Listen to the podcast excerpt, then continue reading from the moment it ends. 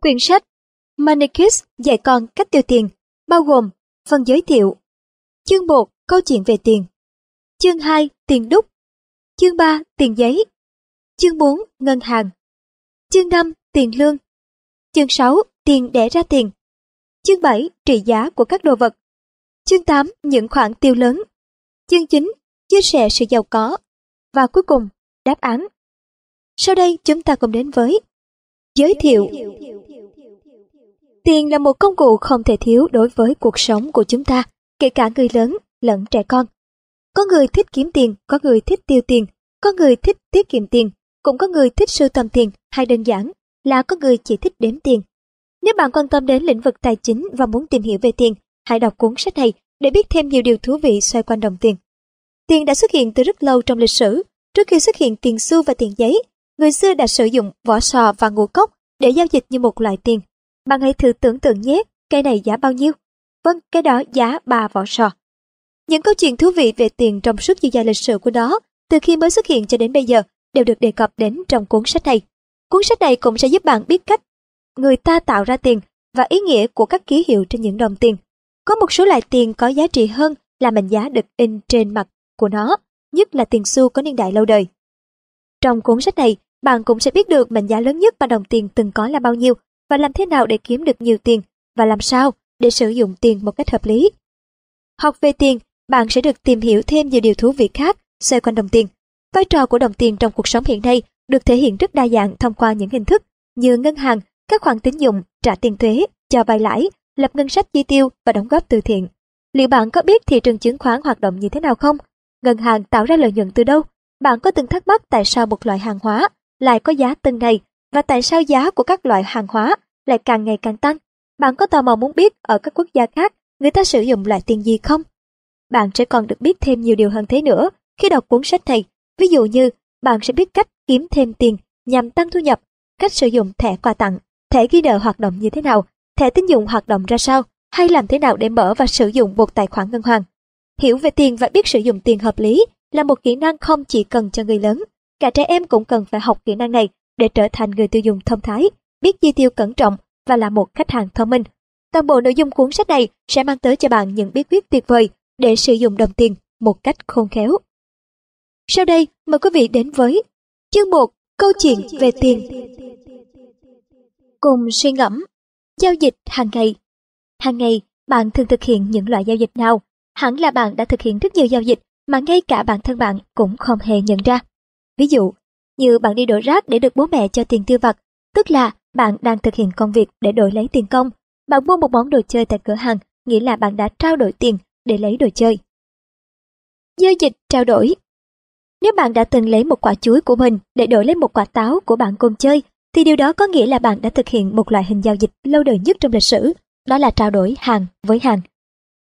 Khi các loại hàng hóa có giá trị tương đương nhau, thì trao đổi hàng với hàng là hình thức giao dịch phù hợp nhất. Ví dụ như, đổi một quả chuối lấy một quả táo. Nhưng nếu bạn muốn đổi chuối để lấy một chiếc xe đạp thì sao? Bạn cần bao nhiêu quả chuối để đổi được cho một chiếc xe đạp? Nghe đến phép tính này thôi, hẳn đã khiến chúng ta phải đau đầu suy nghĩ. Trao đổi hàng với hàng được thực hiện như thế nào? Hàng nghìn năm trước, các giao dịch được thực hiện trên quy mô nhỏ. Ví dụ, người nông dân trao đổi nho mà họ trồng được để lấy bí đỏ của người hàng xóm. Hình thức giao dịch này được sử dụng phổ biến trong một thời gian dài, nhưng cuộc sống của con người ngày càng đa dạng. Vì thế, nhu cầu trao đổi cũng trở nên phức tạp hơn. Vì vậy, để đáp ứng nhu cầu trao đổi hàng hóa, con người đã sáng tạo thêm nhiều hình thức giao dịch khác nhau. Xã hội càng phát triển, thì các hình thức giao dịch càng diễn ra đa dạng và phong phú.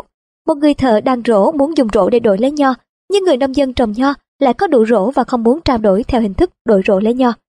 Người thợ rèn cần có một cái rổ, vì thế đã đề nghị người thợ đang rổ đổi rổ lấy một con dao. Người thợ đang rổ cầm con dao vừa đổi được với người thợ rèn, đi tới chỗ người nông dân để đổi lấy nho. Người nông dân đồng ý và giao dịch được hoàn thành. Nhưng đó là một giao dịch không chắc chắn, bởi rất có thể người thợ đang rổ sẽ không đổi được nho, hoặc nếu người thợ đang rổ chỉ cần một chùm nho để ăn trưa thì sao? Làm sao chia nhỏ con dao để đổi lấy một chùm nho nhỏ? Trong trường hợp này, trao đổi hàng với hàng sẽ trở nên phức tạp và tốn thời gian. Trước khi tiền mặt xuất hiện, đã có tiền hàng hóa. Tiền hàng hóa ra đời khi mọi người cần có một hình thức trao đổi tiền lợi để thực hiện giao dịch. Tiền hàng hóa là sử dụng những thứ hàng hóa mà ta có như một loại tiền, ví dụ như lúa mạch. Khi mọi người chấp nhận lúa mạch là một loại tiền, thì người thợ đang rổ bán rổ để lấy lúa mạch, người nông dân bán nho để lấy lúa mạch, người thợ rèn bán dao để lấy lúa mạch. Hình thức trao đổi này giúp cho hoạt động mua bán trở nên hiệu quả hơn, nhưng kết quả là nhà ai cũng đầy các thùng lúa mạch và thử tưởng tượng xem nếu bạn phải chở cả một thùng lúa mạch đi đến chợ để mua một món hàng nào đó thì hẳn là không dễ dàng chút nào. Rồi lúa mạch cũng không thể để được lâu, nó có thể bị hỏng hoặc bị mối mọt. Nếu có một vụ lúa mạch thất thu thì những người dân sẽ có rất ít lúa mạch để sử dụng làm công cụ trao đổi. Rồi vấn đề vận chuyển, việc vận chuyển những thùng lúa mạch cũng chẳng dễ dàng gì. Vì vậy nhu cầu cần thay đổi tiền lúa mạch bằng một loại tiền khác xuất hiện. Tiền hàng hóa dễ hỏng cần được thay thế bằng một loại tiền hàng hóa bền hơn.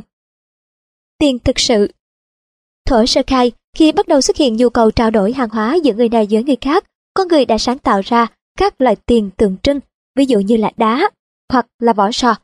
Việc sử dụng tiền hàng, hàng hay tiền mặt đòi hỏi rất nhiều sự tin tưởng.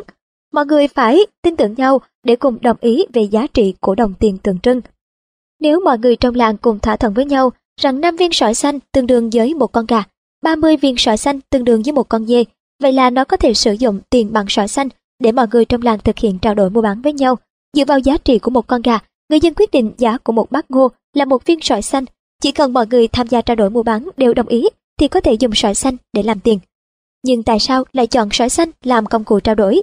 Có hai lý do là vẻ đẹp và sự quý hiếm. Sỏi xanh chỉ có ở những hang sâu, tối mịt và nó nằm sâu trong lòng núi đến vài chục km. Còn sỏi trắng thì không có giá trị và không thể sử dụng để làm tiền vì chúng có ở khắp nơi. Tiền kim loại tiền xu. Ngày xưa, giá trị của các kim loại quý như vàng, bạc đã được tất cả mọi người công nhận và không lâu sau đó người ta sử dụng chúng như một loại tiền. Tiền kim loại có lợi thế hơn so với các loại tiền trước đó là kim loại quý rất hiếm, điều này khiến chúng có giá trị. Dễ mang theo, thật dễ dàng khi mang theo vài đồng tiền vàng trong túi thay vì phải mang theo cả một thùng lúa mạch. Được chấp nhận rộng rãi ở tất cả quốc gia. Giao dịch công bằng Bạn đã từng trao đổi một vật gì đó với bạn bè chưa? Bạn nghĩ điều gì tạo nên sự trao đổi công bằng? Làm sao bạn biết được một trao đổi có công bằng hay là không? Có thể bạn muốn đổi một viên bi xanh, lấy một viên bi đỏ, nhưng bạn của bạn từ chối vì bạn ấy không thích màu xanh. Đôi khi trao đổi không chỉ phụ thuộc vào giá trị, mà nó còn phụ thuộc vào hình thức của hàng hóa được trao đổi. Kiến thức vui Tiền gia Khoảng 86 năm trước công nguyên, Hán Vũ Đế, một vị vua của Trung Quốc thời xưa, sử dụng tiền gia hưu là màu trắng kích thước của một mét vuông, cạnh rìa của những mảnh da này được trang trí bằng hình cây cỏ.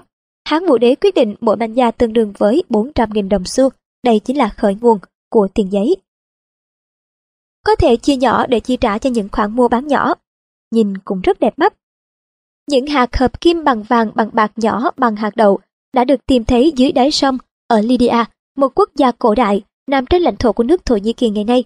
Đây là loại tiền xu đầu tiên được sử dụng Khoảng năm 630 năm trước công nguyên, vua xứ Lydia đã phát minh hàng loạt tiền xu bằng hạt hợp kim được đóng dấu đầu sư tử và từ đó tiền xu trở thành công cụ trao đổi trên thị trường của xứ Lydia. Tiền xu Lydia đã thể hiện sự ưu thế thuận tiện trong các hoạt động giao dịch, vì vậy người Hy Lạp và người La Mã cũng học theo để làm loại tiền xu cho riêng đất nước của họ. Đo giá trị tiền Tiền kim loại thường được trao đổi dưới dạng viên, que hay thanh. Giá trị của nó phụ thuộc vào cân nặng. Một viên nặng sẽ có giá trị hơn một viên nhẹ và mỗi lần giao dịch thì cả vàng và bạc đều được cân lên để xác định giá trị. Chắc hẳn bạn cũng cảm nhận được rằng những người buôn bán bắt đầu thấy mệt mỏi với việc cân, đo, đồng đếm mỗi ngày. Một giải pháp được đưa ra cho những người buôn bán là đánh dấu sẵn cân nặng lên mỗi phiên kim loại. Chống gian lận Đặc tính của vàng và bạc là rất mềm, vì vậy khi tiền xu được chế tạo ra từ vàng và bạc, những kẻ không trung thực đã cố tìm mọi cách để gọt bớt cạnh của đồng tiền. Những phần được cắt gọt gọi là vùng kim loại. Sau một thời gian, những kẻ gian lần này sẽ nung chảy tất cả những vùng kim loại vàng và bạc mà chúng cắt gọt được để tạo thành khối rồi mang đi bán. Vì vậy, để tránh tình trạng gian lận, người ta đã tạo nên những vết răng cưa ở xung quanh đồng tiền. Nếu bạn quan sát đồng tiền xu ngày nay, bạn sẽ thấy xung quanh đồng tiền có răng cưa. Các răng cưa này để tránh cho tiền bị mài. Nếu ai đó cố tình gọt bớt cạnh của đồng tiền, thì sẽ rất dễ dàng phát hiện ra. Khi tiền xu xuất hiện, nó đã thể hiện được ưu thế thần tiền trong giao dịch. Nhưng trong trường hợp phải thực hiện các giao dịch ở xa, thì việc phải mang vác một lượng lớn tiền xu đi một chặng đường dài rất là vất vả. Bạn sẽ phải đặt một tải tiền xu lên lưng ngựa hoặc lừa để mà chở đi, và việc đó sẽ dễ dàng biến bạn trở thành mục tiêu của bọn cướp. Một lần nữa, nhu cầu thay đổi tiền tệ lại xuất hiện và tiền giấy ra đời. Những người buôn bán khi có được nhiều tiền họ thường gửi vào ngân quỹ nhà nước và được nhà nước cấp cho giấy chứng nhận sở hữu. Giống như các loại séc ngày nay, những tờ chứng nhận này đại diện cho số tiền của họ đang nằm trong ngân quỹ.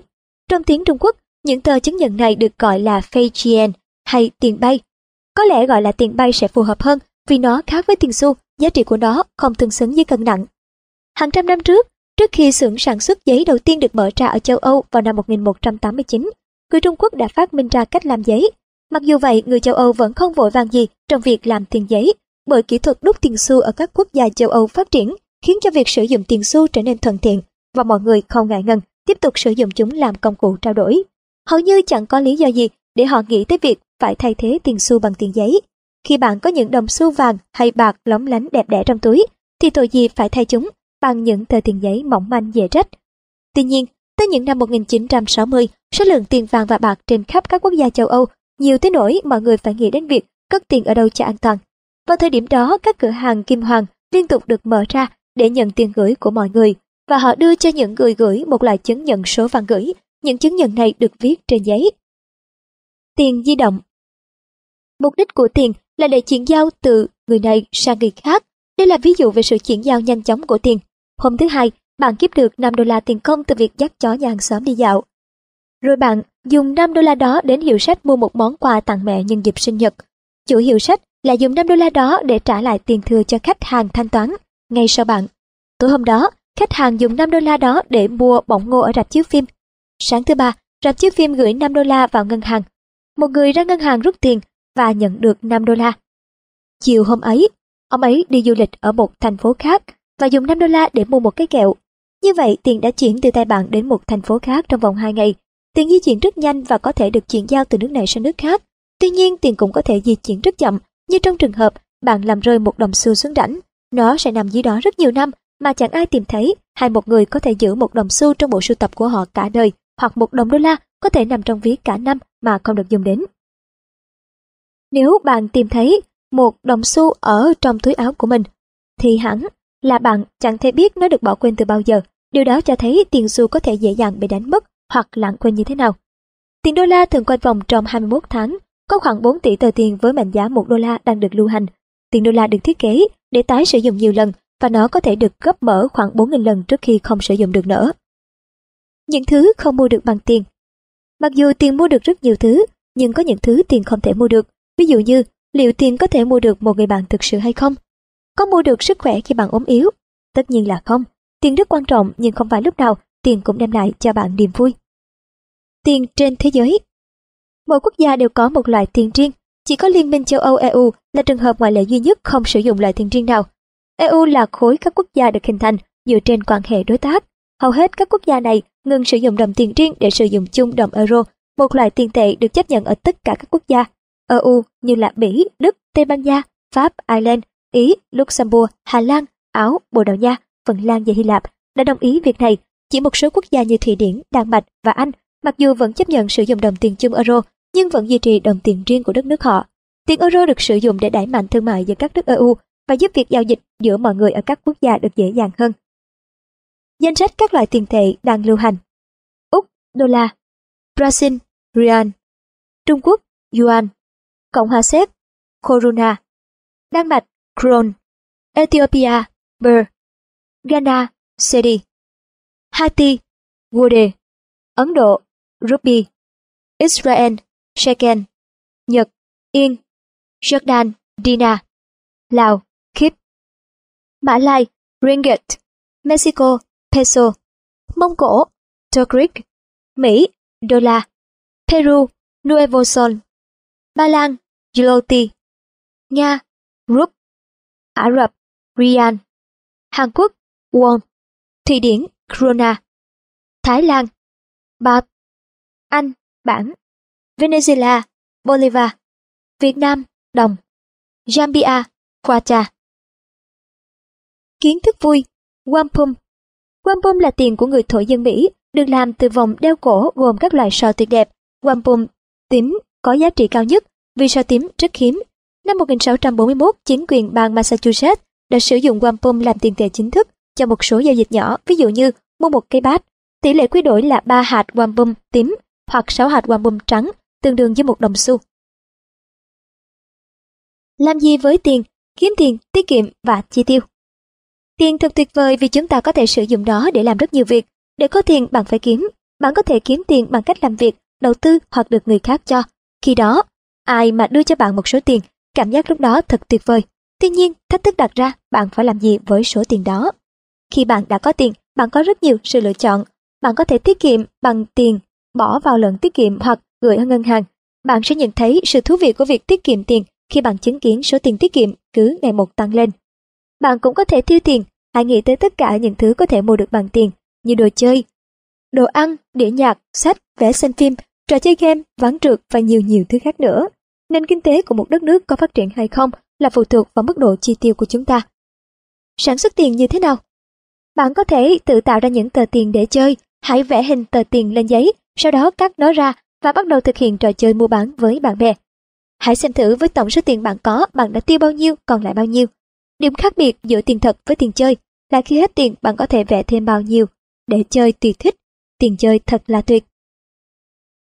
Nơi cất giữ của chính phủ, ngân hàng trung ương.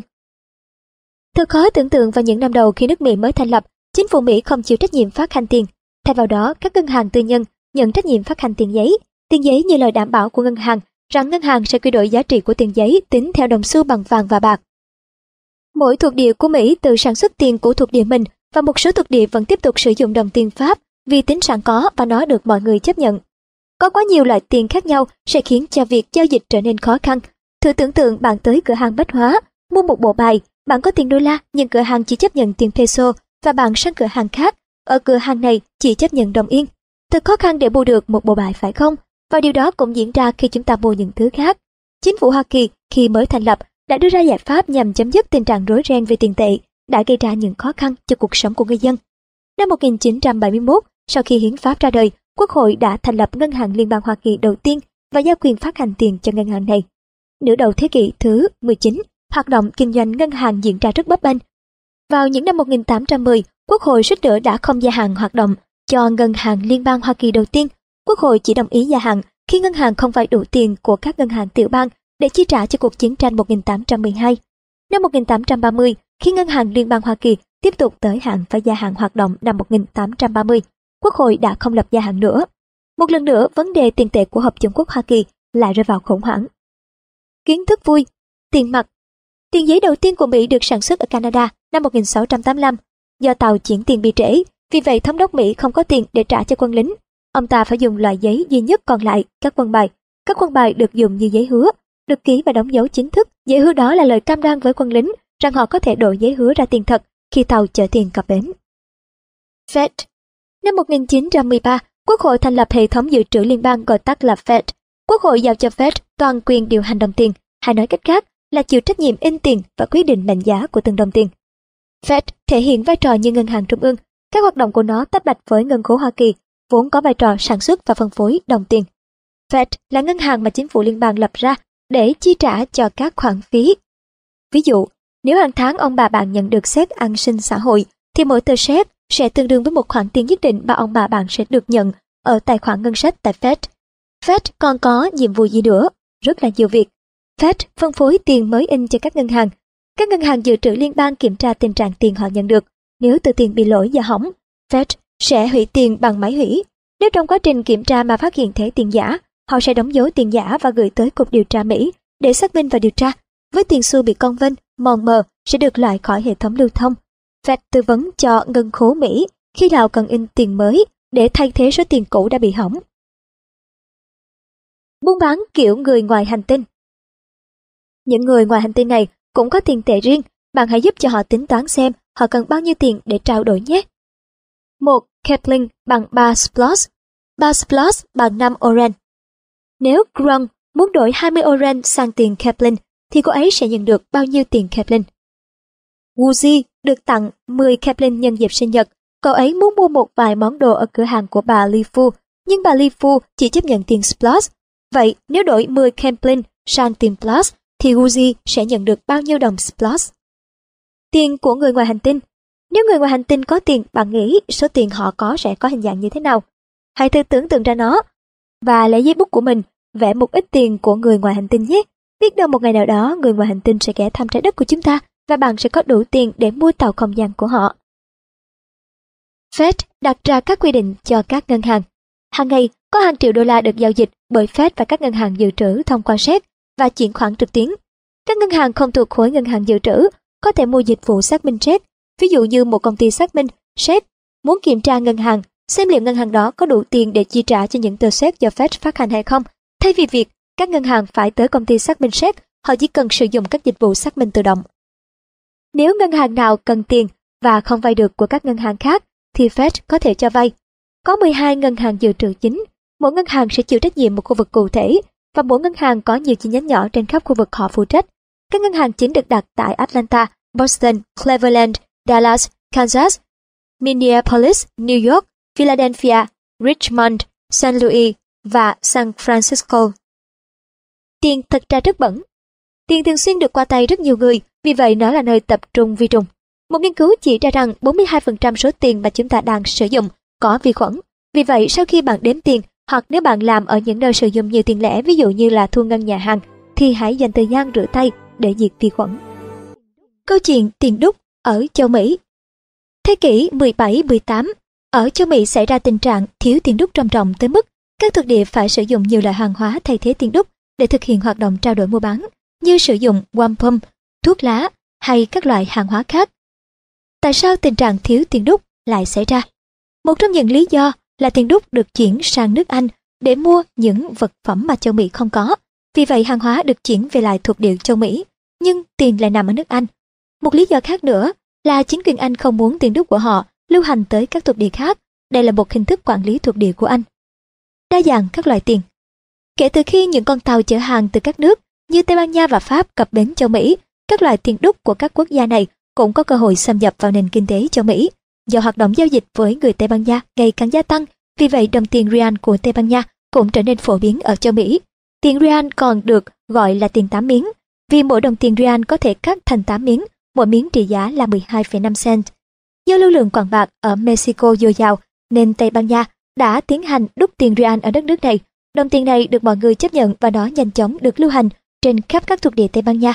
Ở Tây Ban Nha còn có một loại tiền nữa là đồng doubloon. Mỗi đồng doubloon vàng này có giá trị tương đương với 16 đồng bạc. Sản xuất tiền Mặc dù tiền Real đã được lưu hành rộng rãi, nhưng tình trạng thiếu tiền đúc vẫn xảy ra ở các thuộc địa, bắt đầu đúc ra nhiều loại tiền khác để đáp ứng nhu cầu tiêu dùng của người dân.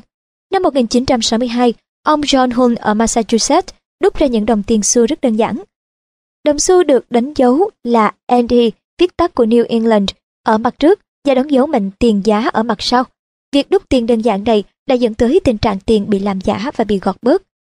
Từ năm 1663, 1674, ông Hull đã thiết kế lại đồng xu bằng cách đưa thêm hình ảnh cành liễu, cây thông hoặc cây sồi vào mặt trước, còn ở mặt sau của đồng xu có ghi thêm ngày tháng, số hiệu là mã. Ví dụ 3 là đồng 3 pence, 6 là đồng 6 pence, 12 là đồng 1 shilling. Sau này, đồng xu do ông Hull thiết kế được gọi là đồng xu cây thông New England. Rối loạn đồng tiền Do tình trạng thiếu tiền grid nên mỗi thuộc địa của Tây Ban Nha đều tự đúc ra một loại tiền riêng. Giá trị của mỗi loại tiền ở mỗi thuộc địa cũng khác nhau, điều đó gây bối rối cho người sử dụng. Trong cuốn hồi ký của mình, Benjamin Franklin đã kể câu chuyện khi ông đến mua bánh ở một hiệu bánh mì ở Philadelphia, nơi ông định cư sau khi chuyển về từ Boston. Tôi hỏi mua một cái bánh mì, loại có giá 3 xu. Người bán hàng nói với tôi rằng họ không có loại bánh đó. chưa không hiểu gì cách thức sử dụng các loại tiền của họ, cũng không biết tên gọi của các loại bánh mì trong hiệu. Vì vậy tôi đã nói với người bán hàng, hãy cho tôi mua bất kỳ loại bánh nào có giá 3 xu, và ông ấy bèn đưa cho tôi ba cái bánh vòng lớn. Tôi vô cùng ngạc nhiên về số lượng bánh mà tôi mua được, nhưng tôi vẫn nhận, vì không mang theo túi nên tôi kẹp mỗi cái bánh một bên dưới cánh tay và vừa đi vừa ăn cái còn lại. Hãy thử tưởng tượng cuối thế kỷ thứ 18, khi nước Anh bị thất thế và mỗi tiểu bang tự đúc một loại tiền riêng, thì việc sử dụng đồng tiền sẽ trở nên rắc rối đến như thế nào. Ví dụ như ở Connecticut, trong suốt những năm 1685-1688 đã có hơn 300 loại tiền đúc được phát hành. Sở dĩ có nhiều loại tiền đúc như vậy là do nhà nước Connecticut cho phép các công dân được tham gia đúc tiền cho nhà nước và như vậy mỗi xưởng đã tự thiết kế và sản xuất một loại tiền đúc của riêng họ. Đối với từng tiểu bang riêng lẻ, việc tự đúc tiền cũng không hề dễ dàng. Những năm 1787-1788, Massachusetts bắt đầu sản xuất loại tiền đồng bằng giá trị 1 cent và nửa cent. Họ nhận ra rằng để in mỗi đồng xu có mệnh giá 1 cent, họ phải mất chi phí tới 2 cent, và để in mỗi đồng xu có mệnh giá nửa cent, họ phải mất chi phí tới 1 cent. Vì lý do sản xuất không có lãi nên không lâu sau đó, Massachusetts đã nhanh chóng đóng cửa xưởng đúc tiền của mình. Đồng tiền Mỹ ra đời Năm 1787, Mỹ quyết định sản xuất một loại đồng tiền chung cho quốc gia. Ông James Jarvis được nhận bản hợp đồng với Quốc hội Mỹ để sản xuất 300 tấn tiền xu bằng đồng. Jarvis đã thiết kế và đúc ra một loại tiền xu có tên là Fugio, từ đó đồng Fugio trở thành đồng tiền đúc chính thức của Mỹ. Mặt trước của đồng tiền đúc có hình mặt trời cùng dòng chữ Latin Fugio, có nghĩa là tôi đang bay. Đây là gợi nhắc tới câu thành ngữ cổ, thời gian trôi như bay. Ngoài ra, mặt trước của đồng tiền còn có dòng chữ Mind your business. Đây là lời động viên mà người dân Mỹ phải nỗ lực làm việc xây dựng để quốc gia hùng mạnh hơn. Mặt sau của đồng tiền Fugio có hình sợi xích với 13 mắt xích, tượng trưng cho 13 bang của nước Mỹ, cùng dòng khẩu hiệu We are one, chúng ta là một. Xưởng đúc mới Quốc hội thông qua hiến pháp Mỹ năm 1791, một trong những hoạt động đầu tiên của Quốc hội là xây dựng xưởng đúc tiền. Xưởng đúc tiền đầu tiên được xây dựng tại Philadelphia. Luật tiền tệ ra đời tháng 4 năm 1792 đã thống kê các loại tiền đúc sẽ được sản xuất. 10 loại được chọn sẽ bao gồm đồng đại bằng vàng 10 đô la, đồng đại bằng vàng 5 đô la, đồng đại bằng vàng 2,5 đô la, đồng bạc 1 đô la, đồng bạc nửa đô la, đồng bạc 1 phần tư đô la, đồng bạc 1 hào và đồng bạc nửa hào. Đồng 1 sen, đồng nửa sen. Và trên mặt trước của mỗi đồng tiền đúc đều có dòng chữ United States of America. Trước khi xây dựng xong xưởng đúc ở Philadelphia, 1.500 đồng tiền đúc đã được sản xuất tại một xưởng tư nhân khác. Chính George Washington và bà vợ ông là massa đã đóng góp một số đồ dùng bằng bạc của họ để đúc tiền. Những đồng tiền chính thức đầu tiên của Mỹ được đúc vào năm 1792 là đồng bạc nửa hào. Đến năm 1793, xưởng đúc tại Philadelphia bắt đầu sản xuất một số lượng lớn tiền đúc để lưu hành rộng rãi trên thị trường. Những đồng tiền 1 cent và nửa cent bằng đồng được sản xuất và phát hành đầu tiên tới tận năm 1796 tất cả các loại tiền với mệnh giá khác nhau mới được phát hành đầy đủ. Kiến thức vui, tiền xu và trà. Có nhiều câu chuyện khác nhau về xuất xứ của 300 tấn đồng tiền được dùng để đúc tiền xu Fugio. Có chuyện kể rằng 300 tấn đồng đó được lấy từ lượng đồng còn lại trong các băng kim loại dùng để nối các thùng thuốc nổ đã được sử dụng trong các cuộc chiến tranh cách mạng Mỹ. Có chuyện lại kể rằng 300 tấn đồng đó có được là do rất nhiều công dân Mỹ, bao gồm cả Tổng thống Ben Franklin đã quyên góp các ấp trà bằng đồng để làm nguyên liệu đúc tiền xu Fugio. Mở rộng xưởng khi nước Mỹ dần được mở rộng, xưởng đúc tiền ở Philadelphia không thể đáp ứng đủ nhu cầu sử dụng tiền của tất cả đất nước. Vì vậy năm 1838, chi nhánh đầu tiên của xưởng được mở. Cho tới nay, xưởng đúc tiền Philadelphia đã có chi nhánh ở San Francisco, Denver và West Point. Mỗi chi nhánh có in dấu ấn riêng trên đồng tiền do chi nhánh mình đúc, ví dụ S là San Francisco, D là Denver và W là West Point. Xưởng Philadelphia cũng in dấu chữ P lên đồng tiền do xưởng sản xuất ra. Tuy nhiên những dấu ấn này không được in lên những đồng tiền đúc được sản xuất trước 1980. Chỉ có đồng 40 Nikken được sản xuất năm 1942 và đồng Susan B là hai trường hợp ngoại lệ. Anthony Dollar năm 1979. Rắc rối vì tiền Khi nước Mỹ đã có tất cả các loại tiền đúc với mệnh giá khác nhau, chắc hẳn chúng ta nghĩ là các rắc rối liên quan đến tiền bạc đã được giải quyết xong. Nhưng thực ra nước Mỹ vẫn không có đủ tiền để lưu thông, bởi dường như vàng và bạc ở đất nước này liên tục bị gửi ra nước ngoài bởi các nhà đầu cơ kim loại, những người kiếm tiền bằng cách trao đổi buôn bán kim loại. Tiền xu bằng vàng và bạc đã bị họ nung chảy để bán dưới dạng kim loại quý, bởi vì giá trị của kim loại quý ở nhiều nước ngoại bang cao hơn giá trị đồng tiền kim loại ở nước Mỹ. Năm 1852, Quốc hội thông qua đạo luật cho phép được đúc tiền bằng kim loại có mệnh giá thấp hơn giá trị thực của nó. Nói cách khác, đồng tiền bạc 1 đô la sẽ không còn giá trị tương đương với số bạc để đúc ra đồng tiền đó. Thành phần bạc trong tất cả các đồng tiền đúc của Mỹ đều giảm đi 7%.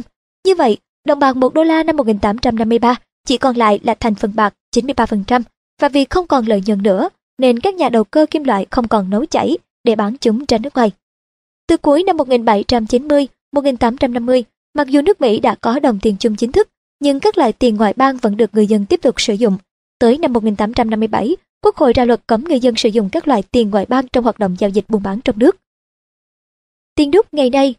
Ngày nay nước Mỹ vẫn đang lưu hành các loại tiền đúc sau. Đồng một xu, penny, đồng 5 xu, nickel, đồng 10 xu, dime, đồng 25 xu, quarter, đồng 50 xu, một nửa đô la, đồng một đô la. Không có đồng tiền đúc nào của Mỹ được làm từ một loại kim loại mà tất cả đồng tiền đúc đều được làm từ kim loại hỗn hợp, kết hợp của 2 tới 3 kim loại khác nhau. Đồng penny. Năm 1857, đồng nửa xu bị ngừng sản xuất. Đồng penny mà người ta thấy ngày nay có tên chính thức là đồng một xu. Cái tên penny được kế thừa từ đồng penny làm bằng đồng của Anh. Đồng xu được sản xuất từ năm 1793 tới năm 1857, được gọi là đồng xu lớn. Đồng xu lớn có kích thước lớn hơn đồng quarter ngày nay. Đồng xu đầu tiên được sản xuất có hình nữ thần tự do với mái tóc bay trong gió ở mặt trước, còn ở mặt sau của đồng xu là hình sợi xích gồm 13 mắt xích, được bao quanh bởi dòng chữ United States of America.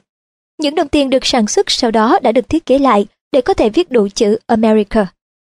Ở Mỹ ngày đây, đồng xu lớn đã được thay thế bởi đồng xu nhỏ. Năm 1909, trên mặt trước của đồng xu là hình ảnh đầu của thủ lĩnh da đỏ, mặt sau là hình ảnh một vòng nguyệt quế. Năm 1909, nhân dịp kỷ niệm 100 năm ngày sinh Abraham Lincoln, đồng xu đã được thiết kế lại với hình đầu của Lincoln ở mặt trước và mặt sau là hai nhánh lúa mì. Đến năm 1959, nhân kỷ niệm 150 năm ngày sinh Abraham Lincoln, hình ảnh hai nhánh lúa mì lại tiếp tục được thay thế bằng hình ảnh khu tưởng niệm ông. Đồng Nikken Mãi tới năm 1873, đồng nửa hào mới được đúc và đó có kích thước nhỏ hơn đồng nửa hào hiện nay. Năm 1866, đồng Nikken năm xu được sản xuất. Đó là đồng tiền đúc năm xu đầu tiên không sử dụng bạc nguyên chất, mà nó là hỗn hợp của 75% bạc và 25% kẽm. Cái tên đồng Nikken được sử dụng để ám chỉ thành phần kẽm tức là Nikken ở trong đó. Đồng Nikken đầu tiên được trang trí bằng hình chiếc khiên và đến năm 1883, hình chiếc khiên được thay thế bằng hình đầu của nữ thần tự do. Năm 1913, đồng Nikken tiếp tục có sự thay đổi lớn, đó là sự ra đời của đồng Nikken với hình thủ lĩnh da đỏ ở mặt trước và hình con trâu ở mặt sau. Năm 1938, đồng tiền Jefferson Nikken với mặt trước là hình ảnh Jefferson, mặt sau là núi Monticello, quê nhà của Jefferson, được lưu hành trên thị trường. Đến năm 2004, đồng Nikken lại thay đổi. Một lần nữa, lúc này, đồng tiền được thiết kế với hai phiên bản để tưởng niệm hai nhà thám hiểm, Lewis và Clark.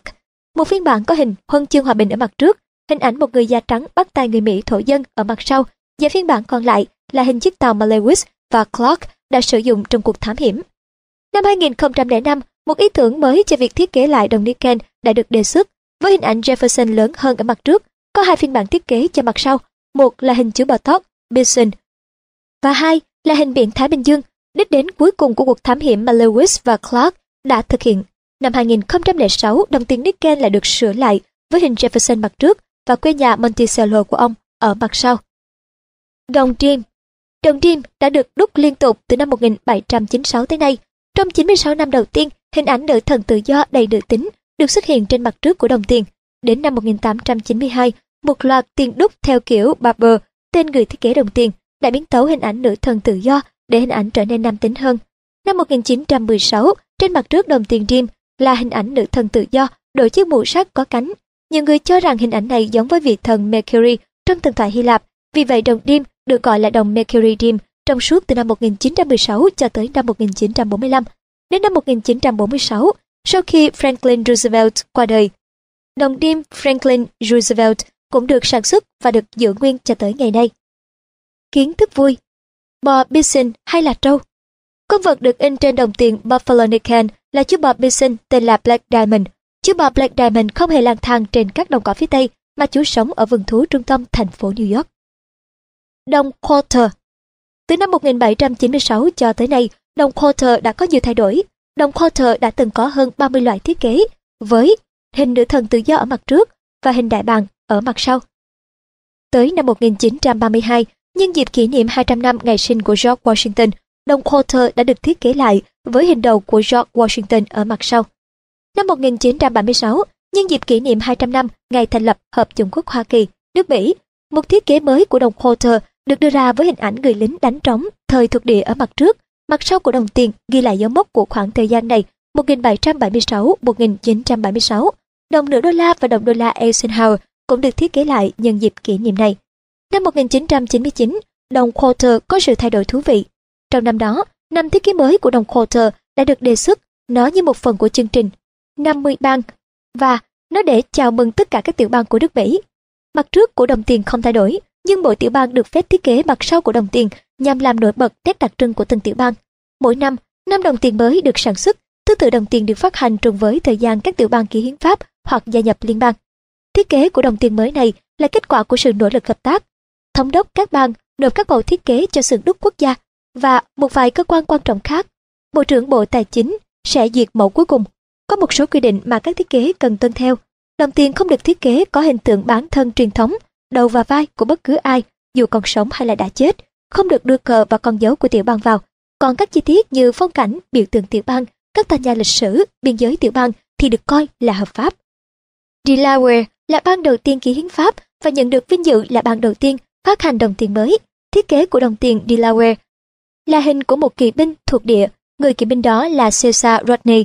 Đây là hình ảnh đại diện cho người kỵ binh đã cưỡi ngựa tới tòa độc lập ở Philadelphia để ký hiến pháp năm 1776.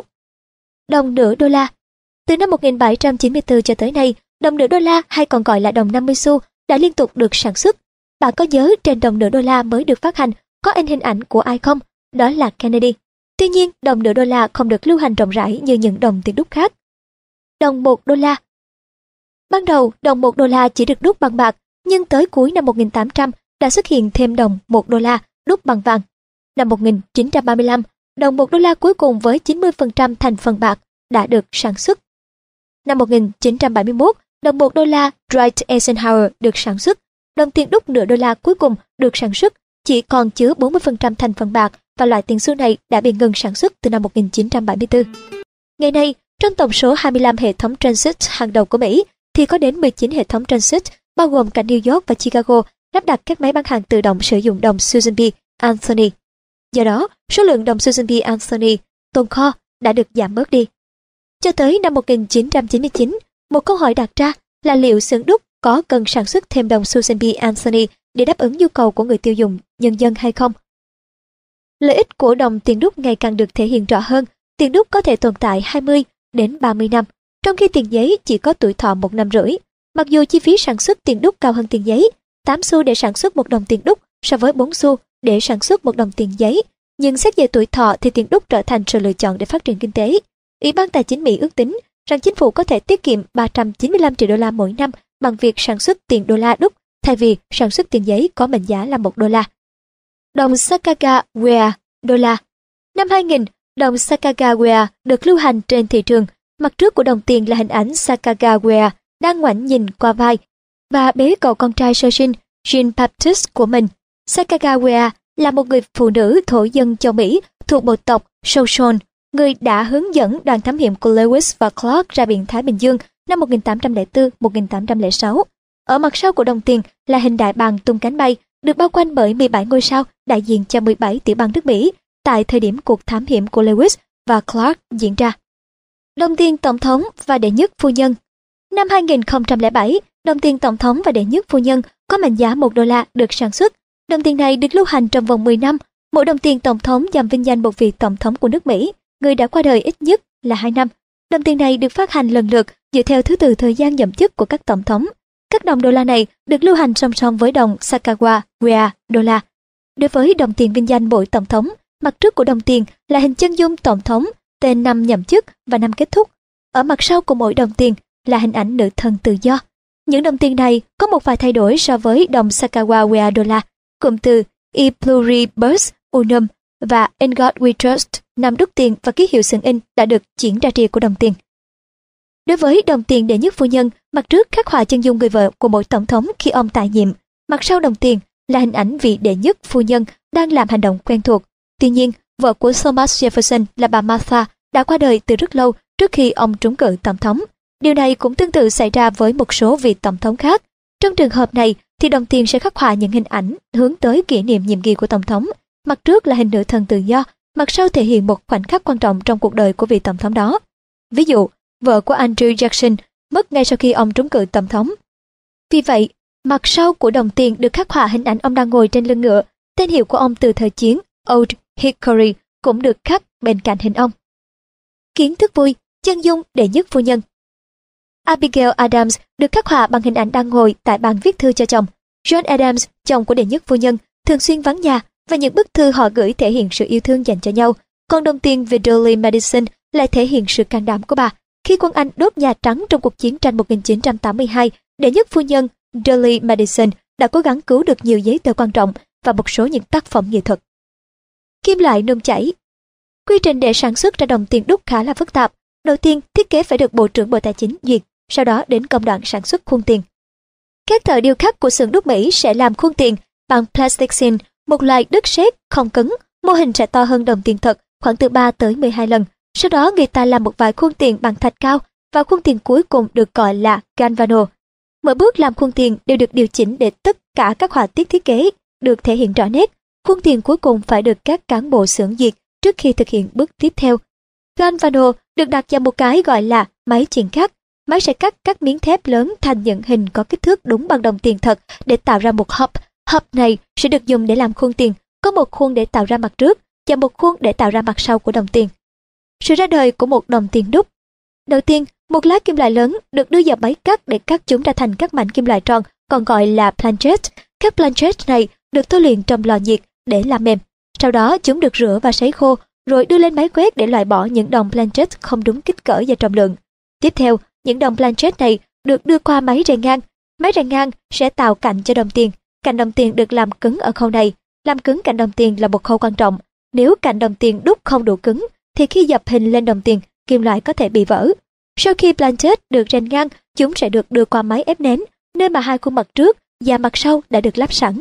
Planchet sẽ chỉ được dập một lần để trở thành đồng tiền đúc, còn với đồng đêm, đồng quarter, đồng nửa đô la sẽ được dập cạnh lưỡi gà cùng với dập hình. Đồng tiền đúc hoàn thiện sẽ được thanh tra, kiểm đếm, đóng gói và chuyển đến Cục Dự trữ Liên bang để phát hành ra thị trường.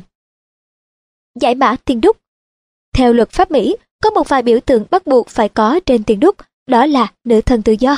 Một hình ảnh đại diện cho nữ thần tự do thường là hình ảnh phụ nữ. Cụm từ In God We Trust, ngày tháng, mệnh giá đồng tiền. Cụm từ United States of America. Cụm từ E Pluribus Unum, tiếng Latin hàm ý là nhiều tiểu bang cùng kết hợp để tạo nên một quốc gia. Hình ảnh đại bàng trên các loại tiền đúc có mệnh giá lớn hơn một hào rim. Tiền giả Cùng một thời điểm đó có rất nhiều loại tiền khác nhau được sản xuất và thật khó để phân biệt đâu là tiền thật, đâu là tiền giả. Tất nhiên cũng có những ngoại lệ, ví dụ như trường hợp đồng quarter được sản xuất theo thiết kế của tiểu bang. Thú vui sưu tầm tiền Có phải bất cứ đồng tiền nào đúc cũng có thể trở thành đồ sưu tầm hay là không? Tất nhiên là như vậy. Nếu bạn thấy chúng đẹp và thú vị, bạn đã có đủ lý do để bắt đầu sưu tầm nó rồi. Tuy nhiên trong một bộ sưu tập chỉ những đồng tiền có giá trị mới được mua bán vì mục đích kinh tế. Vậy điều gì làm nên giá trị của một đồng tiền sưu tầm? Có hai điều, tình trạng và độ quý hiếm. Nếu chỉ có một vài phiên bản của đồng tiền đúc cụ thể nào đó tồn tại, thì sự quý hiếm khiến chúng trở nên có giá trị. Tình trạng ám chỉ hình dáng của đồng tiền, tình trạng tốt nhất được gọi là tình trạng vừa đúc, đồng tiền nhìn mới và đẹp như vừa đúc xong. Tiền càng mòn cũ, tình trạng càng kém, thì giá trị càng thấp. Tuy nhiên, một đồng tiền tình trạng kém vẫn có giá trị cao nếu nó quý hiếm. Xác định giá trị làm thế nào để chúng ta biết được giá trị của một đồng tiền sưu tầm? Kiểm tra bảng đánh giá về giá trị tiền sưu tầm, ví dụ như bảng giá trị trong cuốn Guide to US Coins, Prices and Value Trends của tổ chức Coin World ban hành. Đọc các tạp chí về sưu tầm tiền, ví dụ như tạp chí Coin Prices và Coins. Nói chuyện với những người buôn bán tiền sưu tầm và các chuyên gia sưu tầm tiền. Tham dự các triển lãm về tiền sưu tầm, tham gia câu lạc bộ sưu tầm tiền. Tham khảo các trang web về sưu tầm tiền. Có thể bạn sẽ ngạc nhiên khi biết được rằng một số đồng tiền cổ bạn sưu tầm được lại có giá trị hơn những gì bạn mong đợi bạn cũng có thể cảm thấy bất ngờ khi biết những đồng tiền cổ mà bạn tưởng chừng như rất có giá trị, nhưng thực ra lại không đáng giá một chút nào. Hãy thử nào. Đừng rửa. Bạn có một bộ sưu tập tiền xu và bạn muốn làm cho chúng sáng bóng như mới, nhưng việc rửa những đồng tiền có thể làm giảm giá trị sưu tầm của chúng, kể cả nếu bạn dùng vải mềm để lau, vẫn có thể tạo ra các vết xước trên đồng tiền. Nếu đồng tiền đúc của bạn bị bẩn, bị dính, cách tốt nhất là bạn nên ngâm nó trong dầu ô liu vài ngày, sau đó xả sạch và để khô tự nhiên. Tìm tiền sưu tầm ở đâu? Bạn có thể tìm tiền sưu tầm ở đâu? Hãy thử đến các cửa hàng bán tiền đúc, các buổi triển lãm tiền đúc hoặc trên mạng Internet. Bạn cũng có thể liên hệ đến xưởng đúc ở Mỹ để mua những đồng tiền sưu tầm. Xưởng đúc ở Mỹ còn lưu giữ một loạt tiền sưu tầm, các loại tiền được thiết kế đặc biệt với các chi tiết phụ mờ, chạm khắc. Hãy mỗi lần tiết kiệm và kiểm tra lại các đồng xu mà bạn có. Bạn cũng có thể hỏi bố mẹ, ông bà xem họ có các đồng xu cũ hay không. Nếu họ có, hãy nghiên cứu chúng, tìm hiểu giá trị lịch sử niên đại của chúng bởi nếu may mắn bạn sẽ tìm thấy những đồng xu có giá trị cao. Bạn quan tâm và muốn sưu tầm loại tiền nào? Tốt nhất hãy sưu tầm loại tiền bạn thích, có thể là đồng đô la bạc, đồng tiền ít lỗi hoặc sưu tầm đồng đêm của tất cả các năm. Nếu bạn thích sưu tầm tiền nước ngoài, thì bạn có thể sưu tầm các loại tiền có hình con thuyền hoặc hình cây cỏ. Bạn có thể bắt đầu bằng việc sưu tầm các đồng đô la đúc tổng thống hoặc đồng quarter do các tiểu bang của Mỹ thiết kế. Lựa chọn là của bạn. Hãy bảo vệ tiền. Nếu bạn có một bộ sưu tập tiền đúc, bạn hẳn sẽ rất vui khi mỗi ngày ngắm nhìn, đếm, chạm, phân loại các đồng tiền đấy. Tuy nhiên nếu bạn là một người sưu tầm có kinh nghiệm thì đừng bao giờ chạm vào những đồng có giá trị cao. Hãy cất giữ chúng cẩn thận trong túi bọc nhựa bởi những vết trầy xước sẽ làm giảm giá trị của chúng. Chậm mà chắc Sưu tầm tiền đúc đòi hỏi phải có thời gian và sự kiên nhẫn. Bạn có thể mất hàng năm trời để sưu tầm những đồng rim được đúc vào các năm khác nhau, nhưng hãy nghĩ đến niềm vui mà bạn có được từ việc sưu tầm những đồng tiền ấy. Nó giống như là một cuộc đi sang dậy. Năm 1804, chỉ có 8.265 đồng rim được đúc. Bạn thử nghĩ xem có bao nhiêu đồng còn sót lại sau đó 200 năm. Giả sử rằng bạn muốn có một đồng rim được đúc vào năm 1804 vào bộ sưu tập của mình, chắc hẳn bạn sẽ phải đợi tới lúc trưởng thành, có công việc ổn định lương cao, bạn mới có thể có đủ tiền để mua được một đồng như thế. Vào ngày 30 tháng 8 năm 1999, đồng đô la bạc được đúc năm 1804, một trong 15 đồng bạc còn tồn tại đã được đem ra đấu giá và được bán với mức giá kỷ lục 4,14 triệu đô la. Một đồng đô la bạc năm 1804 khác cũng được bán với mức giá là 1,815 triệu đô la. Thử nghĩ xem, bạn mua một đồng đô la bạc với giá 1,815 triệu đô la và hai năm sau đó bạn bán lại với giá là 4,14 triệu đô la. Vậy là bạn đã thu được hơn gấp đôi số tiền bạn mua ban đầu. Nhưng tất nhiên, sưu tầm tiền không đòi hỏi bạn phải đầu tư tốn kém như vậy mới có được niềm vui. Nếu bạn sưu tầm tất cả các đồng quarter của 50 tiểu bang nước Mỹ, bạn chỉ cần bỏ ra khoảng 12,5 đô la mà thôi. Kiến thức vui Đi thăm sườn đúc Bạn có thể đi thăm sườn đúc Philadelphia và sườn đúc Denver miễn phí. Cuộc hành trình này bao gồm tham quan nhà máy sản xuất tiền và tìm hiểu về lịch sử của xưởng đúc tiền Mỹ. Bạn sẽ có cơ hội tìm hiểu về các quy trình đúc tiền từ thiết kế tới dập thành phẩm. Bạn có thể liên hệ trang web www.usmint.gov để biết thêm thông tin. Tiền giấy đầu tiên được sử dụng ở Mỹ là các lá bài mà vị thống đốc bang New England đã sử dụng để thay cho lời hứa sẽ trả lương cho những binh lính của mình. Kể từ ngày đó tới nay, chúng ta đã đi được một chặng đường dài. Bạn đang nghe sách nói tại website sách.mp3.com. Tiền giấy Tiền Canada không mang lại hiệu quả như mong đợi, nhưng điều đó không thực sự khiến dân xứ thuộc địa Massachusetts dừng bước theo gương Canada. Năm 1690, thuộc địa tự phát hành một loại tiền giấy để trả lương cho binh lính tham gia vào cuộc đấu tranh của vua King William chống lại Canada. Điều đáng nói là những tờ tiền tự phát hành này không có giá trị giao dịch Mục đích sử dụng duy nhất của nó là để đóng thuế. Tiền đúc ở thuộc địa rất hiếm do thiếu nguyên liệu và chi phí sản xuất rất đắt. Vì vậy, một giải pháp thay thế hợp lý được đưa ra là sản xuất tiền giấy. Tiền giấy được sản xuất có mệnh giá nhỏ ở mức 3 xu. Hầu hết giá trị của các tờ tiền giấy được phát hành đều dựa trên hệ thống tiền tệ của Anh quốc, nhưng một số lại theo đồng đô la Tây Ban Nha. Mỗi thuộc địa tự sản xuất một loại tiền riêng và giống như tiền đúc ở Mỹ thời ban đầu, tiền giấy của các thuộc địa ở giai đoạn này cũng rất đa dạng. Kiến thức vui Tờ xanh Greenback Tờ giấy bạc Mỹ thường được gọi là tờ xanh vì một số lý do sau đây. Alphonse Greenback là họa sĩ thiết kế chúng và mặt sau của tờ bạc có màu xanh. Màu xanh cũng tượng trưng cho một điều gì đó mới mẻ. Tờ giấy bạc ban đầu được gọi là tờ xanh Greenback và theo thời gian nó bị biến âm thành Greenback. Cùng suy ngẫm, đánh mất và tìm thấy. Bạn sẽ làm gì nếu bạn tìm được tờ bạc 10 đô la trên đường? Liệu bạn có nhìn quanh xem ai đã đánh rơi? Nếu bạn không biết ai đã làm rơi và bạn giữ tờ tiền ấy thì bạn sẽ làm gì? Bạn sẽ tiêu hay sẽ để dành tiết kiệm? Lục địa Trong thời kỳ chiến tranh cách mạng Mỹ, giới thực dân cần huy động tiền để chi trả cho cuộc chiến tranh chống lại quân Anh. Lúc này, Quốc hội lục địa quyết định phát hành một loại tiền gọi là tiền lục địa, với giá trị được tính bằng đồng đô la, không tính bằng đồng bảng Anh. Thật đáng tiếc, các thuộc địa lại không có bất cứ điều gì để đảm bảo chắc chắn cho đồng tiền của lục địa mình phát hành. Quốc hội lục địa đã lên kế hoạch thu thuế để có tiền phục vụ cho quá trình sản xuất tiền giấy, nhưng kế hoạch thất bại, Quốc hội chỉ có quyền yêu cầu đóng thuế chứ không có quyền bắt buộc đóng thuế. Thêm vào đó, tờ tiền giấy rất dễ bị làm giả. Nói tóm lại, tờ tiền giấy lục địa là một sự thất bại.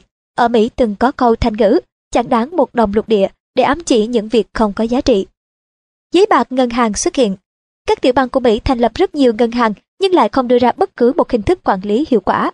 Ở các tiểu bang này, bất cứ ai cũng có thể mở ngân hàng và tự in giấy bạc. Giấy bạc được in với số lượng lớn trong khi không có đủ lượng tiền thật để đảm bảo giá trị cho những tờ giấy bạc ấy. Tới năm 1836, đã có khoảng 1.600 ngân hàng với hơn 30.000 loại giấy bạc khác nhau. Ở thời điểm này, các ngân hàng thường xuyên phải đóng cửa, đặc biệt là sau cuộc khủng hoảng có tên gọi Panic of 1837, khi Tổng thống Jackson thất bại trong việc gia hạn hoạt động cho ngân hàng Mỹ, khởi đầu cho cuộc khủng hoảng kinh tế đất nước này. Mọi người đã cùng đổ xô tới ngân hàng để đổi giấy bạc lấy vàng và bạc. Nhiều ngân hàng lại không có đủ lượng vàng và bạc để chi trả cho lượng giấy bạc mà ngân hàng mình phát hành, vì vậy đã dẫn đến phá sản.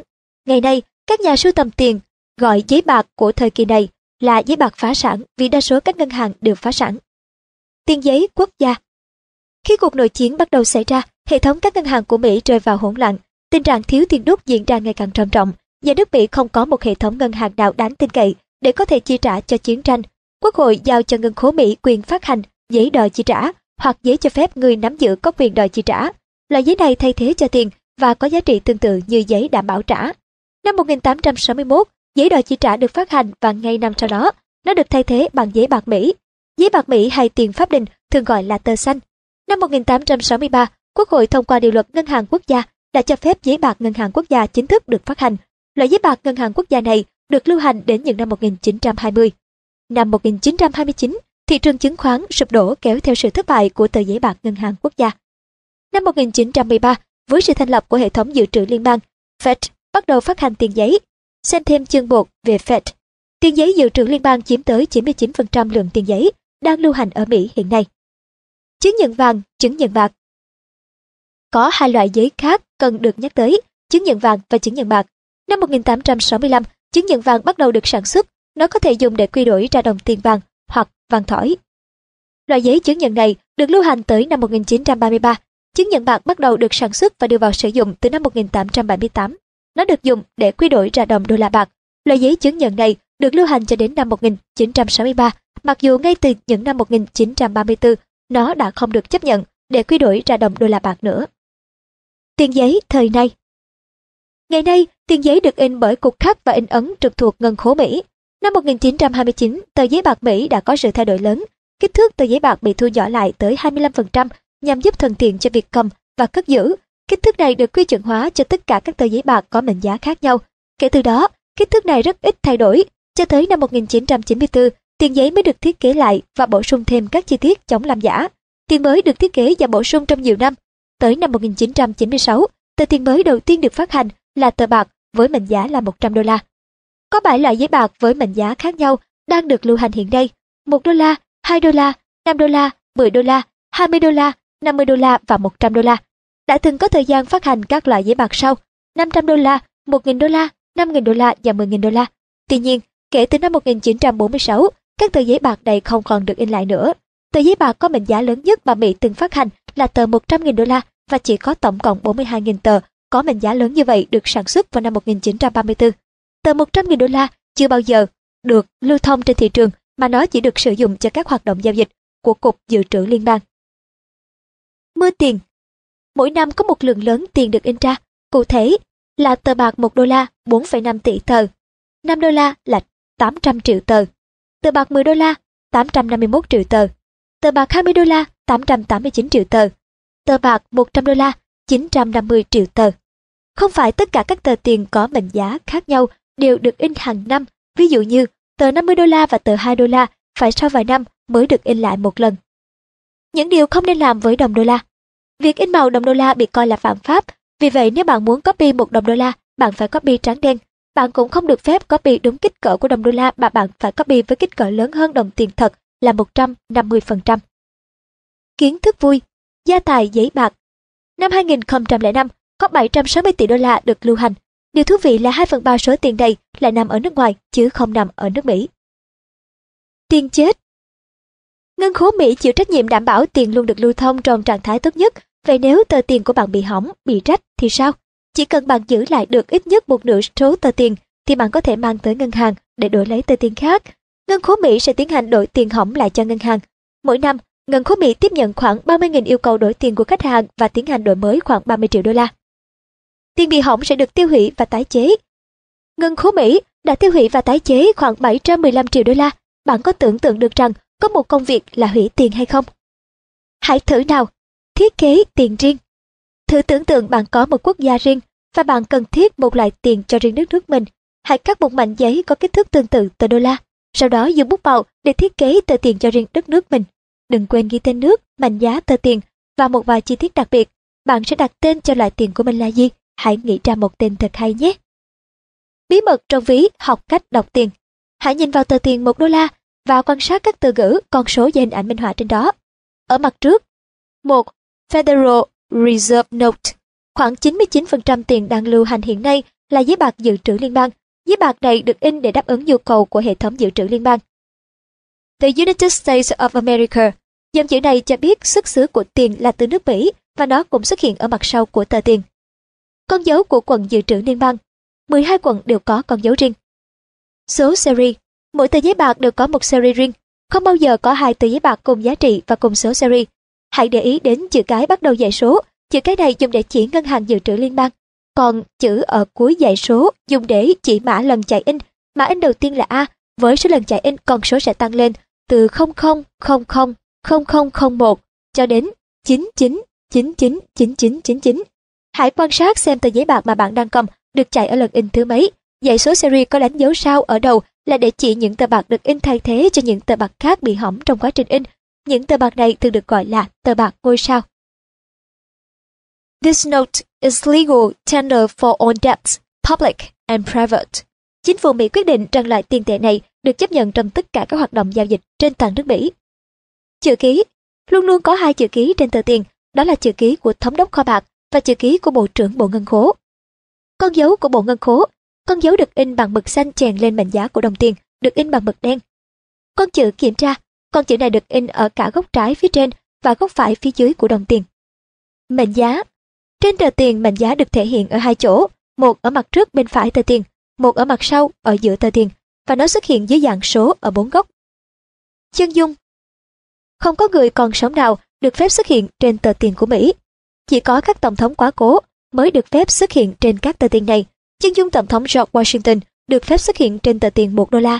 Bạn có biết chân dung ai được in trên tờ tiền có mệnh giá là 10 đô la và tờ 100 đô la không? Đó là chân dung Alexander Hamilton trên tờ 10 đô la và chân dung Benjamin Franklin ở trên tờ 100 đô la. Trong trường hợp bạn chưa biết, hãy tham khảo danh sách các tổng thống xuất hiện trên các tờ tiền với từng mệnh giá là 20 đô la. Thomas Jefferson, 50 đô la, Abraham Lincoln, 20 đô la, Andrew Jackson, 50 đô la, Ulysses Grant. Series ngày Mỗi khi có một bộ thiết kế mới được sử dụng hoặc có một bộ trưởng bộ ngân khố mới được bổ nhiệm bởi tổng thống và được phê duyệt bởi quốc hội thì series ngày sẽ thay đổi. Nếu trên tờ tiền có một chữ cái đi kèm đằng sau ngày, nghĩa là đã có một thay đổi nhỏ về thiết kế hoặc có một thống đốc quốc khố mới được bổ nhiệm bởi tổng thống. Ở mặt sau, mệnh giá. Mệnh giá tờ tiền được viết bằng chữ 6 lần và viết bằng số 4 lần. In God We Trust. Theo quy định của luật pháp Mỹ, khẩu hiệu này phải được in trên tất cả các loại tiền giấy và tiền xu của Mỹ. Số tấm in. Tấm in dùng để in mặt sau của tờ tiền. Con dấu của chính phủ Mỹ. Hai mặt con dấu của chính phủ Mỹ được in trên tờ 1 đô la. Ở mặt sau của con dấu là hình đại bàng Mỹ với dòng khẩu hiệu E pluribus unum, cành ô liu tượng trưng cho hòa bình, mũi tên tượng trưng cho tinh thần chiến đấu và độc lập, đám mây và các ngôi sao trên đầu đại bàng là đại diện cho Chúa và ánh sáng phản chiếu đêm đen. Ở mặt trước của con dấu là hình kim tự tháp tượng trưng cho sức mạnh của sự trường tồn, nói giống như các kim tự tháp ở Ai Cập. Hình kim tự tháp chưa được hoàn thiện, ý nói nước Mỹ vẫn tiếp tục được xây dựng và phát triển. Các con số La Mã bên dưới nghĩa là 1776, khẩu hiệu tiếng Latin. Anut Coptis, nghĩa là người đang mỉm cười trước công trình của chúng ta. Ý nói, Chúa dành sự ưu ái cho nước Mỹ. Con mắt là biểu tượng cho mắt của Chúa. Một dòng chữ Latin khác, Novus Ordo Seclo, nghĩa là trật tự mới của thời đại.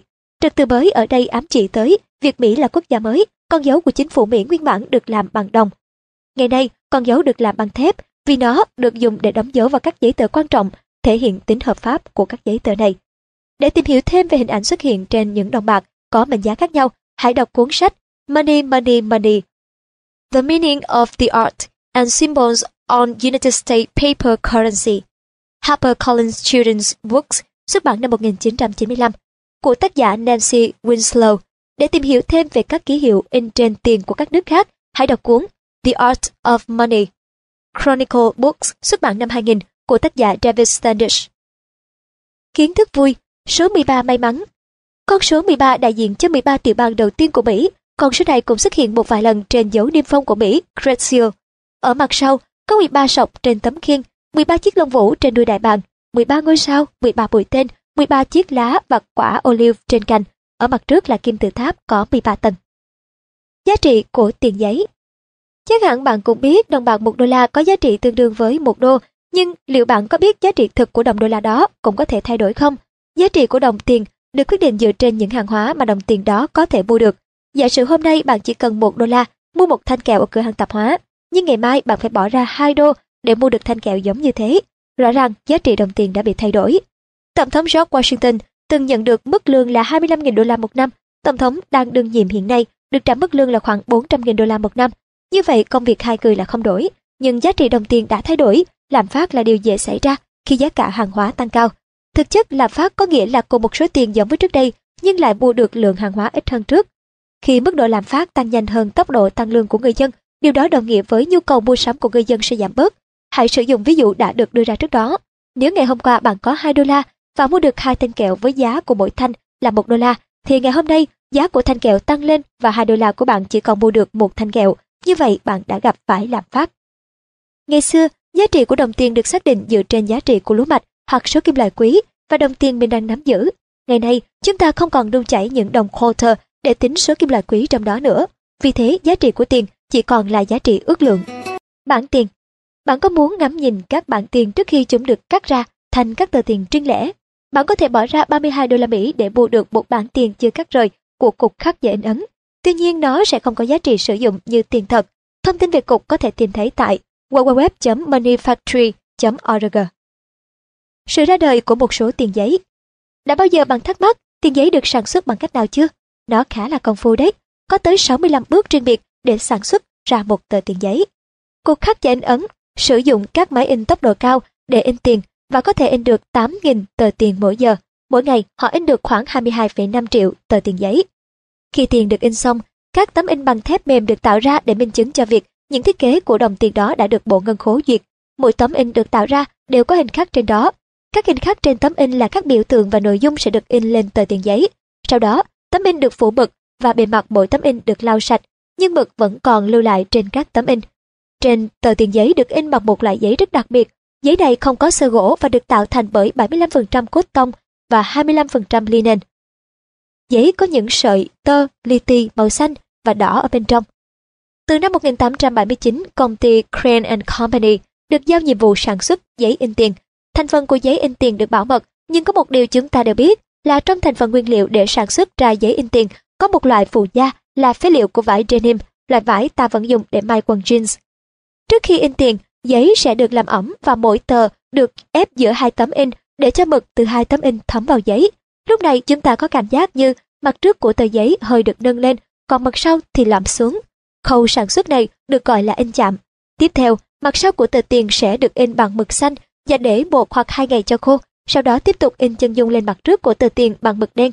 Bản in tiền được cắt đôi ra để kiểm tra, sau đó bản in được đưa qua một máy in khác để in dấu Cục Dự trữ Liên bang và Bộ Ngân khố. Cuối cùng, bản in được cắt ra thành các tờ tiền riêng biệt và sau đó buộc tiền lại thành từng bó, mỗi bó gồm 100 tờ. Chống gian lận Làm tiền giả là việc sản xuất các tờ tiền giả nhằm mục đích lừa đảo để chiếm dụng tài sản. Ngay từ khi tiền ra đời, nạn làm tiền giả đã xuất hiện. Vào thời La Mã cổ đại, hình phạt cho những kẻ làm tiền giả là tử hình. Ở Anh thế kỷ thứ 11, khi phát hiện những đối tượng có hành vi sản xuất tiền giả, thì hình phạt thích đáng được đưa ra là chặt tay. Tới thế kỷ thứ 18, khung hình phạt cho tội làm tiền giả đã thay đổi từ chặt tay sang cắt tay. Trong suốt thời gian xảy ra nội chiến Mỹ, nạn làm tiền giả trở nên rất phổ biến. Năm 1865, theo ước tính thì trong tổng số tiền giấy lưu hành tại Mỹ, có đến 1 phần 3 trong số đó là tiền giả. Để đối phó với sự bùng phát của loại tội phạm này, cơ quan mật vụ Mỹ đã được thành lập. Ban đầu, đồng đô la được in mực xanh bởi vì máy in đời cũ của những kẻ làm tiền giả khó bắt chước được màu mực xanh của tờ tiền và đây được coi là giải pháp chống làm giả. Tuy nhiên, các thiết bị máy tính, máy in, máy scan đã giúp cho việc làm tiền giả trở nên dễ dàng hơn nhiều. Để ngăn chặn tình trạng này, Bộ Ngân khố Hoa Kỳ đã thêm một số ký hiệu bảo mật đặc biệt cho tờ tiền. Hãy quan sát tờ tiền giấy 20 đô la được phát hành năm 2004. Bạn sẽ nhìn thấy dòng chữ series 2004 ngay phía dưới chân dung Tổng thống Andrew Jackson. Đây là ký hiệu đặc biệt để chống làm giả được Bộ Ngân khố bổ sung vào tờ tiền. Mặt trước tờ tiền Chân dung Cách thay đổi vị trí in chân dung các tổng thống trên mặt trước của tờ tiền là điểm thay đổi đáng kể nhất. Nó được chuyển từ giữa tờ tiền về gần góc để tránh bị cũ nát. Đa số mọi người có thói quen gấp đôi tờ tiền, nên kiểu in chân dung ở chính giữa sẽ khiến nó nhanh chóng bị cũ và rách. Cùng với việc thay đổi vị trí in chân dung, thì kích thước chân dung cũng được thay đổi lớn hơn để người sử dụng dễ nhận biết. Dòng chữ ở mặt sau được in nét mạnh hơn, những kẻ làm tiền giả cũng khó bắt chước hơn. Thủy ấn Hình thủy ấn là một chi tiết được in chìm vào tờ tiền trong quá trình sản xuất. Nó được in khoảng trống phía bên phải tờ tiền. Nếu bạn soi tờ tiền dưới ánh sáng, bạn sẽ thấy chân dung Andrew Jackson. Nhưng hình thủy ấn này không được in màu. Dấu cục dự trữ liên bang Thay vì sử dụng dấu riêng của 12 quận, trên mặt của tờ tiền giấy chỉ được phép sử dụng dấu tiêu chuẩn của Cục Dự trữ Liên bang. Chữ cái ký hiệu của quận và con số 12 quận dự trữ liên bang có chữ cái và con số ký hiệu riêng. Thứ tự của các con số và ký hiệu như sau. Boston 1A, New York 2B, Philadelphia 3C, Cleveland 4D, Richmond 5E, Atlanta 6F, Chicago 7G, St. Louis 8H, Minneapolis 9I, Kansas City 10J, Dallas 11K, San Francisco 12L. Số series Tờ tiền mới có thêm một chữ cái ở trước dãy số series. Chữ cái đầu tiên là số series, chữ cái thứ hai là ký hiệu của Cục Dự trữ Liên bang. Mệnh giá tiền Mệnh giá của tờ tiền vẫn được in bằng số ở bốn góc, nhưng kích thước của các con số này có sự thay đổi. Số USA 20 ở góc dưới bên trái được in cực nhỏ. Để đọc được dòng chữ in này, cần phải sử dụng kính lúp, rất khó để sao chép những chữ in siêu nhỏ này, vì vậy đây được coi là một trong các chi tiết chống làm giả. Ở góc dưới bên phải của tờ tiền, số 20 được in bằng một loại mực chuyển màu đặc biệt. Tùy thuộc vào góc nhìn mà ta thấy những màu khác nhau, đôi khi bạn thấy nó màu xanh, nhưng đôi khi lại thấy màu đen. Đây là một đặc điểm rất khó để làm giả. In siêu nhỏ Hình thức in siêu nhỏ không chỉ sử dụng để in các con số, mà nó còn được sử dụng để in khẩu lệnh ở các phía dưới bức chân dung. Chỉ an ninh Nếu soi tờ tiền trước ánh sáng, bạn sẽ thấy được một đường chỉ nằm bên trái con dấu, cục dự trữ liên bang. Với mỗi tờ tiền có mệnh giá khác nhau, thì đường chỉ an ninh lại nằm ở những vị trí khác nhau. Đây là đường chỉ polymer được kẹp vào bên trong tờ tiền khi sản xuất. Trên đường chỉ có một dòng chữ là USA 20 và hình lá cờ được in siêu nhỏ. Khi đặt dưới ánh sáng cực tím, đường chỉ của mỗi tờ tiền có mệnh giá khác nhau lại có một màu riêng biệt. In chuyển màu Nếu bạn nhìn vào số 20 ở góc dưới bên phải của mặt trước tờ tiền, bạn sẽ thấy màu sắc của con số thay đổi khi bạn thay đổi góc nhìn. Mặt sau tờ tiền Hỗ trợ tầm nhìn Ở phía dưới góc bên phải số 20 được in lớn, đậm trên nền sáng nhằm giúp những người kém mắt có thể dễ dàng xác định được mệnh giá của tờ tiền. In mảnh Giống như việc in nền của chân dung, nền của hình da trắng cũng được in mảnh để chống làm giả. Bộ ngân khố còn bổ sung thêm một số chi tiết vào tờ tiền mới để hỗ trợ cho các loại máy đọc tiền, giúp cho các máy bán hàng tự động ATM dễ dàng hơn trong việc xác định tiền thật và tiền giả. Các chi tiết hỗ trợ máy đọc tiền trên các tờ tiền giúp cho các thiết bị đọc tiền cầm tay có thể nhận diện được mệnh giá đồng tiền và đồng thời giúp người khiếm thị có thể sử dụng máy để nhận diện đồng tiền dễ dàng hơn. Không chỉ có tiền đô la bị làm giả, mà tiền đúc, xét, thẻ tín dụng cũng thường xuyên bị làm giả. Việc làm giả bất cứ thứ gì đều được coi là phạm tội. Người phạm tội bị gọi là tội phạm. Bọn tội phạm không những làm giả tiền mà chúng còn làm giả nhiều loại hàng hóa khác nhau như làm giả đồng hồ và túi sách của các thương hiệu nổi tiếng. Chúng được gọi chung là hàng nhái. Vấn đề của làm tiền giả làm tiền giả là một vấn đề nghiêm trọng vì tiền là thước đo phản ánh giá trị của nền kinh tế. Việc đưa thêm tiền vào thị trường mà không có hệ thống đảm bảo giá trị của chính phủ sẽ gây nên những tác động tiêu cực cho nền kinh tế đất nước. Một người tiêu tiền giả sẽ gây ảnh hưởng tới tất cả những người tiêu tiền thật vì tiền giả làm giảm giá trị của đồng đô la xuống. Cùng suy ngẫm, tại sao là chân dung tổng thống bạn có từng nghĩ tại sao chỉ có chân dung tổng thống mới được xuất hiện trên tờ đô la? Thực ra thì điều này không hoàn toàn đúng. Khi tờ 10.000 đô la được sản xuất, chân dung ông Simon Chase, Bộ trưởng Bộ Ngân khố được in trên đó. Hãy thử suy nghĩ xem nếu không chọn hình tổng thống, bạn sẽ chọn hình ai để in lên tờ tiền và vì sao? Người ta tìm thấy những tấm bản bằng đất sét có niên đại khoảng 4.000 năm trước. Những dấu hiệu này cho thấy rất có thể trước đó đã diễn ra hoạt động vay mượn tiền của nhau. Năm 1792, trước công nguyên, vua Hammurabi của xứ Babylon đã đưa ra bộ luật Hammurabi quy định các luật liên quan tới ngân hàng. Khi con người có tiền, họ trở nên lo lắng vì không biết nên cất tiền ở đâu. Thời bấy giờ, các đền thờ cổ được coi là nơi an toàn để cất giữ tiền, bởi không ai dám đột nhập vào các ngôi đền để cướp bóc vì sợ chọc giận Chúa. Vì vậy, các đền thờ đã trở thành nơi thu thập và cất giữ một số lượng lớn kim loại quý và nhiều hàng hóa ngũ cốc khác nhau. Người Ai Cập đã xây dựng một hệ thống ngân hàng sử dụng thóc gạo. Với hệ thống này, một ngân hàng thóc gạo được đặt tại trung tâm thành phố Alexandria để thực hiện tất cả các giao dịch gửi tại Alexandria và các vùng khác của nhà nước nơi có các vựa lúa. Chủ sở hữu thóc gạo có quyền viết lệnh để dùng số thóc gạo của họ chi trả cho các khoản nợ. Ví dụ nếu ai đó cần thu thuế, họ sẽ viết lệnh chi với số thóc tương ứng với số tiền cần nộp thuế và đưa cho người thu thuế. Cách chi trả tín dụng này khá giống với cách giao dịch tiền ở các ngân hàng hiện nay. Ngân hàng hiện đại Nước Ý là nơi sản sinh ra loại hình ngân hàng như chúng ta vẫn thấy ngày nay. Trên thực tế, từ ngân hàng, bank được bắt nguồn từ chữ banca trong tiếng Ý, nghĩa là ghế dài. Ban đầu các giao dịch của các ngân hàng được thực hiện tại ghế dài hoặc các bàn có phủ khăn màu xanh. Khoảng thế kỷ thứ 19, ngân hàng đầu tiên được xây dựng tại Lombardy, một thành phố miền Bắc nước Ý. Đến năm 1407, ngân hàng St. George tiếp tục được mở ở thành phố Genoa, nước Ý. Tính đến nay, ngân hàng này đã có lịch sử hoạt động gần 400 năm. Năm 1580, theo lệnh của thượng nghị sĩ, ngân hàng quốc doanh đầu tiên là Banco di Rialto được mở ở Venice. Ngân hàng này hoạt động như một ngân hàng thế chấp, nghĩa là khách hàng gửi tiền vào ngân hàng, và ngân hàng có trách nhiệm giữ tiền an toàn. Khách hàng có thể yêu cầu rút tiền bất cứ khi nào họ cần. Bước phát triển tiếp theo trong lĩnh vực ngân hàng là sự ra đời của ngân hàng giao dịch. Ngân hàng giao dịch khác với ngân hàng thế chấp. Ngân hàng giao dịch hoạt động theo hình thức khách hàng có thể gửi vàng, tiền đúc vào ngân hàng và ngân hàng cấp thẻ tín dụng cho khách hàng, nghĩa là ngân hàng nợ tiền khách hàng. Để chi trả cho các hóa đơn, khách hàng có thể yêu cầu ngân hàng thanh toán cho người khác hoặc thanh toán cho các công ty mà khách hàng nợ, miễn là số tiền ngân hàng thanh toán không vượt quá số tiền khách hàng gửi. Ngân hàng lưu giữ những sổ sách và số tiền khách hàng gửi và khách hàng có thể gửi thêm tiền hoặc là rút ra theo tùy ý. Năm 1609, một trong những ngân hàng giao dịch đầu tiên đó là Bank of Amsterdam đã được mở tại Hà Lan, cuối cùng là ngân hàng giao dịch sử dụng giấy bạc, chính là tờ tiền bạn đang sử dụng ngày nay. Ngày nay có rất nhiều ngân hàng và nhiều loại dịch vụ ngân hàng khác nhau để cho bạn lựa chọn. Ngân hàng tiết kiệm và cho vay, ngân hàng thương mại, ngân hàng dịch vụ cung cấp các loại dịch vụ bao gồm gửi tiết kiệm, ký xét, cho vay, hộp gửi an toàn và đầu tư. Liên minh tín dụng được hình thành bởi một nhóm người, thành viên có chung đặc điểm. Ví dụ những người cùng làm với nhau trong một công ty có thể liên minh tín dụng. Liên minh tín dụng hoạt động tương tự như một ngân hàng, nhưng nó thường ưu đãi cho những người là thành viên trong liên minh vay với mức lãi suất thấp hơn. Ngân hàng đầu tư bảo lãnh tài chính của các công ty thông qua mua cổ phiếu và trái phiếu.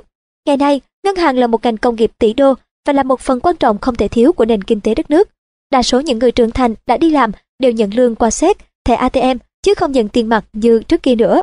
Séc là một tờ giấy đảm bảo rằng bạn được phép rút tiền từ ngân hàng, nhưng bạn cần phải đến một ngân hàng nào đó để đổi séc ra tiền. Kiến thức vui, không được thu lãi suất. Không phải tất cả các ngân hàng đều được thu lãi suất. Ở các ngân hàng Hồi giáo, các nước mà người dân theo đạo Hồi không được phép thu lãi suất tiền vay, thay vào đó họ thu phí. Lãi suất Tiền lãi là khoản tiền mà ngân hàng trả cho bạn vì họ đã sử dụng tiền của bạn. Nghe có vẻ buồn cười, vậy là đã có người trả tiền cho bạn vì bạn gửi tiền tiết kiệm. Ngân hàng là một đơn vị kinh doanh, vậy ngân hàng làm thế nào để tạo ra lợi nhuận khi họ trả lại cho bạn tổng số tiền nhiều hơn số tiền bạn gửi vô lúc ban đầu? Rất đơn giản, ngân hàng dùng số tiền tiết kiệm bạn gửi để sử dụng cho một mục đích khác, vì vậy ngân hàng trả phí cho bạn để được sử dụng tiền của bạn. Ngân hàng cũng không chỉ đưa tiền cho người khác vay, mà hai bên cần ký bản hợp đồng thỏa thuận. Một phần của hợp đồng nói về lãi suất Lãi suất là tiền mà người vay phải trả cho ngân hàng để được sử dụng tiền của ngân hàng.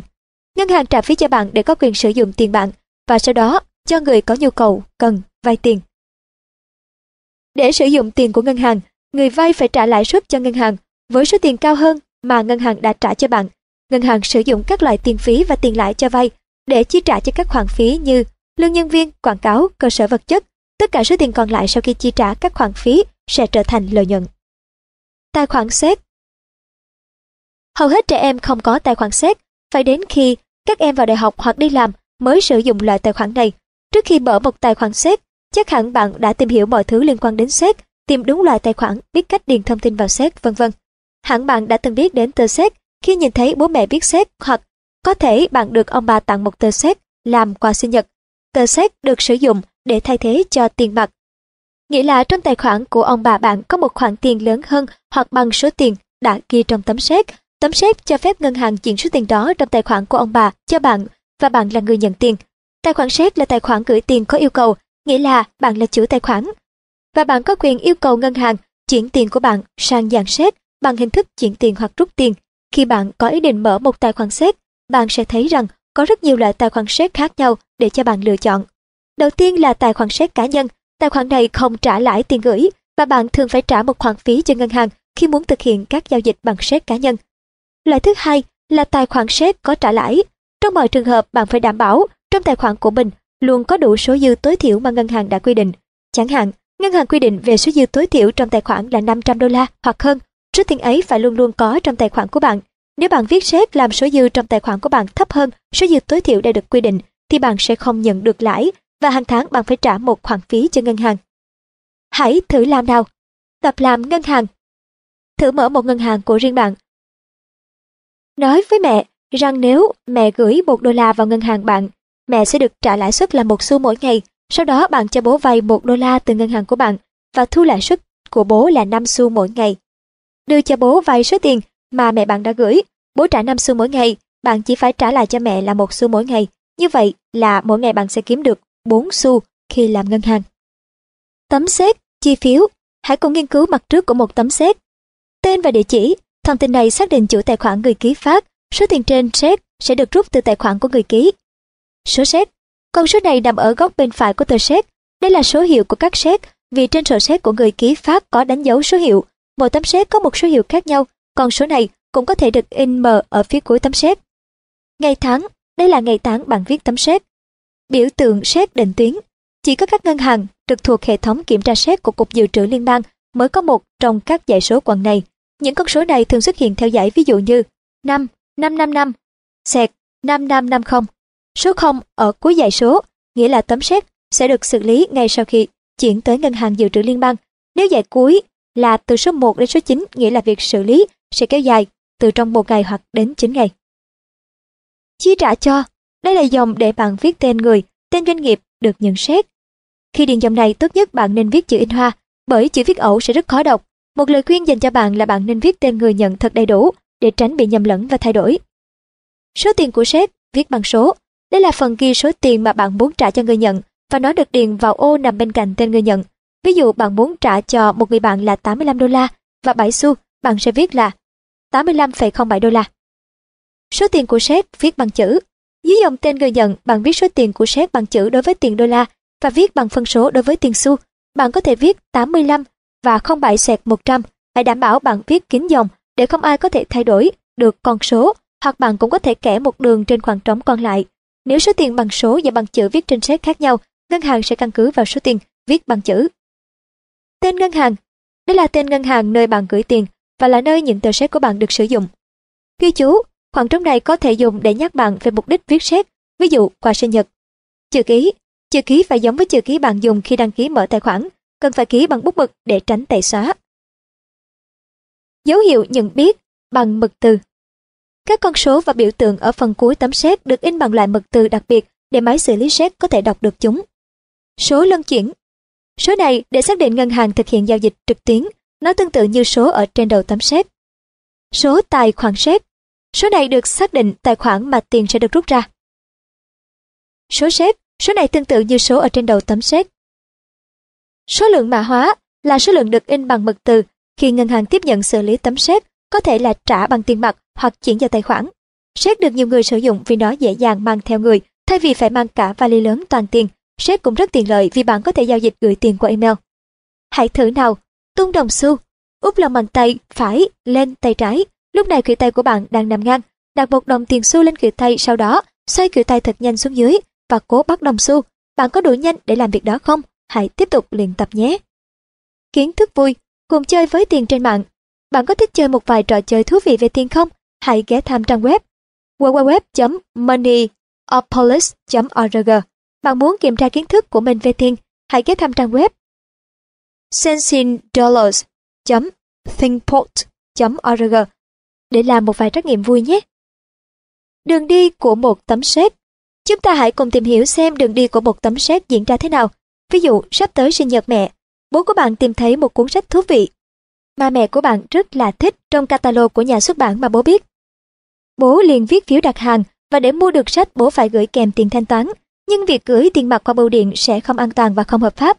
Vì vậy bố viết một tấm séc trị giá 25 đô la gửi tới nhà xuất bản. Nhà xuất bản tin tưởng chấp nhận tấm séc bố viết nghĩa là họ tin bố có đủ tiền trong tài khoản để chi trả cho tấm séc đấy. Vì thế, nhà xuất bản gửi tấm séc vào tài khoản ngân hàng và gửi sách cho bố.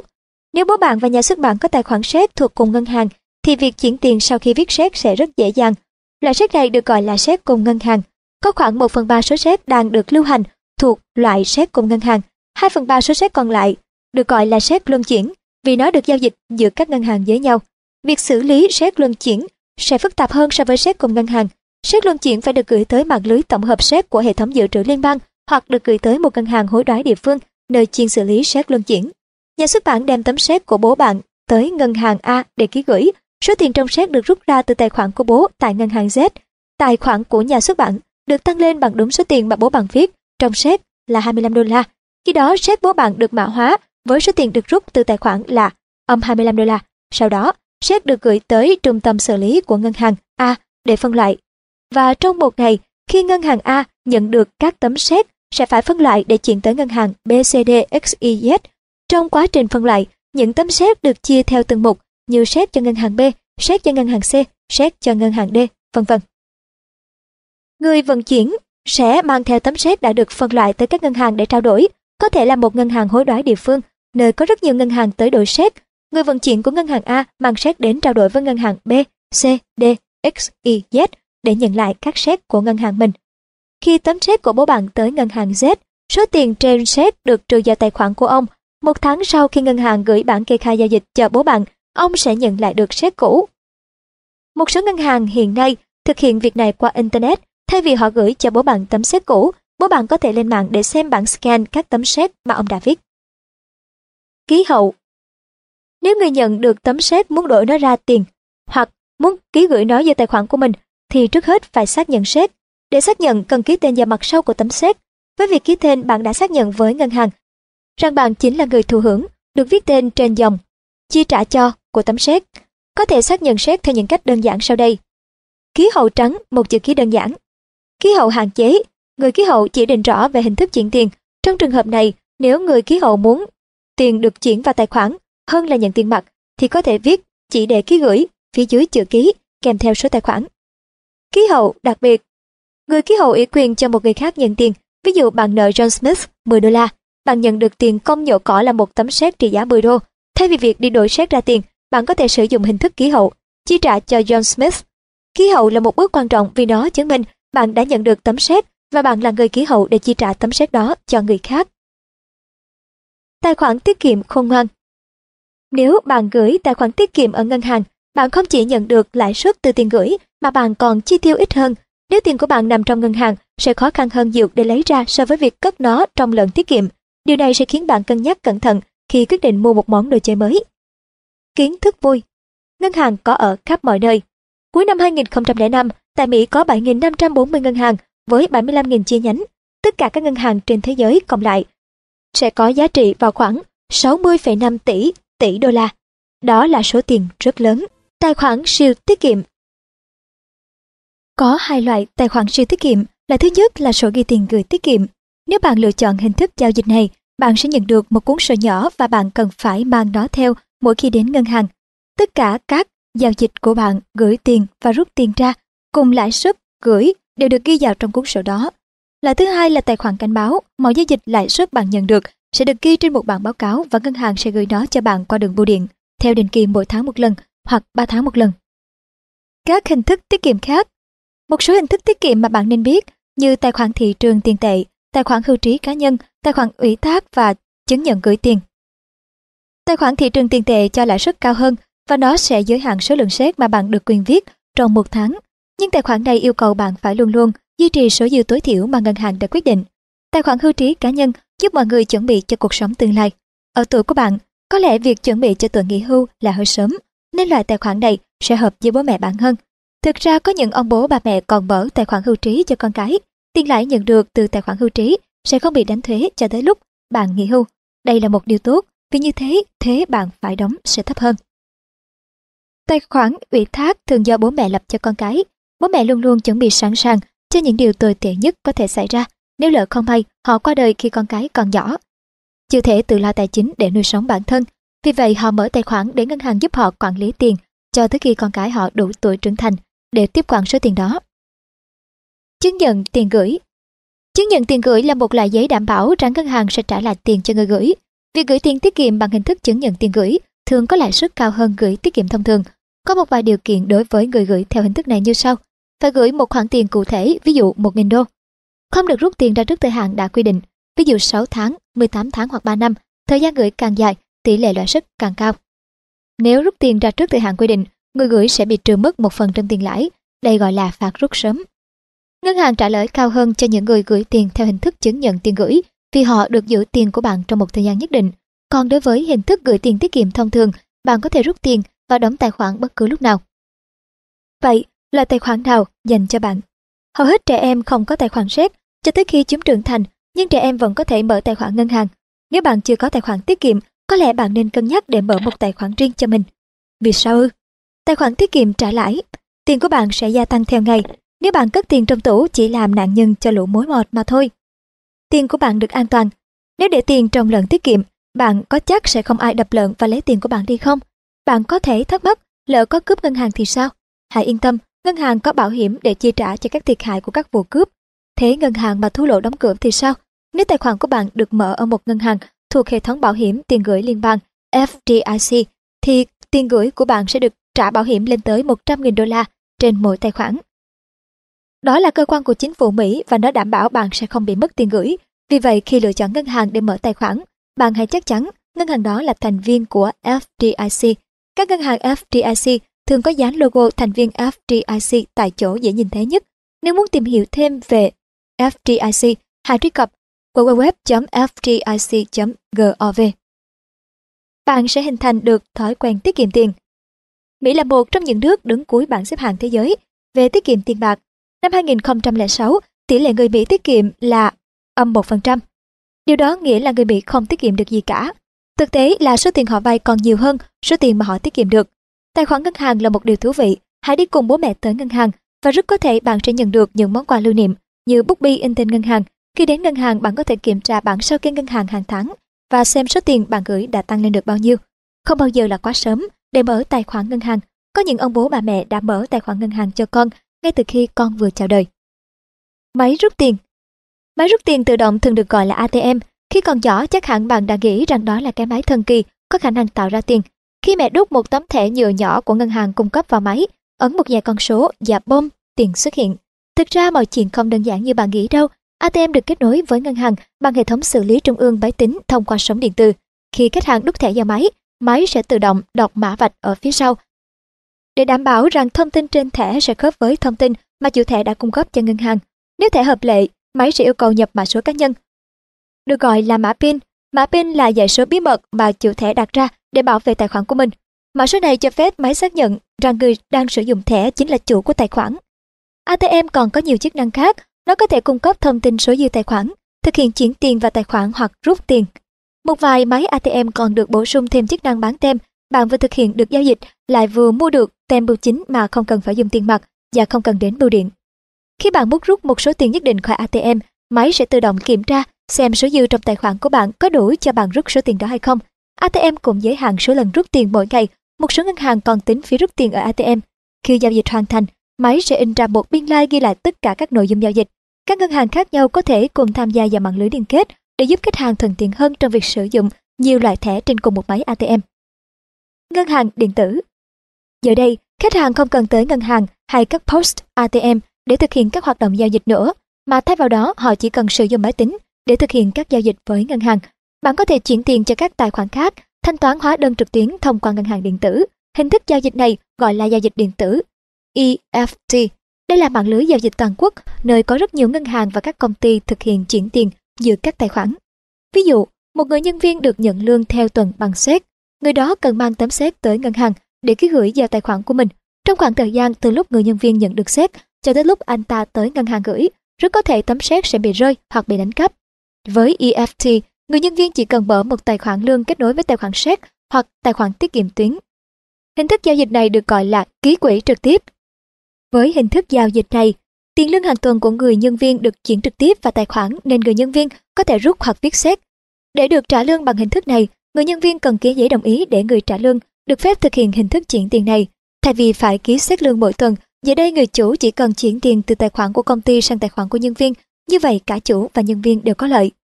Khách hàng cũng có thể vào website của ngân hàng để kiểm tra các giao dịch mà mình đã thực hiện, những xét nào mình đã viết, mình đã ký quỹ những khoản tiền nào. Khách hàng cũng có thể thanh toán trực tuyến tại trang website này hoặc thanh toán điện tử. Ví dụ nếu bạn nhận được hóa đơn tiền điện, bạn có thể truy cập vào website ngân hàng để thanh toán tiền cho công ty điện lực. Với hình thức thanh toán này, bạn sẽ không cần phải viết xếp và kết quả giao dịch sẽ được thông báo ngay lập tức. Thẻ nhựa Thẻ tín dụng thường được gọi là thẻ nhựa. Lý do của tên gọi này thật rõ ràng vì thẻ được làm bằng nhựa. Hãy hỏi bố mẹ bạn xem họ có bao nhiêu thẻ ghi nợ và thẻ tín dụng nhé. Thẻ tín dụng hoạt động như thế nào? Trước khi nói về thẻ tín dụng, hãy cùng tìm hiểu tín dụng là gì. Tín dụng là khoản thỏa thuận giữa người mua và người bán.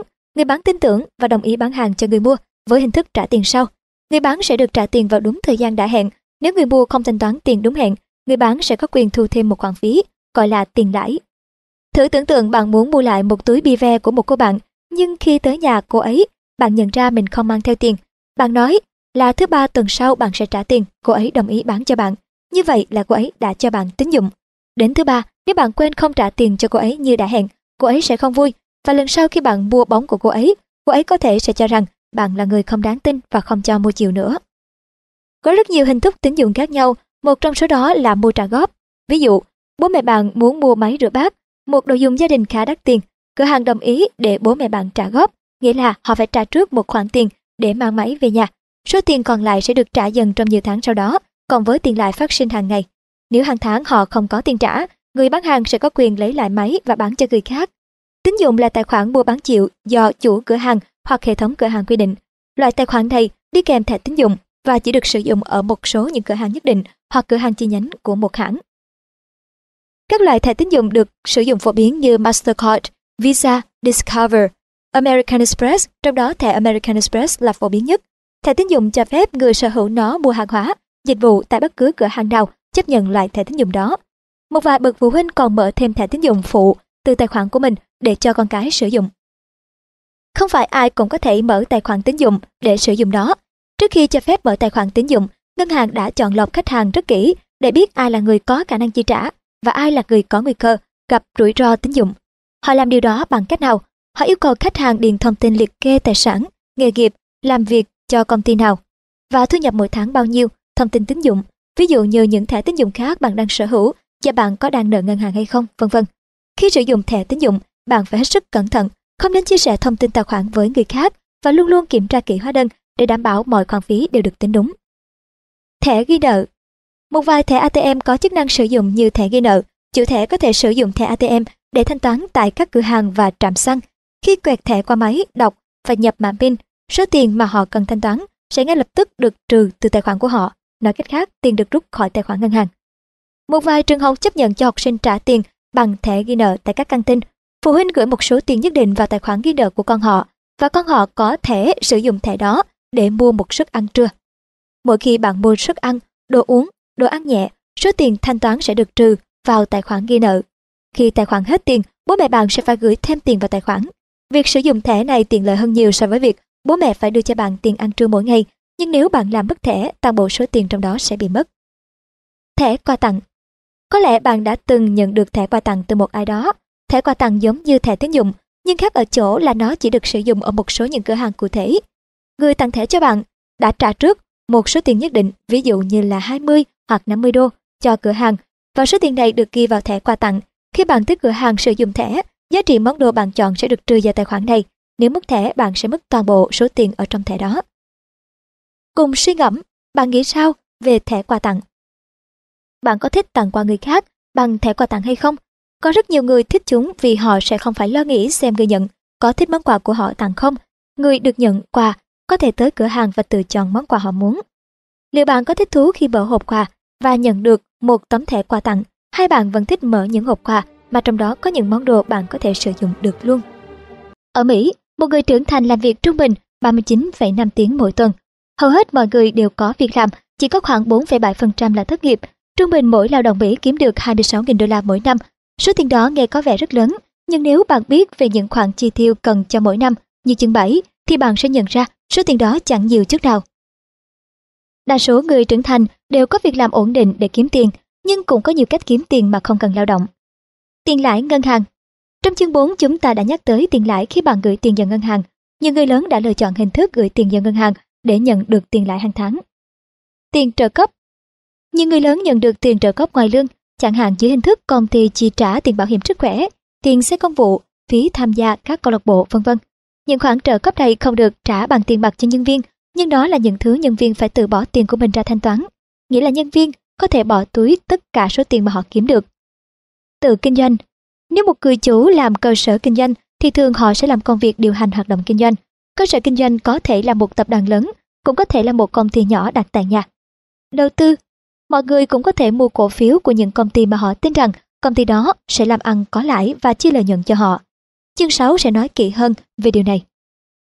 May mắn Có những người trúng sổ số và có được tiền. Quà tặng Quà tặng bằng tiền là một cách giúp người lớn có thêm tiền. Thừa kế Thừa kế là khi một người họ hàng hoặc bạn bè qua đời để lại tiền cho những người thân còn sống. Một số người bỗng chốc trở nên giàu có vì được thừa kế khối tài sản khổng lồ từ người thân quá cố để lại. Kiếm thêm thu nhập Người lớn có thể kiếm thêm tiền bằng cách bán những thứ đồ mà họ không còn sử dụng, làm thêm công việc phụ hoặc tự làm đồ để bán. Kiếm tiền là một việc mà người trưởng thành dành rất nhiều thời gian để thực hiện. Tiền phụ cấp Rất nhiều trẻ em nhận được phụ cấp tiêu vặt từ bố mẹ mình. Phụ cấp là số tiền trẻ em được nhận thường xuyên để phục vụ cho mục đích tiêu dùng cá nhân, thường là phụ cấp theo tuần. Nếu bạn không có phụ cấp, bạn có thể thuyết phục bố mẹ cho bạn một khoản tiền nho nhỏ mỗi tuần. Bố mẹ bạn có tin vào giáo dục không? Việc để bạn tự quản lý chi tiêu của mình cũng là một cách để bố mẹ dạy bạn về giá trị của đồng tiền. Nhiều ông bố bà mẹ lo ngại rằng con mình sẽ tiêu số tiền được phụ cấp một cách không hợp lý. Cũng có thể đôi khi bạn có những khoản mua sắm khá là ngốc nghếch, nhưng quyết định ở bạn và hy vọng bạn sẽ rút được bài học từ những khoản chi như thế. Cách hiệu quả nhất luôn là vừa học vừa làm. Hãy giải thích cho bố mẹ rằng bạn sẽ phải đối mặt với các vấn đề liên quan đến tiền bạc trong suốt cả cuộc đời. Vì vậy sai lầm về tiền bạc lúc nhỏ sẽ giúp cho bạn tránh được những hậu quả lớn về sau này. Hãy nói với bố mẹ rằng một ngày nào đó bạn sẽ lập gia đình và bạn cần biết cách quản lý tiền bạc của mình để chăm lo cho gia đình, đâu phải điều gì ở trường học cũng có thể dạy. Kiến thức vui, tiền dành cho bố mẹ. Nếu bố hoặc mẹ của bạn nằm trong số 5,5 triệu ông bố bà mẹ ở nhà chăm con, bạn hẳn sẽ cho rằng bố mẹ mình không phải làm việc. Suy nghĩ đó của bạn sai hoàn toàn. Để thêm một người làm toàn bộ các công việc nhà mà một ông bố bà mẹ ở nhà đang làm sẽ tốn khoảng 138.000 đô la mỗi năm. Ai nhận được phụ cấp tiêu vặt? Theo khảo sát của trang www.killsmoney.org cho thấy, có 74% trẻ em được nhận tiền phụ cấp tiêu vặt từ bố mẹ. Trong số đó có 60% trẻ em phải làm các công việc nhà để nhận được phụ cấp.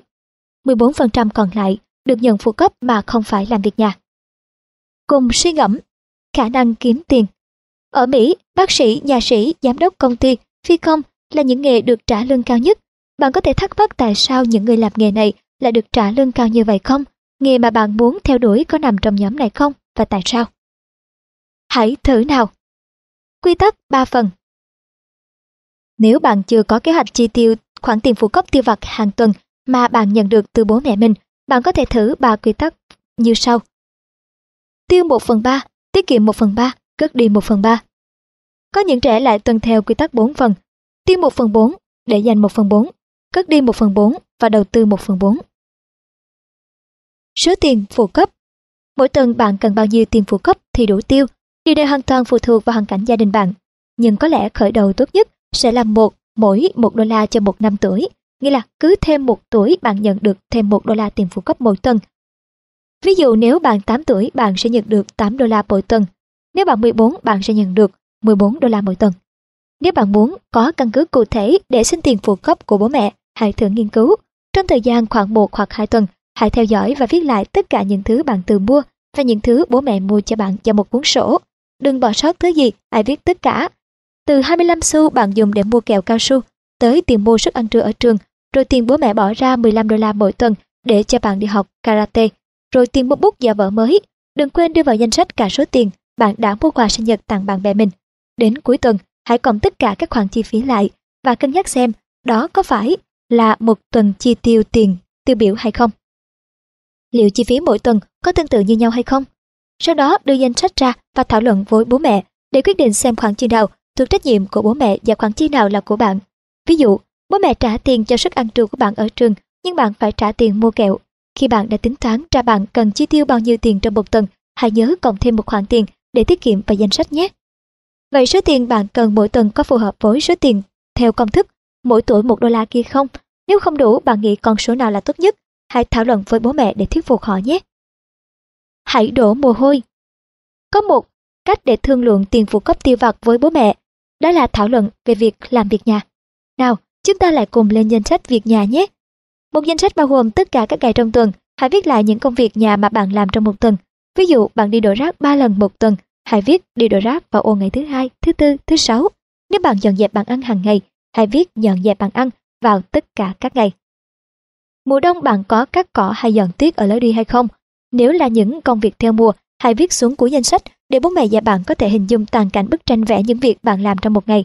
Sau một tuần, hãy ngồi với bố mẹ để cùng xem lại danh sách bạn đã viết. Có thể bố mẹ sẽ ngạc nhiên vì bạn đã làm rất nhiều việc nhà, nhưng cũng có thể bạn sẽ phải xấu hổ vì đã làm quá ít việc.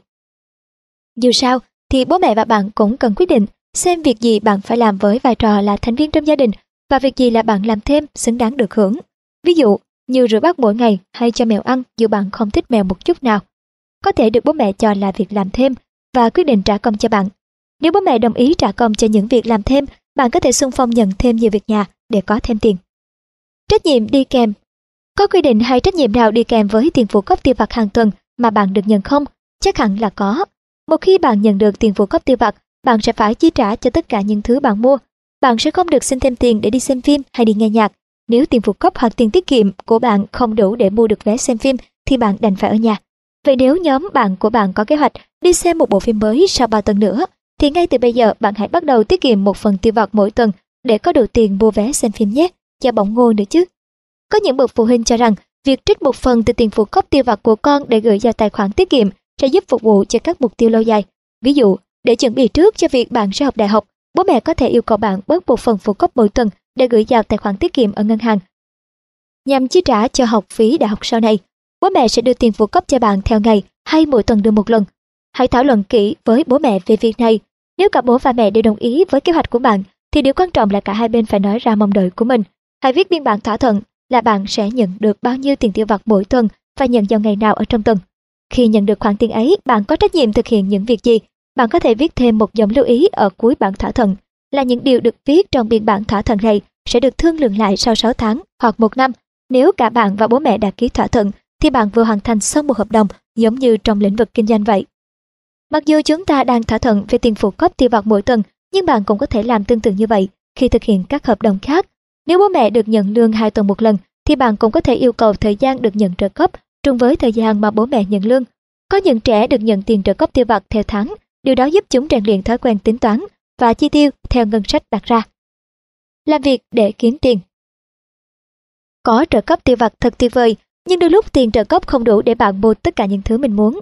Nếu bạn cần thêm tiền, hãy tự kiếm bằng chính sức lao động của mình. Hãy nhìn lại những công việc mà xem việc nào cần làm, nhưng không thuộc phạm vi công việc bạn được giao. Có thể bố mẹ muốn sơn tường rào và bạn nhận nhiệm vụ đó, hoặc bạn có thể lau đồ đạc, rửa xe cho bố và làm nhiều việc khác để được bố mẹ trả công. Nếu bố mẹ đồng ý, hãy lên kế hoạch thực hiện công việc. Nếu bố định sơn tường vào chủ nhật, bạn cần hoàn thành tất cả bài tập về nhà xong trước chiều thứ bảy. Kể cả điều đó đồng nghĩa với việc bạn phải bỏ lỡ một buổi đi chơi ở siêu thị với bạn bè mình. Bạn đã đủ 14 tuổi chưa? Nếu chưa, bạn rất khó để tìm một việc làm bán thời gian chính thức. Nhiều tiểu bang của nước Mỹ quy định rằng trẻ em phải đủ 14 tuổi trở lên mới được làm việc tại các nông trại gia đình. Ở đa số các tiểu bang, nếu bạn đủ 12 tuổi, bạn có thể nhận đi giao báo. Làm sao để biết quy định của khu vực bạn đang sống? Hãy hỏi các cố vấn ở trường học của mình. Cố vấn sẽ cho bạn biết bạn được phép làm bao nhiêu giờ mỗi tuần và tổng số giờ làm việc trong một năm học là bao nhiêu. Bạn cần phải có những giấy tờ gì để chứng minh mình đã đủ độ tuổi lao động. Luật về lao động trẻ em có quy định về các công việc trẻ làm phù hợp với sức khỏe và phải đảm bảo trẻ vẫn tham gia lớp học đầy đủ. Có những loại công việc không cần giấy phép mà trẻ em có thể làm được như trong nhà, lau nhà, quét dọn sân, trông trẻ. Ngoài ra còn có các công việc khác như rửa xe, dắt chó đi dạo, trồng thú cảnh. Bạn có thể tham gia vào các khóa học trông trẻ của Hội chữ thập đỏ địa phương. Chắc chắn các bậc phụ huynh sẽ rất ấn tượng nếu bạn đã có kỹ năng trông trẻ và biết ứng xử thông minh trong mọi tình huống khẩn cấp. Với những trẻ em chưa đủ tuổi để trông trẻ, có thể xin làm người hỗ trợ. Người hỗ trợ sẽ chơi với trẻ để phụ huynh làm việc nhà. Công việc trông trẻ không phải chỉ dành cho con gái. Các bậc phụ huynh cũng rất thích thuê các em nam trông những đứa con của họ. Quét sân, dọn gara và đồ cũ cũng là một công việc rất tốt nếu bạn thích vận động chân tay. Với những việc này bạn cần chuẩn bị một số dụng cụ như găng tay, xẻng, cào, vân vân. Nhưng thông thường người thuê bạn đã có sẵn những dụng cụ này. Tuy nhiên, hãy chú ý một điều, đừng bao giờ nhận làm những công việc có khả năng khiến bạn gặp nguy hiểm, ví dụ như tỉa cành cây nằm gần dây điện. Sau đây là danh sách một số công việc khác mà có thể bạn chưa từng nghĩ tới. Cài đặt và hướng dẫn sử dụng máy vi tính. Bạn có thể cài đặt các phần mềm máy tính và máy in cho người lớn nếu họ mua máy mới mà không biết cách sử dụng. Thiết kế website. Nếu bạn biết về ngôn ngữ lập trình HTML, bạn có thể lập website cho các cơ sở kinh doanh nhỏ để kiếm thêm tiền. Đánh máy. Nếu bạn quen thuộc với máy tính, đây cũng là công việc đáng để bạn quan tâm. Trong nhà, một người hàng xóm có thể thuê bạn tưới cây hoặc nhận thư hộ khi ông ấy đi vắng. Các công việc tình nguyện Những công việc như tình nguyện ở trại cứu giúp động vật mặc dù không mang lại tiền cho bạn, nhưng sẽ đem lại cho bạn những kinh nghiệm vô giá. Từ việc tham gia các công việc tình nguyện, bạn sẽ học được cách tuân theo chỉ dẫn, cách làm việc có kế hoạch, cách tương tác với mọi người. Đây cũng là những kỹ năng cần thiết cho bạn trong quá trình làm việc sau này. Và đừng quên rằng nếu bạn chứng tỏ được bản thân ở vị trí tình nguyện, thì rất có thể bạn sẽ tiến cử khi có các công việc được trả lương cao. Tiền và mơ ước một nhà kinh doanh là người tự lập nên một công việc để kinh doanh. Bạn đã từng nghĩ sẽ tự mình kinh doanh chưa? Bán trà đá ở hè phố cũng có thể là một sự khởi đầu tốt, nhưng việc xác định một kế hoạch kinh doanh lâu dài và làm việc tích cực để đạt được mục tiêu mới là cách để khởi nghiệp thành công. Đầu tiên, hãy bắt đầu với một ý tưởng hoặc một sở thích kinh doanh. Bạn có thích giúp bố lên kế hoạch tổ chức bữa tiệc gia đình không? Nên mua sắm loại chén đĩa nào cho phù hợp. Lập danh sách các món ăn đặc biệt cho bữa tiệc. Nếu như bạn thích những công việc như trên, bạn hoàn toàn có thể nghĩ tới một kế hoạch kinh doanh dịch vụ phục vụ các bữa tiệc và mời bố mẹ thuê. Mở rộng ý tưởng về kinh doanh phục vụ các bữa tiệc, bạn có thể nghĩ đến việc cung cấp trò giải trí tại các bữa tiệc sinh nhật cho trẻ con. Bạn có thể bán các trang phục hóa trang giống chú hề cho trẻ nhỏ. Tiến thêm bước nữa, làm các con vật bằng bóng bay thì sao? Bạn có học được cách làm các con vật bằng bóng bay và những chiếc mũ vui nhộn không? Trẻ con rất thích xem người khác làm con vật bằng bóng bay, chúng sẽ còn thích hơn nếu được mang những quả bóng bay ấy về nhà. Những điều cơ bản về kế hoạch kinh doanh Bây giờ khi đã có ý tưởng, bạn có thể bắt tay vào công việc kinh doanh dịch vụ giải trí cho các bữa tiệc của trẻ nhỏ bằng bóng bay, tạo hình các con vật. Điều đầu tiên bạn cần là một kế hoạch kinh doanh. Hãy xem xét tình hình của bạn, bạn có đủ thời gian để làm kinh doanh không? Liệu kinh doanh có ảnh hưởng tới việc học của bạn ở trường không? Bố mẹ bạn có đồng ý cho bạn làm không? Nếu tất cả những thắc mắc trên đã được giải đáp, hãy nghĩ tới việc kinh doanh dịch vụ giải trí bằng bóng bay con vật. Bạn sẽ cần học các kỹ năng cần thiết để vặn những quả bóng bay thành hình các con vật và bạn cần tập luyện thường xuyên. Bạn có nên mua một bộ đồ hóa trang chú hề không? Hay bạn chỉ nghĩ cần một vài cái mũi vui nhộn và một cái nơ đeo cổ là đủ? Bạn nghĩ ra cái tên nào thật độc đáo cho dịch vụ của mình chưa? Bạn sẽ quảng cáo ở những đâu? Bạn định tính giá dịch vụ cho từng khách hàng như thế nào? Trước khi trả lời các câu hỏi trên, bạn cần thăm dò thị trường. Thăm dò thị trường là gì? Đó là một khảo sát thực tế để tìm hiểu nhu cầu của mọi người đối với dịch vụ bạn định cung cấp như thế nào. Sẽ thực tệ nếu bạn dành thời gian và tiền bạc để mở một cơ sở kinh doanh và sau đó nhận ra rằng có đến 20 cơ sở kinh doanh khác nhau trong thị trấn cùng cung cấp một dịch vụ y hệt như dịch vụ của bạn. Bắt đầu khảo sát từ khu vực hàng xóm lân cận. Hàng xóm xung quanh nhà bạn, có nhiều trẻ em dưới 8 tuổi hay không? Hãy hỏi bố mẹ của những đứa trẻ này xem có bao giờ họ thuê người làm trò tại các bữa tiệc của con không và nếu có thì họ đã thuê ai. Họ có hài lòng với dịch vụ đó không? Họ có thích trò giải trí tạo hình con vật bằng bóng bay không? Họ sẵn sàng trả bao nhiêu tiền cho dịch vụ giải trí phục vụ bữa tiệc của con họ trong vòng 40 phút. Tiếp theo, hãy tra cứu trên mạng về các dịch vụ giải trí phục vụ cho các bữa tiệc trong khu vực bạn sống. Như vậy, kết quả thăm dò thị trường cho thấy những người trong thị trấn bạn sống có nhu cầu thuê dịch vụ mà bạn định cung cấp hay không. Tiếp theo sẽ phải làm gì? Học hỏi ư? Nếu bạn đã từng xem ai đó vặn bóng bay thành hình các con vật trên đường phố và nghĩ trò này dễ ợt thì không có nghĩa vặn bóng dễ ợt thiệt. Bạn có thể tham khảo sách dạy cách vặn bóng bay thành hình các con vật, chú hề hoặc tìm kiếm trên Internet để biết cách làm chúng cho đúng. Bạn có thể để ý thấy người vặn bóng luôn nói những câu chuyện đùa trong khi tay họ đang thân thoát tạo hình các con vật hay không. Đã đến lúc bạn cần tìm hiểu để biết thêm vài câu chuyện cười rồi. Vốn khởi nghiệp bạn cần phải có tiền vốn để bắt đầu công việc kinh doanh. Bạn sẽ phải mua sách dạy cách vặn bóng để tạo hình, phải mua bóng và bơm. Bạn cần mua vài bộ quần áo vui nhộn làm trang phục biểu diễn. Hãy kiểm tra xem tiền phụ cấp và tiền tiết kiệm của bạn có đủ để mua chúng hay không. Nếu không, bạn thử bàn bạc với bố mẹ xem liệu họ có thể cho bạn vay tiền cho tới khi bạn nhận được hợp đồng đầu tiên. Để thực hiện sự chuyên nghiệp, hãy viết giấy vay nợ. Bố mẹ sẽ nhận ra sự nghiêm túc của bạn trong việc kinh doanh và sẵn lòng giúp đỡ bạn. Chuẩn bị sẵn sàng. Sau khi đã tập luyện thành thạo thì bây giờ là lúc bạn nghĩ ra một cái tên độc đáo và ấn tượng cho dịch vụ của mình. Tên dịch vụ là bạn của bóng thì sao nhỉ? Hoặc có thể là nghệ sĩ bóng. Thử hỏi ý kiến bố mẹ, bạn bè về cái tên bạn vừa nghĩ ra.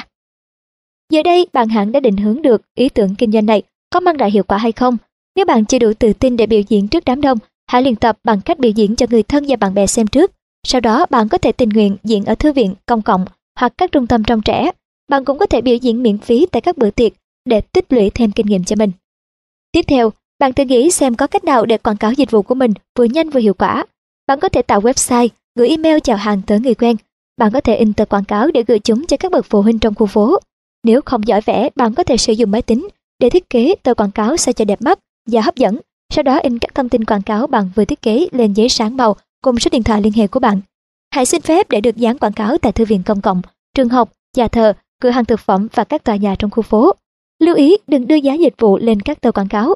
Điều này sẽ giúp bạn có cơ hội thương lượng giá dịch vụ với các khách hàng sau này. Với từng đối tượng khách hàng khác nhau, bạn có thể muốn đưa ra những mức giá khác nhau. Ví dụ, bạn sẽ muốn làm giảm giá cho buổi quyên góp của Hội hướng đạo nữ sinh. Thậm chí bạn có thể biểu diễn miễn phí nếu ở đó có nhiều khách hàng tiềm năng tới xem bạn biểu diễn. Ngoài ra, bạn còn cảm thấy tốt hơn vì mình đã đóng góp một phần vào hoạt động từ thiện. Có thể ở các thư viện hoặc trung tâm cộng đồng sẽ cho phép bạn dán tờ quảng cáo nhưng điều quan trọng nhất bạn cần làm là nói chuyện với những người bạn gặp để giới thiệu về dịch vụ của bạn. Tiến triển công việc kinh doanh Chúng ta cùng bàn về các mục tiêu kinh doanh. Các chủ doanh nghiệp luôn đặt ra mục tiêu kinh doanh theo tuần, theo tháng, theo quý và theo năm. Mục tiêu kinh doanh đưa ra cần thực tế. Ví dụ như đạt mục tiêu doanh thu cho dịch vụ tạo hình công vật bằng bóng bay phải đạt 1 triệu đô la trong năm đầu tiên là một điều không thực tế. Mục tiêu thực tế hơn nên là mỗi tháng một hợp đồng trong năm đầu tiên, vì đây là mục tiêu có thể đạt được kinh doanh cũng cần đặt ra sứ mệnh, lời lý giải ngắn gọn về điều mà doanh nghiệp cố gắng thực hiện. Đối với dịch vụ tạo hình con vật bằng bóng bay, sứ mệnh có thể là cung cấp dịch vụ giải trí hấp dẫn nhất cho trẻ từ 4 tới 8 tuổi thông qua việc tạo hình các con vật bằng bóng bay. Hãy thử nào, hãy viết sứ mệnh cho bất cứ một ý tưởng kinh doanh nào mà bạn đang có ý định làm. Nếu bạn nghĩ mãi mãi không ra câu sứ mệnh thì bạn hẳn chưa thực sự biết mình muốn làm gì. Trong trường hợp đó, bạn cần cân nhắc lại ý tưởng của mình. Hợp đồng Đến đây bạn nghĩ mình đã có một nền tảng vững chắc để bắt đầu kinh doanh phải không? Nhưng như thế vẫn còn chưa đủ. Bạn đã bao giờ nghĩ đến hợp đồng chưa? Trong công việc kinh doanh, bạn cần viết một bản hợp đồng thỏa thuận cụ thể để biết khách hàng và bạn sẽ nhận được điều gì từ dịch vụ mà bạn cung cấp. Một bản hợp đồng bao gồm ngày tháng, giờ bắt đầu và nơi diễn ra cũng như chương trình giải trí sẽ kéo dài trong khoảng thời gian bao lâu. Những điều kiện cả hai bên đều nhất trí cũng cần được đưa vào bản hợp đồng. Ví dụ, mỗi trẻ tới tham dự buổi tiệc sẽ nhận được hai con thú bằng bóng bay. Hợp đồng cần ghi rõ giá cả, hình thức thanh toán. Ví dụ 25 đô la bằng tiền mặt hoặc xét và thanh toán ngay sau khi buổi diễn kết thúc. Ở cuối hợp đồng sẽ có phần ký tên, ngày tháng ký của bạn và khách hàng.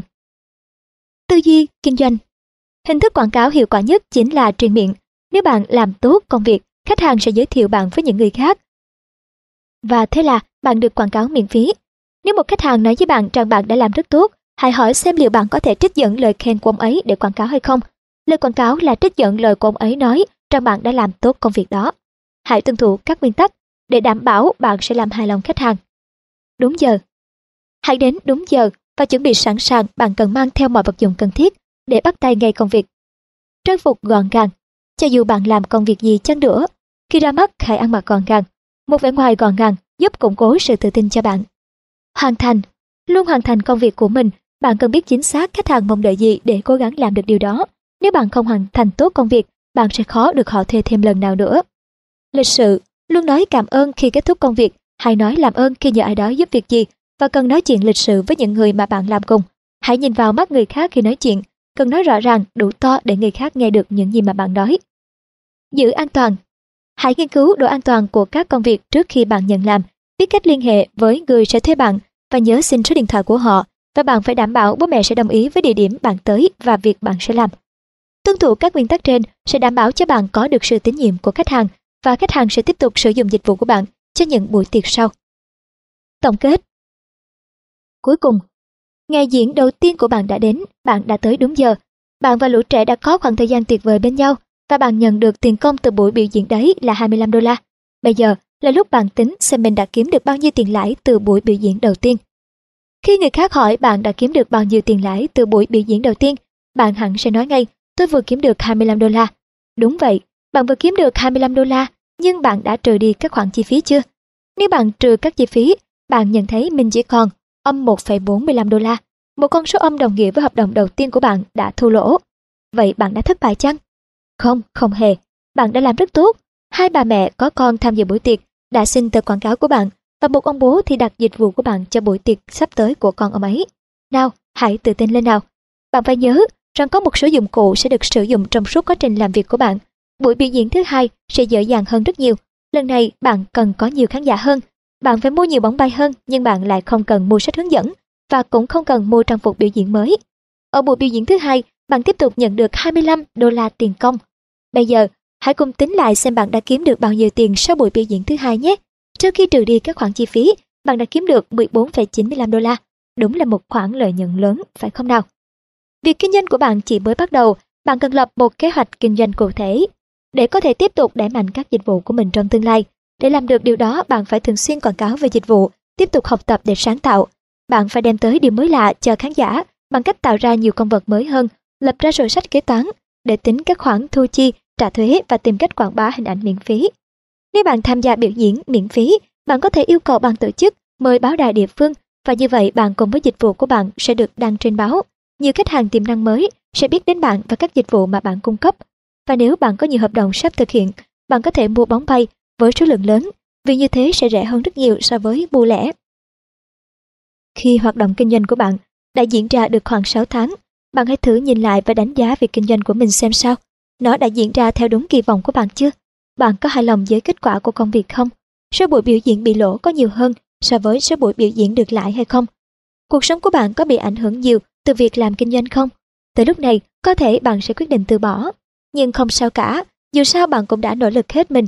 Theo thống kê về thế giới kinh doanh của người lớn, có khoảng 70 đến 80% các công ty kinh doanh mới phải đóng cửa trong năm đầu tiên hoạt động. Nếu bạn thích thú với công việc hiện tại, thích gặp gỡ nhiều người mới và muốn kiếm được một chút tiền từ sức lao động của mình, thì có thể bạn sẽ quyết định tiếp tục công việc. Điều đó thật tốt. Có thể bạn đã thành công, nhưng bạn mong muốn được thử sức ở một vài lĩnh vực kinh doanh khác. Dù sao đi nữa, việc lập ra một cơ sở kinh doanh đã giúp bạn tích lũy được những kinh nghiệm cực kỳ quý báu. Bạn đã học được kỹ năng giao tiếp, bạn đã được củng cố sự tự tin cho bản thân và bạn đã chứng minh cho bố mẹ biết rằng bạn là người có kế hoạch rõ ràng. Nhận quà bằng tiền Khi bạn dần lớn lên, người thân sẽ thấy khó khăn khi chọn mua quà cho bạn dịp sinh nhật hoặc ngày lễ Tết. Có thể một người bác sẽ tặng bạn một đôi dép đi trong nhà hình con gấu bông từ năm này qua năm khác, chỉ bởi vì bác bạn biết rằng bạn thích đôi dép đi trong nhà hình con gấu bông mà bác đã tặng khi bạn lên 4 tuổi và bác nghĩ bạn vẫn còn thích chúng khi bạn đã 14. Trẻ em luôn thích quà bằng tiền, nhưng nhiều người lớn là không thích tặng tiền vì sợ trẻ sẽ tiêu lung tung. Thuyết phục người lớn tặng tiền sẽ là việc bạn phải làm. Bạn có muốn tiết kiệm tiền để làm gì đó không? Ví dụ bạn muốn dành dụm tiền để tham gia trại bóng đá vào hai tuần sau, hoặc bạn muốn mua một cái máy nghe nhạc mới. Hãy cùng nghiên cứu một chút về tiêu dùng nhé. Bạn sẽ cần bao nhiêu tiền để mua được chiếc máy nghe nhạc mà bạn thích và bạn cần phải tiết kiệm trong bao lâu để có đủ số tiền đăng ký tham gia trại bóng trước khi hết hạn đăng ký. Nếu bạn muốn mua một chiếc máy nghe nhạc, hãy tìm hiểu thông tin trên Internet đọc quảng cáo khuyến mại và tham khảo một số website khác để đánh giá mức độ tin cậy của từng sản phẩm. Hãy học cách so sánh các cửa hàng với nhau, hỏi một người bạn nào đó đang sở hữu một chiếc máy nghe nhạc, xem bạn ấy có hài lòng với máy nghe nhạc mà bạn ấy đang dùng hay không. Lắng nghe những góp ý mà người bạn ấy nói. Khi bạn ấy nói nhãn hiệu X, Y, Z cho âm thanh không tốt, hoặc nhãn hiệu ABC phải sạc pin 10 tiếng đồng hồ mỗi ngày, từ những góp ý của bạn ấy, bạn hãy đưa ra quyết định về loại máy nghe nhạc mà bạn sẽ mua, giá tiền của nó là bao nhiêu hiện tại bạn đang có bao nhiêu, bạn sẽ phải cần thêm bao nhiêu mới đủ để mua. Nói cho những người sẽ tặng quà, biết về kế hoạch của bạn. Có thể bác bạn không hề biết rằng bạn đang có một kế hoạch tiêu dùng chính chắn. Nếu biết có lẽ bác sẽ tặng sinh nhật bạn bằng một chút tiền để giúp bạn mua được món đồ mà bạn mong muốn, thay vì mua cho bạn một đôi dép đi trong nhà hình gấu bông. Bạn cũng có thể đề nghị người thân tặng bạn thẻ quà tặng. Đối với những sinh viên đại học thì việc được nhận quà bằng tiền là điều rất phổ biến. Chỉ còn vài năm nữa bạn sẽ bước vào đại học, bạn có thể gửi tất cả số tiền được tặng vào quỹ năm 29, một chương trình đầu tư để trả tiền học phí đại học, hoặc gửi tiết kiệm và lấy chứng nhận tiền gửi, xem thêm ở chương 4. Còn một cách nữa là bạn có thể dùng số tiền dành cho đại học đó để đầu tư, nhưng đầu tư sẽ đi kèm với rủi ro. Đọc thêm chương 6 để biết thêm về đầu tư và quyển năm 29. Vay mượn tiền Có một cách nữa để có tiền đó là đi vay mượn. Người lớn thường xuyên vay tiền của nhau, người lớn cũng có thể đi tới ngân hàng để đăng ký vay tiền. Ngân hàng sẽ kiểm tra xem người đó có việc làm ổn định không, có thanh toán các loại hóa đơn đúng hạn không, mức độ rủi ro tín dụng của người đó có thấp không. Nếu có, ngân hàng sẽ cho người đó vay tiền. Các khoản vay thường có thời hạn nhất định, ví dụ năm hoặc là 30 năm. Người vay tiền cần trả nợ ngân hàng theo tháng. Những khoản nợ phải trả hàng tháng bao gồm một phần tiền gốc và tất cả tiền lãi. Xem chương 4 để biết thêm các thông tin về lãi ngân hàng. Người lớn thường vay tiền để mua nhà, mua xe. Vay tiền để mua nhà được gọi là vay thế chấp bất động sản. Khi một người vay tiền để mua nhà hoặc mua xe, họ phải viết giấy cam kết rằng nếu không trả được nợ, ngân hàng có quyền lấy lại nhà hoặc xe. Đây gọi là sở hữu lại. Thông thường khi thu lại nhà hoặc xe, ngân hàng sẽ bán nó để thu nốt số tiền còn lại của khoản nợ. Chắc hẳn bạn đã từng vay tiền của bạn bè hoặc bố mẹ khi bạn có ý định mua một món đồ có giá trị cao, ví dụ như là bộ đồ chơi hockey hoặc một đôi giày đẹp. Khi vay tiền, bạn cần lên kế hoạch trả nợ rõ ràng để bố mẹ và bạn bè thấy rằng bạn nghiêm túc trong việc vay tiền.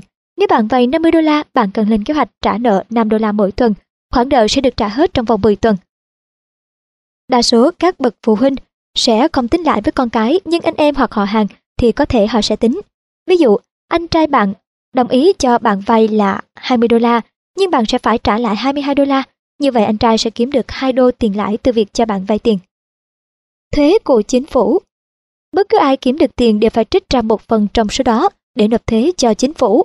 Đây là thuế thu nhập cá nhân, các khoản thuế mà chính phủ thu được dùng để chi trả cho các dịch vụ công mà chính phủ cung cấp, ví dụ như xây dựng và sửa chữa trường học, bệnh viện, bưu điện, cơ quan cảnh sát, quân đội, sửa đường, xây công viên, cứu hỏa, cấp cứu, tòa án và nhiều dịch vụ khác.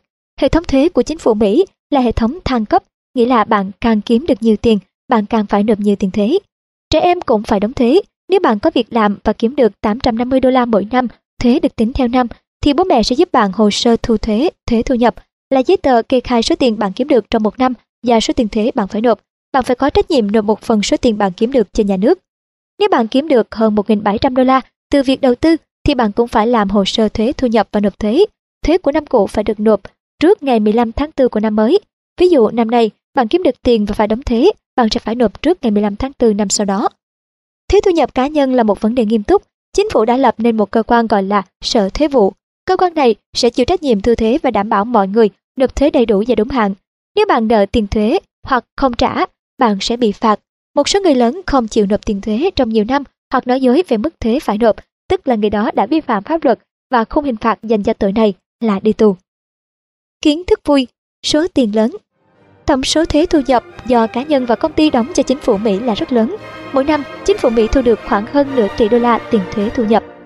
Nếu bạn muốn mở một dịch vụ quét lá nhưng bạn chưa có tiền để mua dụng cụ và thực hiện quảng cáo, mẹ bạn đồng ý đầu tư một khoản tiền vào công ty của bạn là 50 đô la và bạn không phải trả lại, miễn là bạn chia sẻ lợi nhuận với mẹ mình. Bạn đang nghe sách nói tại website sách.mp3.com với số tiền đầu tư của mẹ, bạn có thể mua được những dụng cụ tốt và thực hiện rất nhiều quảng cáo. Như vậy, dịch vụ của bạn được nhiều người thuê và bạn bắt đầu kiếm được tiền lãi. Cứ bộ đô la tiền lãi mà bạn kiếm được, bạn sẽ trả cho mẹ 10 xu. Như vậy, nếu công việc kinh doanh của bạn càng thuận lợi, thì mẹ càng kiếm được nhiều tiền. Đó là cách thức hoạt động của công ty. Mọi người đầu tư tiền vào công ty, công ty dùng số tiền đó hoạt động và phát triển. Khi công ty lớn mạnh và có lãi, công ty sẽ trả tiền cho các nhà đầu tư. Đầu tư là một cách tuyệt vời để kiếm tiền mà không cần phải làm việc. Tuy nhiên rủi ro của đầu tư cũng rất lớn. Nếu chẳng may bạn bị ngã khi leo cây, bị trèo tay và không thể đi quét lá, thì mẹ sẽ không có lợi nhuận từ việc kinh doanh của bạn nữa. Như vậy, mẹ đã có một đầu tư thất bại. Đầu tư có thể thành công hoặc thất bại, vì vậy trước khi có ý định đầu tư vào một lĩnh vực nào đó, bạn cần phải tìm hiểu thật kỹ về lĩnh vực mà bạn định đầu tư. Một nghiên cứu về hoạt động của thị trường chứng khoán trong 200 năm qua cho thấy hàng năm lợi nhuận trung bình từ việc đầu tư vào cổ phiếu là 9,5 xu. Một số loại cổ phiếu sẽ cho lợi nhuận cao hơn và một số loại thì cho lợi nhuận thấp hơn, nhưng lợi nhuận trung bình của thị trường chứng khoán là như vậy. Bạn có phải kiểu người có tố chất trở thành nhà đầu tư? Có một vài điều bạn cần cân nhắc và suy nghĩ nghiêm túc trước khi quyết định đầu tư. Bạn phải tự nhận xét tính cách bản thân. Bạn có sẵn sàng mạo hiểm mua cổ phiếu của một công ty mới mà công ty đó có thể hoặc có thể không thành công trong việc sản xuất ra loại thiết bị điện tử kỳ diệu. Nếu công ty thành công bạn thu được rất nhiều tiền lợi nhuận, nhưng nếu nó thất bại thì bạn mất tiền, liệu bạn có buồn lắm không? Khả năng tài chính của bạn cho phép bạn đầu tư bao nhiêu? Mỗi năm bạn tiết kiệm được khoảng 100 đô la từ tiền phụ cấp tiêu vặt tiền quà tặng, tiền kiếm được từ việc trông trẻ thì bạn đã có thể nghĩ đến việc đầu tư. Mục tiêu kiếm tiền của bạn lúc này là gì? Có phải bạn muốn kiếm tiền để mua quà sinh nhật cho gia đình, bạn bè? Hay là mua quà nhân dịp Giáng sinh sắp tới? Nếu vậy đầu tư không phải là sự lựa chọn hợp lý cho bạn. Để có được kết quả đầu tư bạn sẽ phải kiên nhẫn chờ đợi.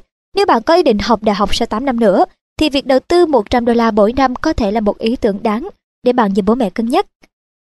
Tất nhiên với số tiền đầu tư đó bạn sẽ chẳng thể trả toàn bộ chi phí cho 4 năm đại học, nhưng ít nhất bạn sẽ có tiền mua sách hoặc mở một tài khoản chi tiêu trong thời gian học đại học. Nhiều người không hiểu được rằng để đầu tư có lãi thì họ phải bỏ rất nhiều thời gian và công sức. Bạn muốn kiếm tiền bằng cách đầu tư, nhưng việc thành công nhanh chóng là điều rất hiếm gặp. Nếu bạn muốn tìm cách làm giàu nhanh chóng thì đừng nghĩ đến việc đầu tư, bởi một trong những đặc tính của đầu tư là kiên nhẫn. Bạn phải chờ đợi kết quả của nó sau 5 năm hoặc lâu hơn thế nữa. Đồng thời bạn phải nhớ rằng đầu tư là trói tiền, nghĩa là bạn sẽ không được tiêu số tiền đó.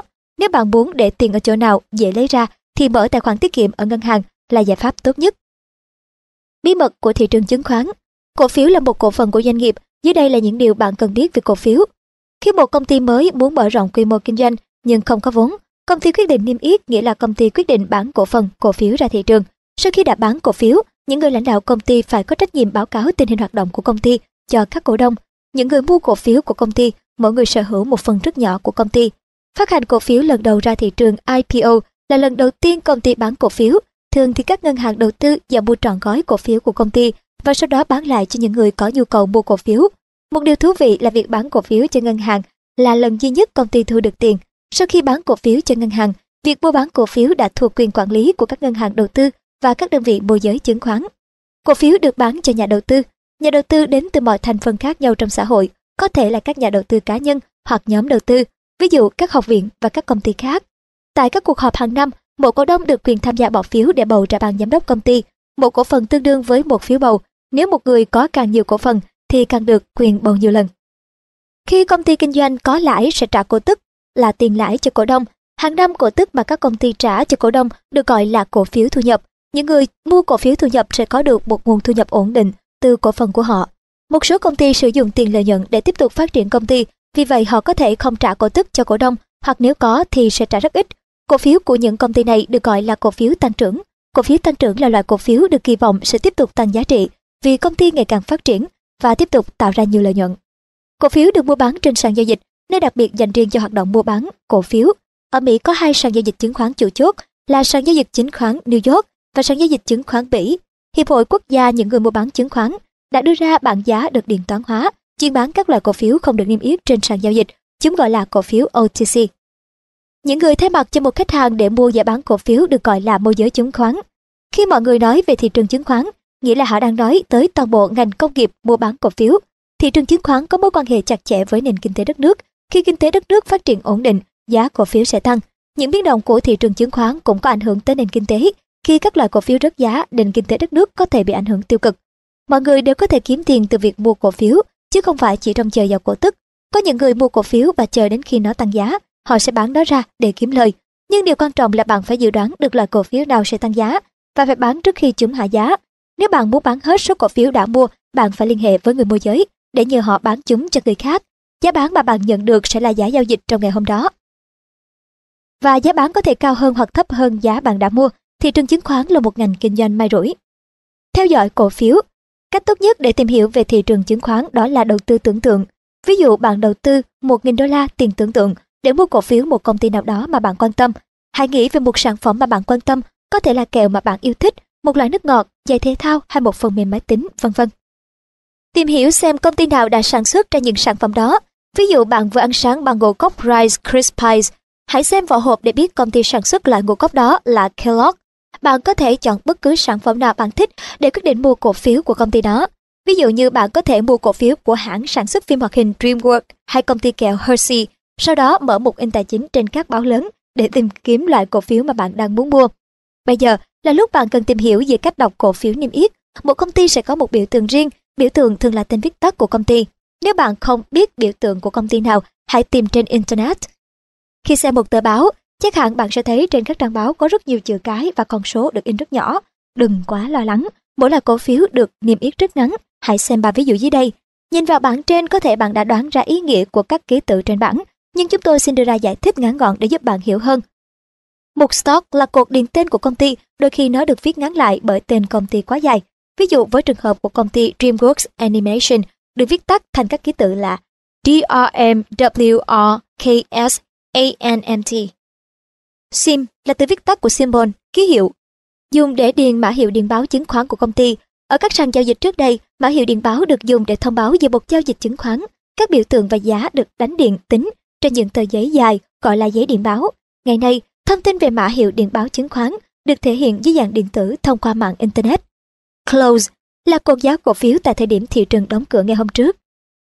Net CHG là từ viết tắt của Net Change, thay đổi thuần là cuộc so sánh giữa giá cổ phiếu ở thời điểm đóng cửa ngày hôm đó với giá cổ phiếu ở thời điểm đóng cửa của các giao dịch ngày trước đó.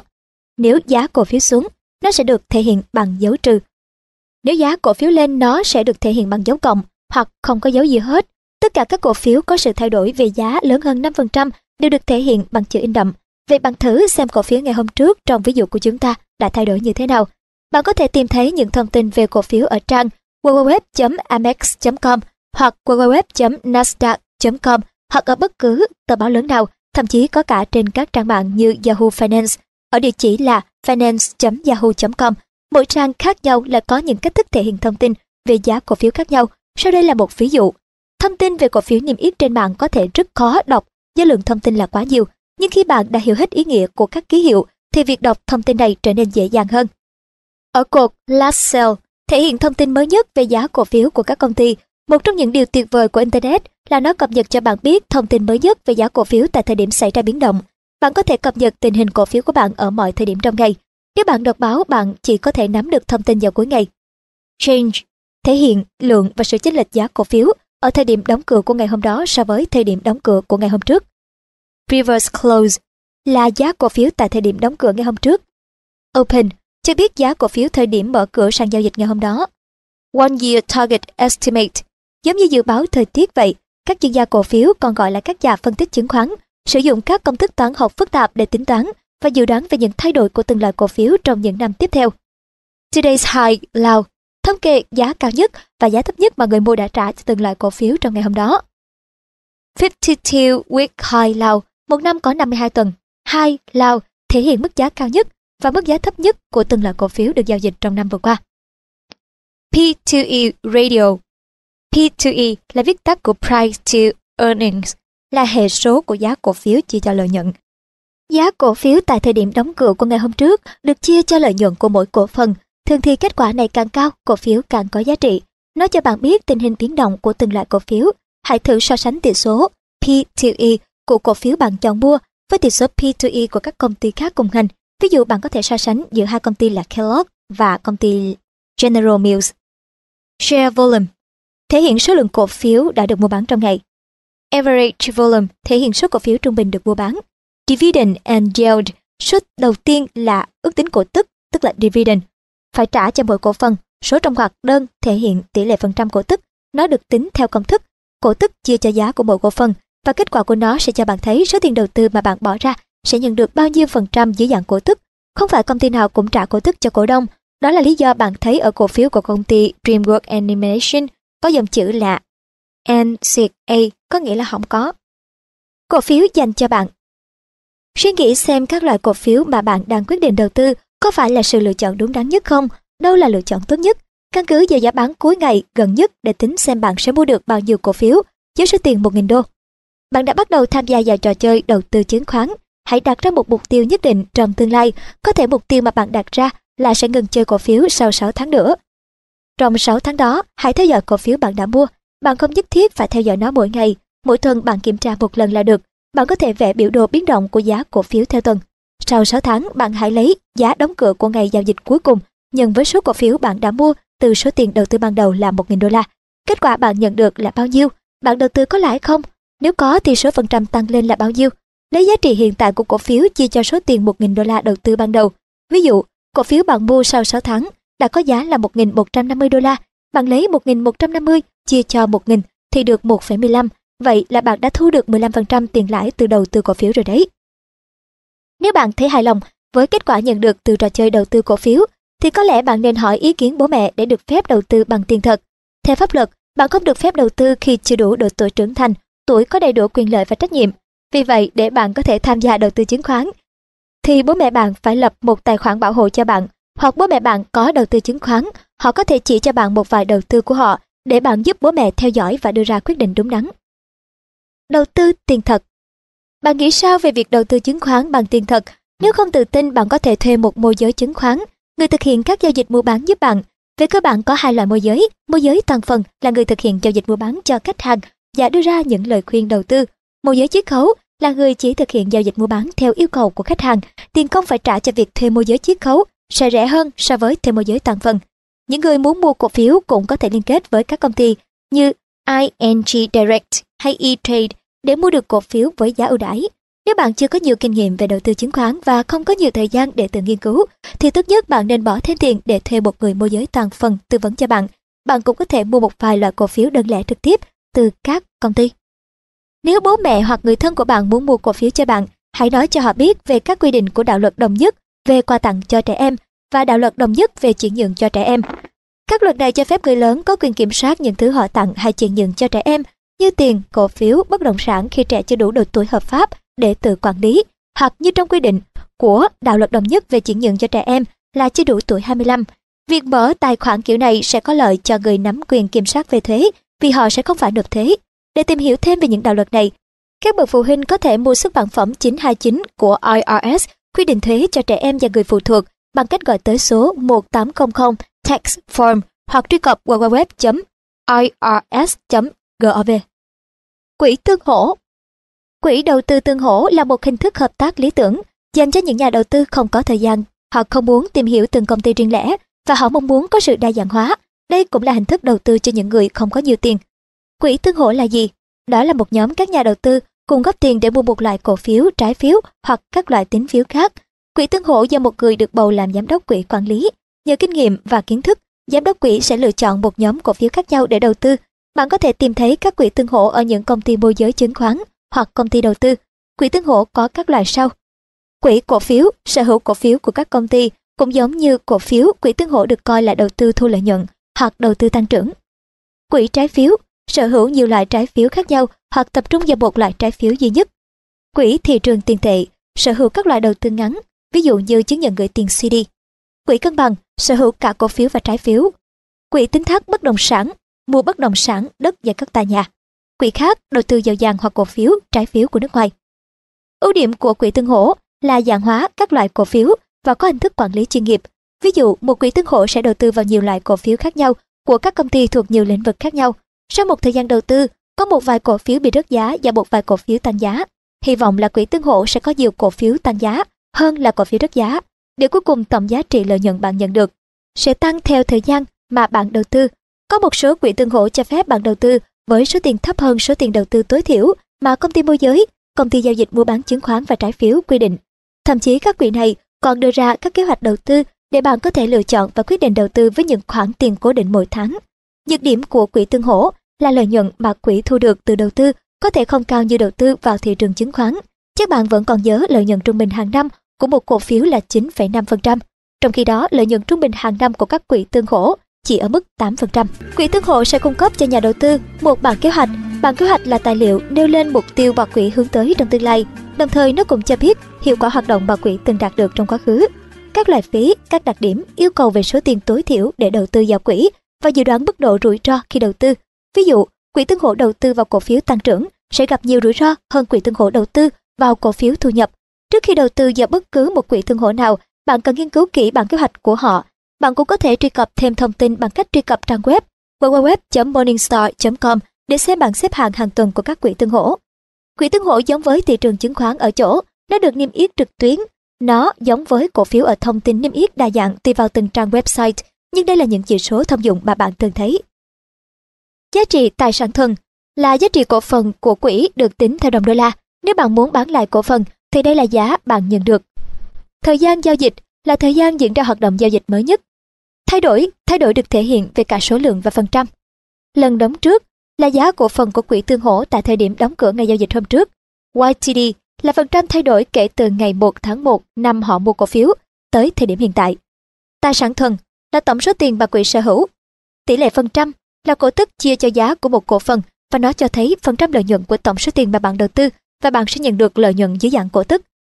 Những thông tin trên đây chỉ là bước khởi đầu nếu bạn quan tâm tới lĩnh vực đầu tư chứng khoán. Hiện nay có hàng trăm đầu sách viết về đầu tư chứng khoán, bạn có thể đọc chúng để tham khảo thêm. Bạn hãy tới thư viện hoặc các cửa hàng sách và chuẩn bị tinh thần để tiếp nhận một lượng thông tin mới về đầu tư nhé.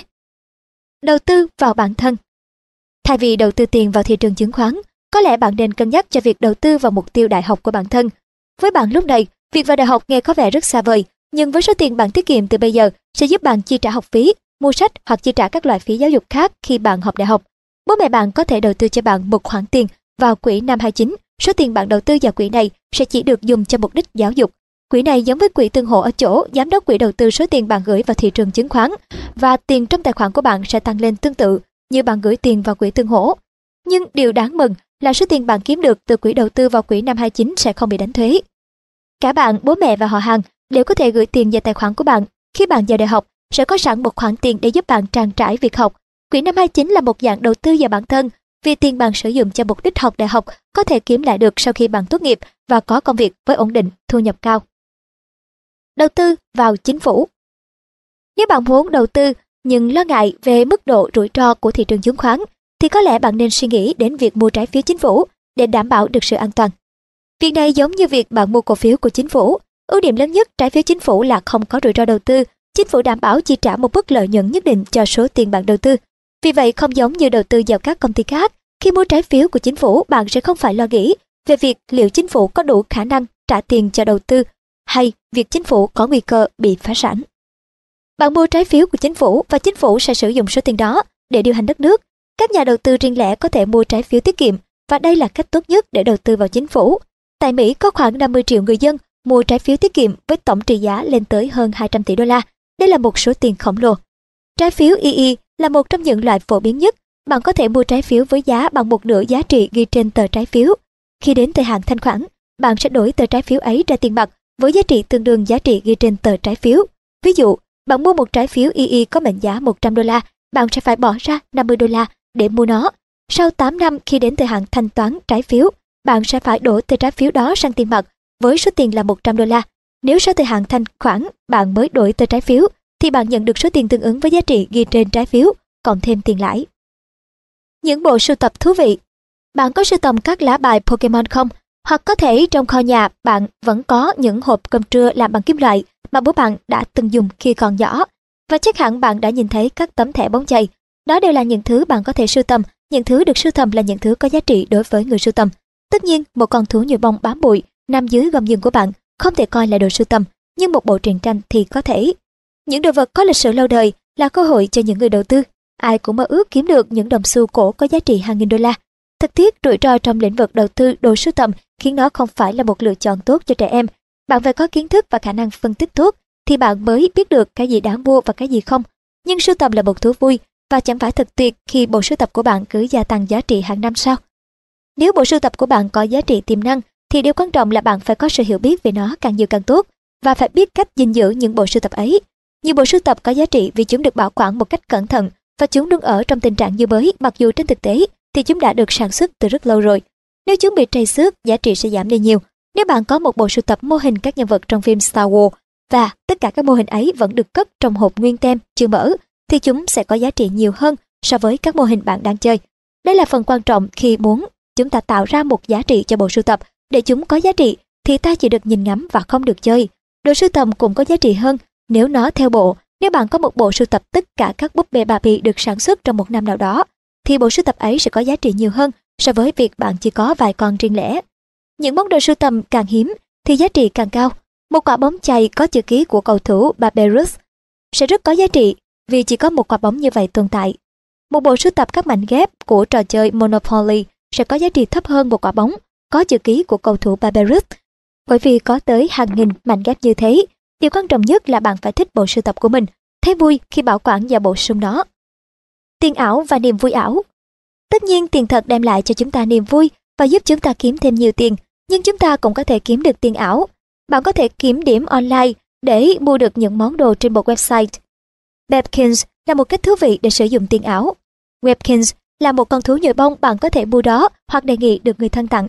Con thú sẽ được đính kèm với một mã code mà bạn có thể dùng nó để đăng ký trên website www.webkins.com. Bạn sẽ phải đặt tên cho thú cưng ảo của mình và quyết định xem nó là con đực hay con cái. Ban đầu, website sẽ cung cấp cho bạn một số Kiss Cash để bắt đầu.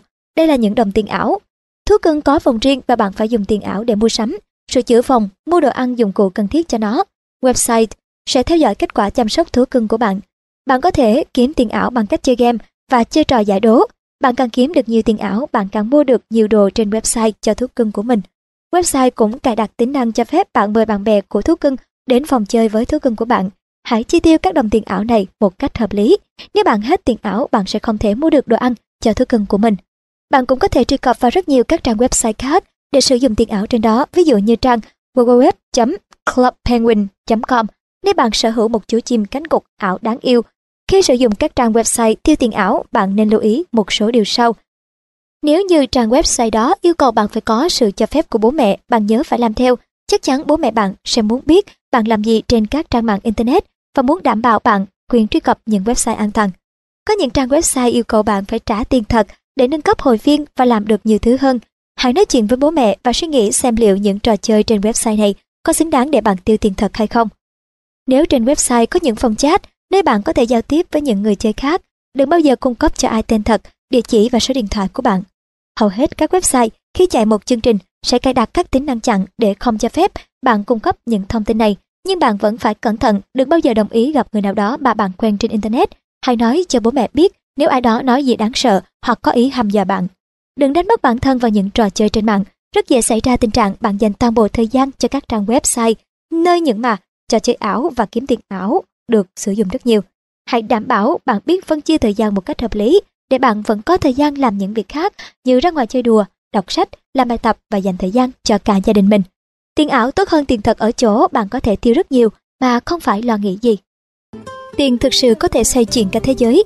Để mua bất cứ thứ gì hoặc thuê ai đó làm việc gì, bạn cần phải có tiền để chi trả cho họ. Không ai làm việc không công. Vì vậy tất cả những gì con người tạo ra sửa chữa hoặc thực hiện đều cần tiền. Thật tuyệt nếu bạn có thể tới cửa hàng và chọn một đĩa DVD mà không phải trả tiền. Nhưng các diễn viên tham gia đóng phim phải được trả công, người quay phim phải được trả công, người sản xuất đĩa và vỏ đĩa cũng phải được trả công cho thời gian họ bỏ ra và chi phí nguyên liệu mà họ mua.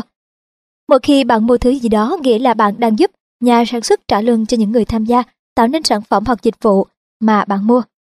Có thể là bạn không nhận ra, nhưng đa số mọi thứ chúng ta sử dụng hàng ngày đều cần đến tiền Bây giờ, hãy thử quan sát một ngày bình thường của bạn.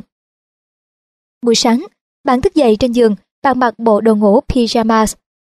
Bạn mở vòi nước để đánh răng, bạn phá ngũ cốc vào bát để ăn sáng, bạn mặc quần áo và đi giày. Để có được tất cả những thứ đó, bạn cần phải có tiền, cái giường, bộ đồ ngủ, nước, kem đánh răng, ngũ cốc, cái bát, quần áo và giày. Ở trường, bạn đi xe buýt tới trường, bạn ngồi tại bàn học và dùng bút chì để làm bài kiểm tra. Giáo viên giảng bài trong lớp, bạn ăn trưa ở căng tin và sau đó đi tới lớp học vẽ. Bạn đi xe buýt về nhà, lại một lần nữa tất cả các hoạt động của bạn đều tốn tiền, cần có tiền để đi xe buýt và xây dựng nhà trường. Giáo viên cần được trả lương, bạn phải có tiền để mua suất ăn trưa và bố mẹ phải mua bút chì, giấy màu vẽ cho bạn. Buổi chiều, bạn về nhà và xem tivi, ăn một ít hoa quả sau đó chơi game với anh trai. Bạn đi giày trượt và ra ngoài đường, bố mẹ bạn nấu bữa tối và mọi người trong gia đình cùng ăn với nhau. Bạn đoán ra rồi đấy, tất cả mọi thứ từ tivi, hoa quả, trò chơi cho tới giày trượt của bạn đều phải dùng tiền để mua. Thậm chí cả vỉa hè mà bạn trượt patin cũng phải có tiền mới xây dựng được, thức ăn và bàn ăn cũng phải được mua bằng tiền. Buổi tối khi trời tối, bố mẹ bạn bật đèn lên, bạn đi tắm và sau đó chơi trò đối chữ. Mẹ bạn chỉ cho bạn một trò chơi trên máy tính. Bố mẹ bạn chính là người trả tiền điện cho trò chơi đối chữ, đường truyền internet cho chiếc máy tính nữa. Tất cả những thứ đó đều được mua bằng tiền. Nếu suy xét kỹ thì có vẻ như thế giới này được tạo nên từ tiền Thực sự có rất nhiều cách khác nhau để chi trả cho một món đồ. Chi phí công Có nhiều thứ trong cuộc sống mà bạn và bố mẹ bạn không phải trực tiếp chi trả, nhưng thực chất thì bạn và bố mẹ bạn vẫn đóng góp tiền của mình vào các khoản tiền đó để chi trả dù bạn có nhận ra hay không. Nếu bạn đi học ở trường công, bố mẹ bạn sẽ không phải trả tiền học phí. Bất cứ đứa trẻ nào sống trong khu vực lân cận trường công cũng được phép tới trường đó học mà không phải trả tiền. Tuy nhiên, trường học là nơi phải sử dụng rất nhiều tiền những tòa nhà, các trang thiết bị, đồ đạc, hệ thống sưởi ấm, ánh sáng, nước và lương giáo viên đều là những khoản chi phí khổng lồ. Chính phủ sẽ chịu trách nhiệm chi trả cho tất cả những khoản phí đó. Tuy nhiên, không phải ai cũng được sử dụng dịch vụ miễn phí. Tiền mà chính phủ sử dụng để chi trả cho hoạt động của trường học được trích từ tiền thuế mà toàn dân nộp cho chính phủ. Tiền thuế cũng được dùng để xây vỉa hè, bệnh viện, trả lương cho lính cứu hỏa và dịch vụ cắt cỏ trong công viên.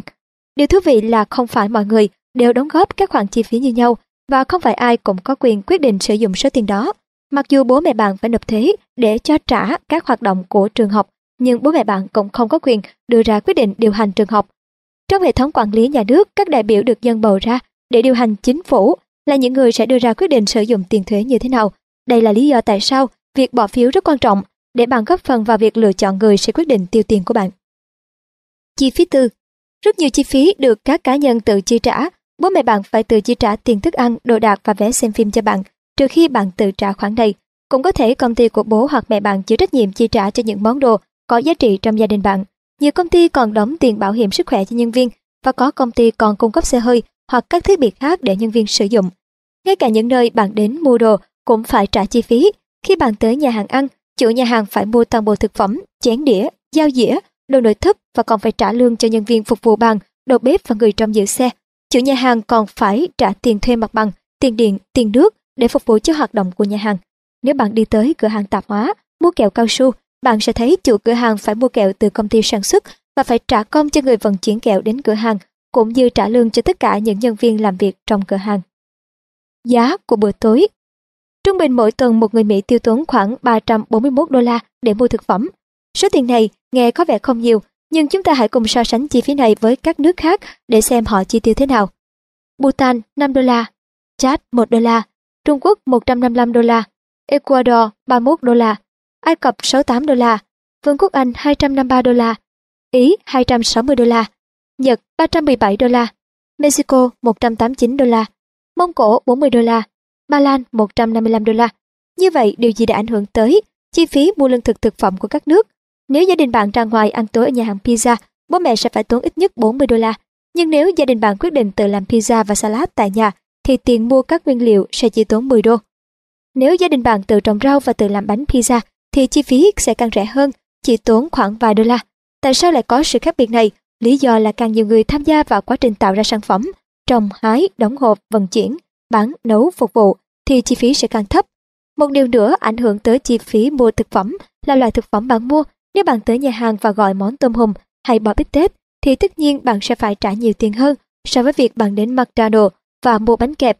Một điều nữa tạo nên sự khác biệt trong chi phí mua thực phẩm là chất lượng thực phẩm bạn mua. Nhiều gia đình chấp nhận bỏ ra số tiền lớn hơn để mua thực phẩm sạch vì họ tin nó tốt cho sức khỏe.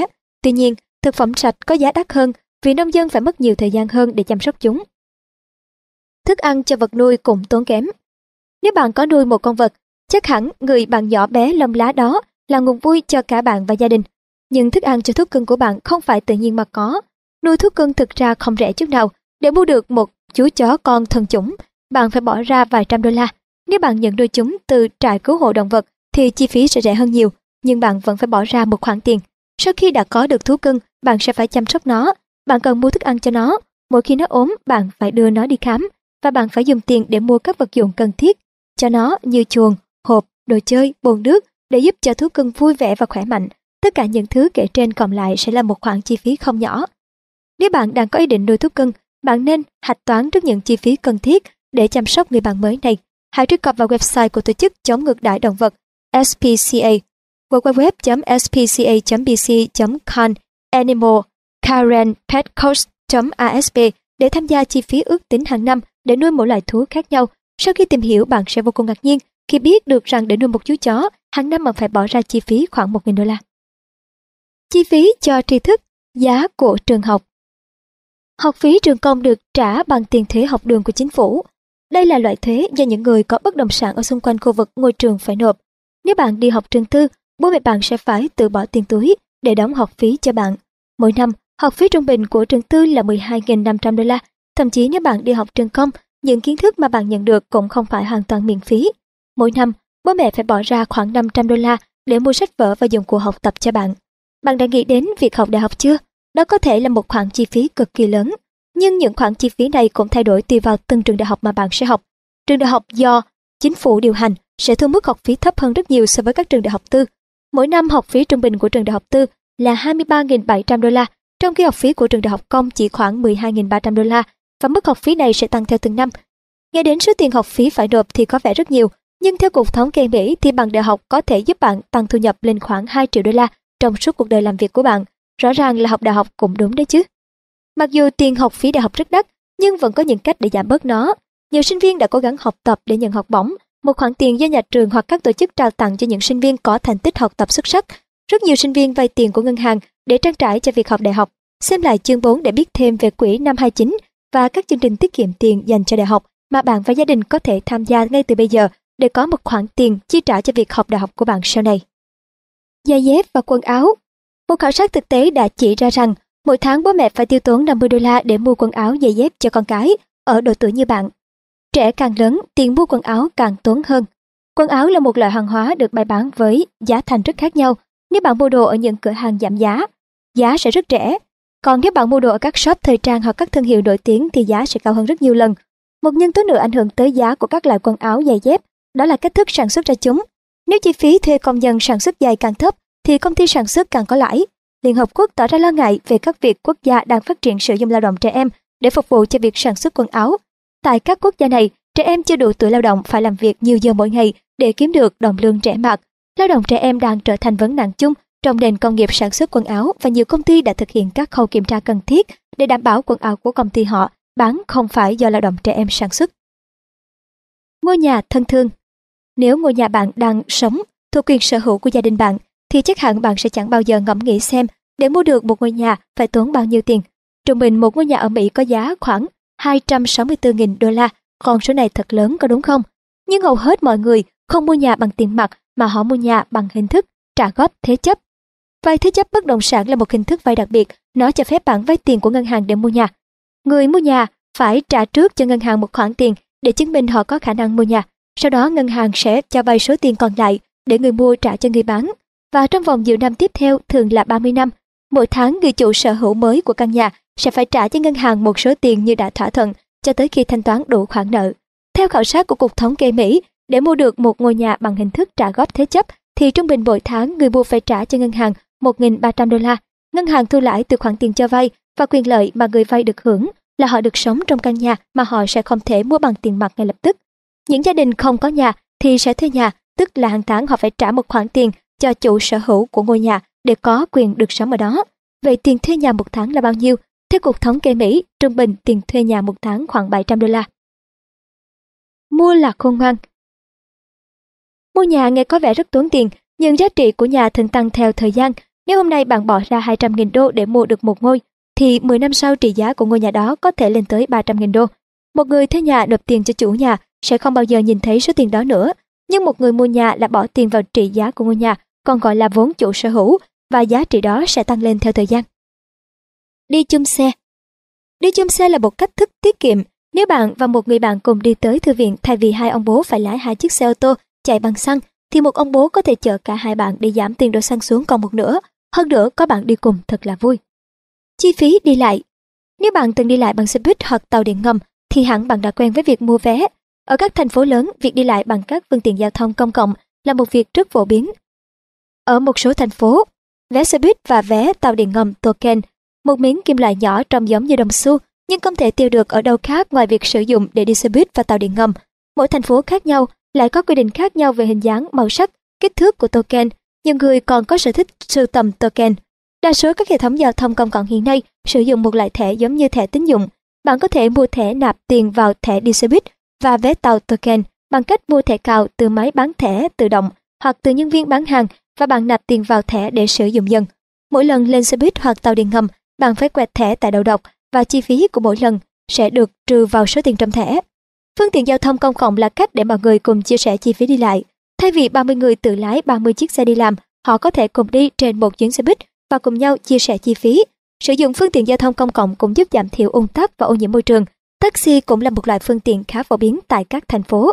Bạn phải trả tiền cho tài xế mỗi khi bạn thuê taxi chở bạn đến nơi bạn cần đến. Nhiều gia đình có xe ô tô riêng và họ sử dụng đó làm phương tiện đi lại. Để mua được ô tô, nhiều người đã sử dụng cách vay tiền ngân hàng. Bạn cũng có thể thuê ô tô làm phương tiện đi lại, hoặc bạn có thể mua ô tô rồi cho người khác thuê. Xe ô tô cần có xăng để chạy, và một vài năm trở lại đây giá xăng đã tăng nhanh đến mức chóng mặt.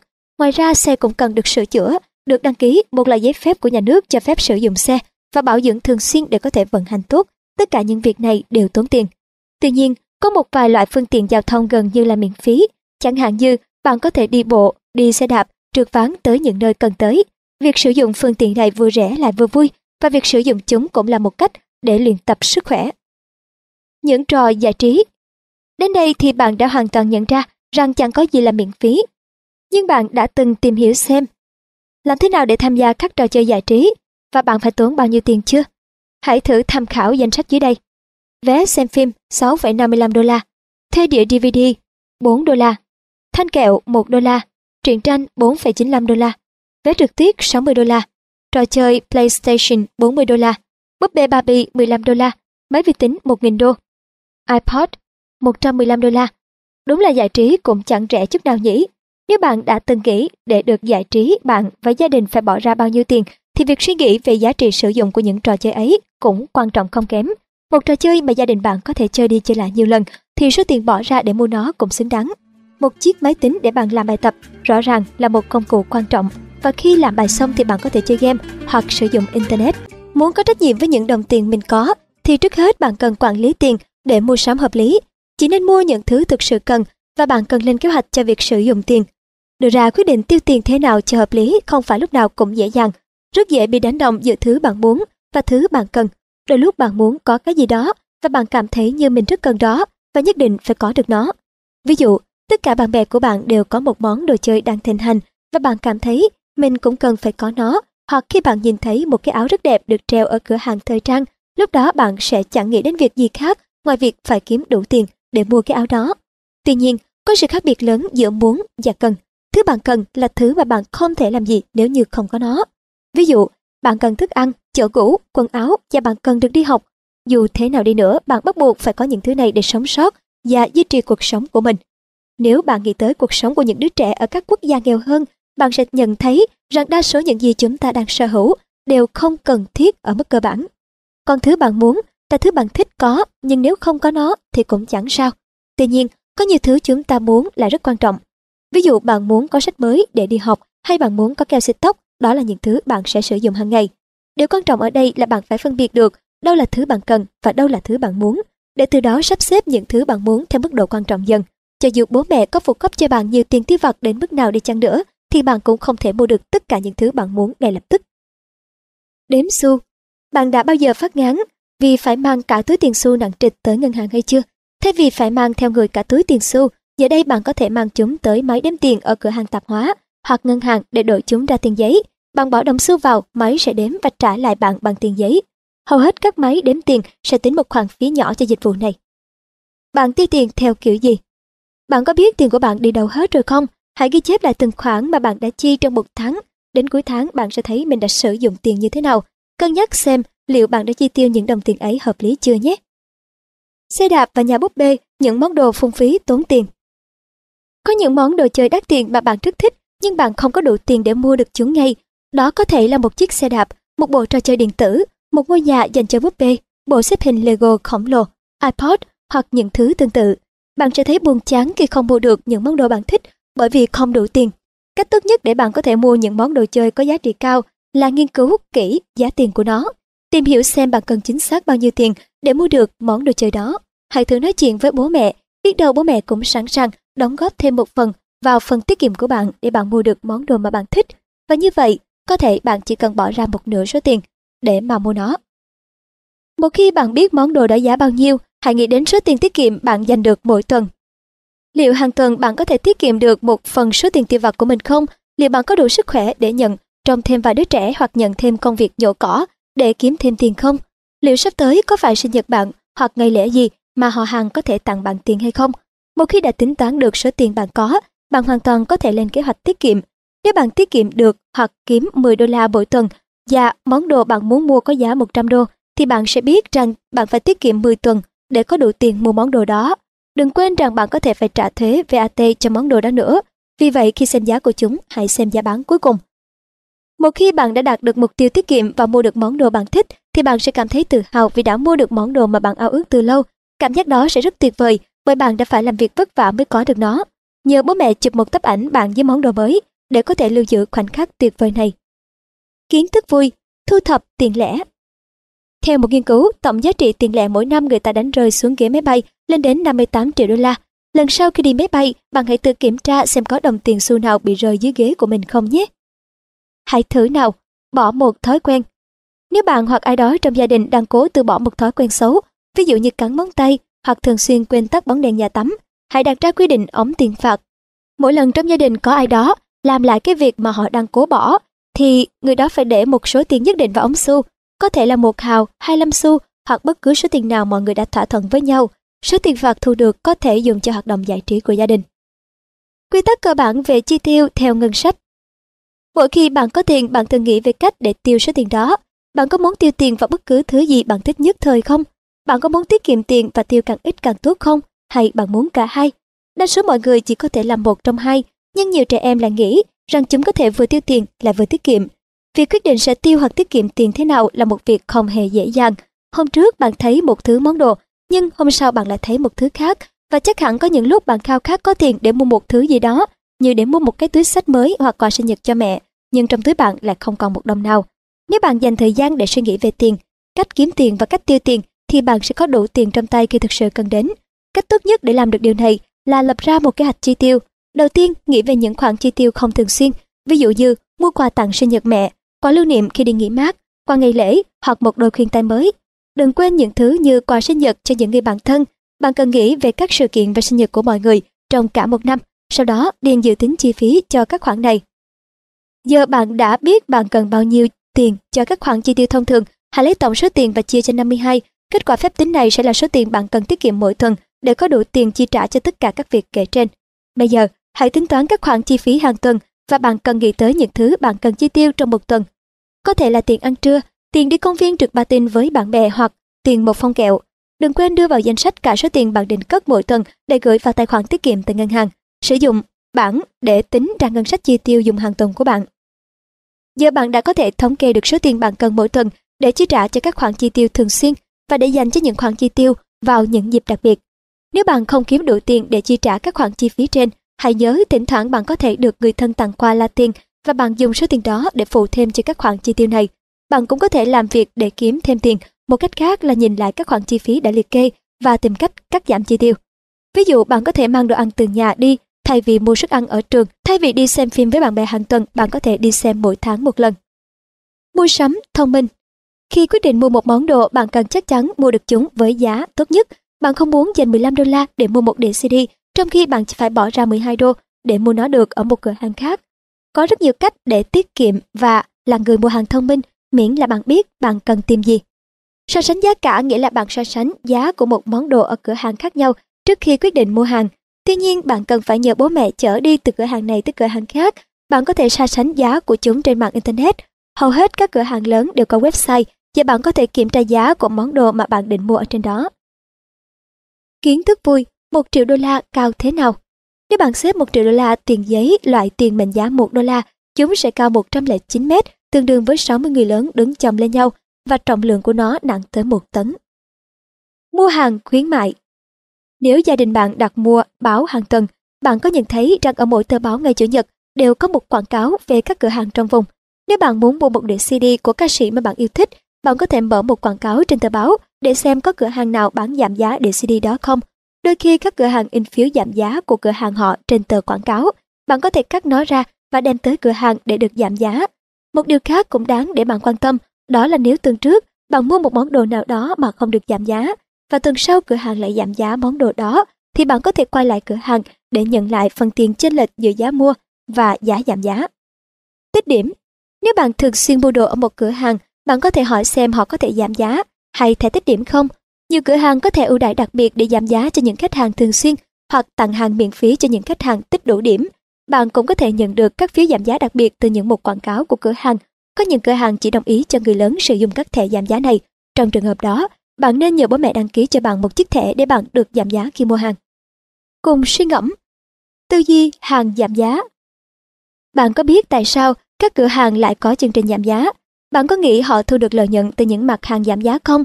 Bạn có nghĩ khách hàng tới mua hàng giảm giá sẽ mua cả những thứ khác không giảm giá không? Kiến thức vui, khoa học của mua sắm. Bạn có biết rằng có rất nhiều người nghiên cứu về mua sắm. Họ nghiên cứu màu sắc nào khiến ta muốn mua nên đặt hàng trên kệ ở chỗ nào, cửa hàng nên có mùi ra sao và người ta thường trẻ hướng nào khi vừa bước vào cửa hàng. Các cửa hàng sẽ xếp đồ một cách cẩn thận, và bắt mắt để khiến bạn mua nhiều, nhiều và nhiều hơn nữa. Săn đồ giá tốt Có nhiều cách rất tuyệt để tiết kiệm tiền khi mua sắm hay thử một số ý tưởng sau. Cửa hàng đồ cũ Cửa hàng đồ cũ là nơi tuyệt vời để bạn tìm mua được những món đồ giá rẻ và những món đồ độc đáo mà rất ít có ở những nơi khác. Đồ thanh lý Hầu hết các cửa hàng sẽ có quầy giảm giá hoặc thanh lý để bán hàng nhanh. Nếu mua tại các quầy này, bạn có thể tiết kiệm tới nửa giá tiền so với giá niêm yết trên sản phẩm. Yard sale Mọi người thường bán những món đồ không dùng đến ở các chợ ngoài trời như yard sale, garage sale. Khi con cái đã trưởng thành, nhiều bậc phụ huynh thường bán rẻ những món đồ chơi, sách và vật dụng mà con họ đã dùng lúc còn nhỏ. eBay Bố mẹ có thể giúp bạn tìm những món đồ với giá siêu rẻ trên trang ebay.com, một website hoạt động như một cửa hàng giảm giá khổng lồ. Mọi người liệt kê những món đồ họ muốn bán trên website này. Nếu bạn thích chúng thì có thể nhờ bố mẹ đấu giá món đồ đó. Người trả giá cao nhất sẽ mua được món đồ. Cẩn trọng với mua sắm tùy hứng. Bạn nên tránh việc mua sắm tùy hứng khi có cơ hội. Các cửa hàng được thiết kế độc đáo và bắt mắt để thuyết phục bạn mua hàng. Họ thực sự không muốn bạn dành thời gian suy nghĩ về việc có nên mua hàng hay không. Họ sẽ xếp những chiếc áo phông đẹp hay những bộ bút đầy màu sắc ở những vị trí dễ nhìn thấy nhất để khiến bạn khó lòng từ chối. Nếu không giữ vững lập trường, bạn sẽ tiêu tốn nhiều tiền bạc để mua những thứ này. Một việc bạn nên làm khi nhìn thấy những món hàng bắt mắt và hấp dẫn, đó là đi về nhà và suy nghĩ thật kỹ, cân nhắc xem món đồ đó có giá bao nhiêu tiền, nó có thực sự cần thiết cho bạn không, và để mua được nó thì bạn phải tốn bao nhiêu tiền trong ngân sách hoặc tuần hoặc trong tài khoản tiết kiệm của bạn. Sau đó nghĩ về những món đồ khác mà bạn muốn mua hoặc những món đồ mà bạn đang dành dụm tiền để mua. Cân đo đong đếm những món đồ mà bạn đang tích góp tiền để mua với món đồ mà bạn vừa nhìn thấy ở cửa hàng. Có thể cuối cùng bạn vẫn quyết định mua món đồ vừa nhìn thấy. Nhưng không sao, bởi một khi bạn đã suy nghĩ kỹ, bạn biết đó là thứ bạn thực sự muốn và nó đáng giá với số tiền bạn sẽ bỏ ra thì bạn hoàn toàn có thể mua nó. Cũng có thể bạn sẽ quyết định rằng món đồ đó không thực sự cần thiết với bạn hoặc bạn không muốn bỏ ra từng ấy tiền để mua nó. Như vậy cũng không sao hết. Việc cân nhắc và đưa ra quyết định khiến bạn trở thành người tiêu dùng thông thái. Kể từ khi xuất hiện sự sống, con người đã biết giúp đỡ lẫn nhau. Đó là cách duy nhất để con người cùng nhau tồn tại. Khi con người phối hợp với nhau để tạo ra các nền văn minh, họ tiếp tục dựa vào nhau để phát triển. Thời Trung Cổ, người dân châu Âu bắt buộc phải nộp thuế phần 10, đóng góp 10% thu nhập cho nhà thờ công giáo. Nhà thờ sẽ dùng số tiền này để giúp đỡ cho những người có hoàn cảnh khó khăn. Cho đến bây giờ, mặc dù việc đóng thuế phần 10 không còn tồn tại, nhưng con người vẫn tiếp tục tin rằng giúp đỡ người khác là một việc nên làm. Ngày nay, thay vì nộp thuế phần 10, người ta đã lập ra tổ chức từ thiện, tổ chức chuyên giúp đỡ những người khó khăn. Thực ra, mọi việc mà chúng ta làm thường ngày cũng để giúp đỡ người khác. Ví dụ, mẹ bạn lái xe chở người hàng xóm già yếu đi siêu thị, hoặc bạn cho một người bạn cùng lớp mượn bút trong giờ kiểm tra toán. Đó đều là những việc tốt để giúp đỡ người khác, nhưng đó không hẳn giống như những việc mà các tổ chức từ thiện làm. Tổ chức từ thiện có nhiệm vụ duy nhất là giúp mọi người hoặc hỗ trợ một sự kiện. Đó có thể là hỗ trợ chăm sóc sức khỏe cho những trẻ em ốm đau, tặng học bổng cho sinh viên nghèo vượt khó học giỏi, hỗ trợ người tìm việc, cứu trợ động vật hoang dã hoặc làm những việc cần thiết khác. Để làm những công việc quan trọng đó, tổ chức này cần quyên góp tiền bạc và vật chất. Một vài tổ chức từ thiện hiện có quy mô lớn như công ty, nhưng sự khác biệt là các tổ chức từ thiện không tạo ra lợi nhuận để phục vụ lợi ích bản thân. Những người làm việc cho tổ chức phi lợi nhuận đều được trả lương cho công việc họ làm, nhưng bản thân tổ chức sẽ không thu lợi nhuận. Ví dụ, Hội chữ thập đỏ là một tổ chức từ thiện khổng lồ, hội giúp đỡ những người vô gia cư do thảm họa thiên nhiên, ví dụ như bão lũ, còn tổ chức hiến máu nhân đạo để cung cấp cho các bệnh nhân thiếu máu đang nằm viện. Có hàng nghìn người làm việc cho hội chữ thập đỏ và họ đều được trả lương. Tuy nhiên bản thân hội chữ thập đỏ không kiếm được lợi nhuận. Mục tiêu của hội là giúp đỡ người khác chứ không phải là kiếm tiền cho bản thân. Các tổ chức từ thiện không phải đóng thế. Để có được sự đặc cách này, trước tiên họ phải cung cấp bằng chứng để chứng minh với chính phủ rằng họ thực sự là một tổ chức từ thiện. Các tổ chức từ thiện phải vượt qua một bài kiểm tra có tên là tổ chức từ thiện 501C3 để được công nhận là tổ chức từ thiện thực sự và được miễn đóng thế Khi đánh giá các tổ chức từ thiện, bạn cần kiểm tra xem họ có được công nhận tổ chức từ thiện theo loại này không. Tổ chức nào cũng có thể tự nhận là đơn vị từ thiện, nhưng chỉ những đơn vị từ thiện thực sự mới được miễn thế bạn có thể giúp được ai? Một tin vui là có rất nhiều tổ chức từ thiện đang hoạt động ở nhiều lĩnh vực khác nhau, do vậy sẽ không quá khó để tìm được một tổ chức từ thiện mà bạn quan tâm. Có những tổ chức từ thiện chuyên tìm hiểu về các loại bệnh và cách chữa trị. Các tổ chức này chi trả cho những nhà nghiên cứu nhằm tìm ra phương pháp điều trị và chữa trị bệnh. Nếu trong gia đình bạn có ai đó bị bệnh hoặc gặp các vấn đề về sức khỏe, thì đây là tổ chức mà bạn cần tìm đến. Ngoài ra, Còn có các tổ chức từ thiện giúp đỡ những người đến từ các nước khác nhau. Nếu gia đình bạn đến từ Nga, sẽ có những tổ chức từ thiện chuyên giúp đỡ cho những người Nga.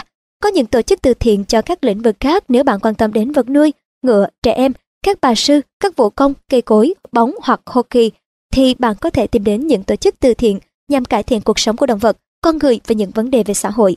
Ví dụ, một tổ chức có thể giúp đỡ động vật hoặc tạo ra cơ hội để mọi người tham gia vào hoạt động từ thiện. Bạn có thể tìm thấy các tổ chức từ thiện cả ở trong nước và ngoài nước. Bạn cũng có thể tìm thấy các tổ chức từ thiện về tôn giáo mà bạn tin tưởng. Sự lựa chọn dành cho bạn là không giới hạn. Nhưng nếu quan tâm đến tất cả thì sao? Vật nuôi, ngựa, trẻ em, các bà sư, các vũ công, cây cối và hockey. Liệu bạn có tìm được từng tổ chức đảm nhận từng mục bạn quan tâm để góp tiền ủng hộ không? Tất nhiên là bạn hoàn toàn có thể làm như vậy. Nhưng việc bạn chia nhỏ những đồng tiền bạn có để đóng góp cho từng tổ chức từ thiện không phải là giải pháp tối ưu. Thử tưởng tượng, bà ngoại bạn chia tờ 10 đô la thành 10 đồng đô la. Bà chia cho bạn, các anh chị em bạn, mỗi người một đồng. Như vậy mỗi người có thể mua được một thanh kẹo, nhưng sẽ chẳng thể mua được gì nhiều hơn. Nhưng nếu bà ngoại đưa tất cả 10 đô la đó cho bạn, thì bạn sẽ làm được rất nhiều việc với số tiền đó. Đóng góp cho từ thiện cũng tương tự như vậy. Bạn càng chia nhỏ số tiền mà bạn góp, thì hiệu quả sử dụng số tiền sẽ càng giảm.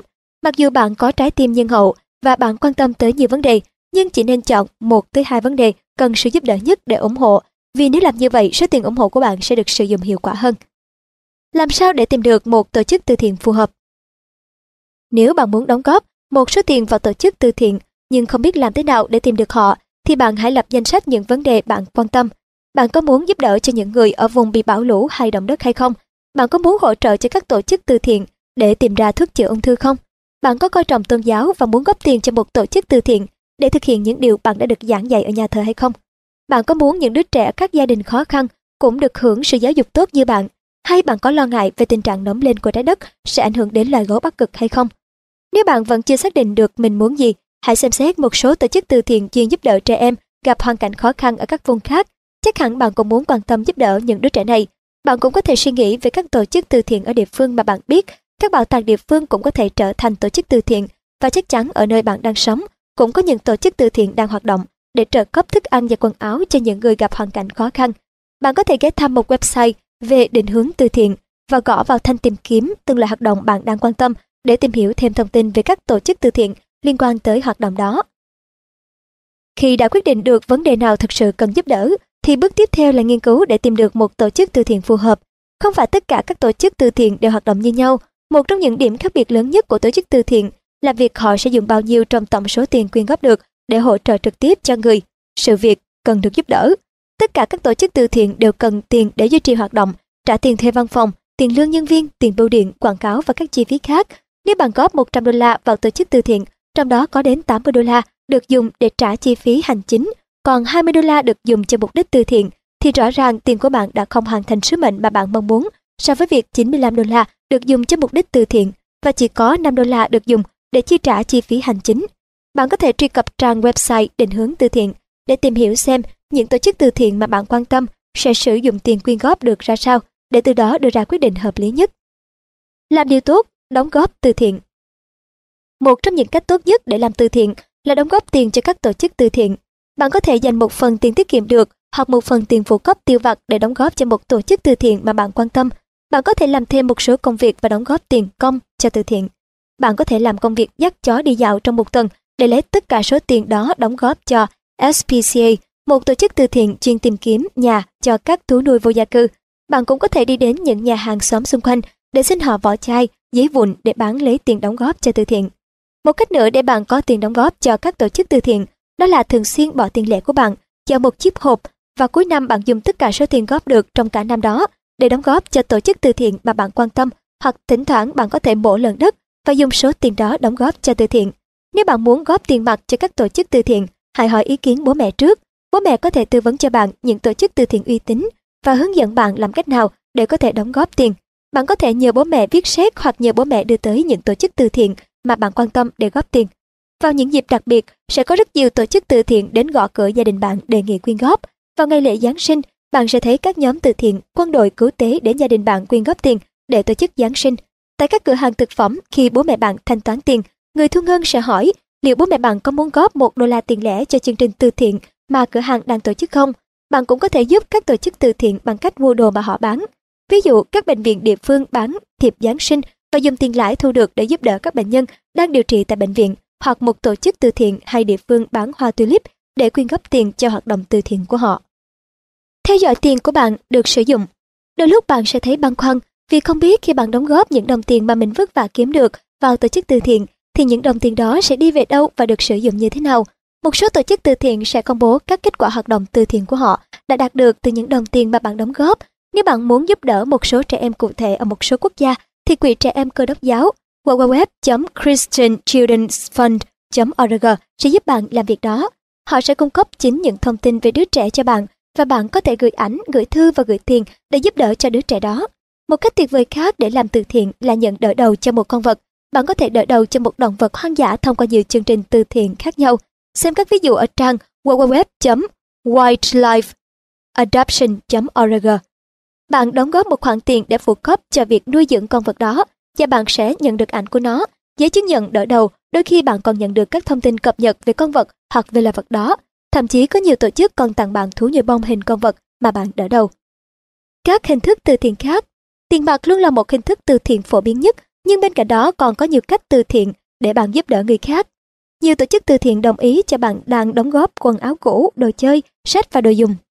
Họ sẽ phân phát các đồ này cho những người có hoàn cảnh khó khăn và đang cần, hoặc họ sẽ bán những đồ này để lấy tiền thực hiện các công việc từ thiện khác. Đôi khi bạn có thể đóng góp cho tổ chức từ thiện những món đồ bạn không dùng đến và biết đâu nó lại quan trọng đối với một người nào đó.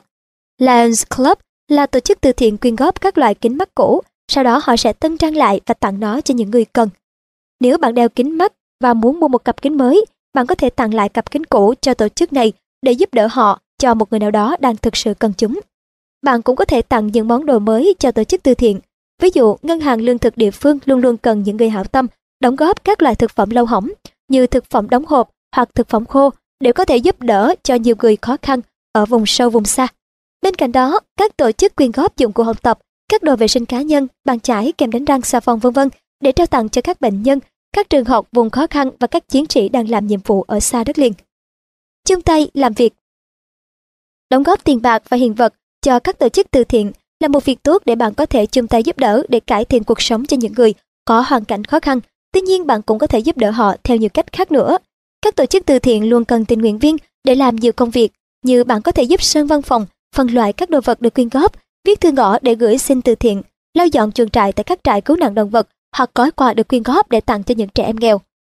Ngay cả khi ở nhà bạn cũng có thể làm từ thiện, bạn có thể làm thiệp để tặng cho bệnh nhân, là cựu chiến binh đang điều trị tại các bệnh viện, viết thư động viên các em nhỏ đang điều trị bệnh tại các bệnh viện, vẽ tranh gửi tặng các trung tâm dưỡng lão ở địa phương. Chỉ một hành động nhỏ của bạn sẽ đem lại ý nghĩa rất lớn đối với người nhận. Bạn cũng có thể tham gia các cuộc thi chạy để giúp đỡ các tổ chức từ thiện, nơi sẽ có những người tài trợ. Người tài trợ đồng ý trả cho tổ chức từ thiện một khoản tiền nhất định, tương đương với mỗi km mà bạn chạy. Bạn càng chạy được xa, số tiền đóng góp cho tổ chức từ thiện sẽ càng nhiều. Một vài bạn trẻ tự tổ chức các sự kiện đặc biệt để quyên góp tiền làm từ thiện, tiêu biểu là các lễ hội của Hiệp hội Bệnh loạn dưỡng cơ, MDA. MDA là một tổ chức tài trợ nghiên cứu và điều trị bệnh loạn dưỡng cơ, một loại bệnh nghiêm trọng gây yếu cơ. Bạn có thể tìm hiểu cách thức để tổ chức và thực hiện một lễ hội quyên góp tiền nhằm ủng hộ cho MDA trên trang website www.mdacarnivals.com. Có nhiều bạn trẻ lại tổ chức bán nước chanh để kiếm tiền làm từ thiện. Một cô bé đã lập một trang website để hướng dẫn cách thực hiện công việc này và bạn có thể tham khảo để làm theo www.alexlemonade.org. Hãy tham gia cùng tôi. Thu hút sự tham gia của mọi người bằng cách tạo ra sự thay đổi khác biệt. Nếu hoạt động của bạn càng thu hút được nhiều người tham gia, thì những tác động mà bạn tạo ra sẽ càng lớn. Một vài tổ chức từ thiện đã tổ chức chương trình tình nguyện để các gia đình cùng nhau tham gia.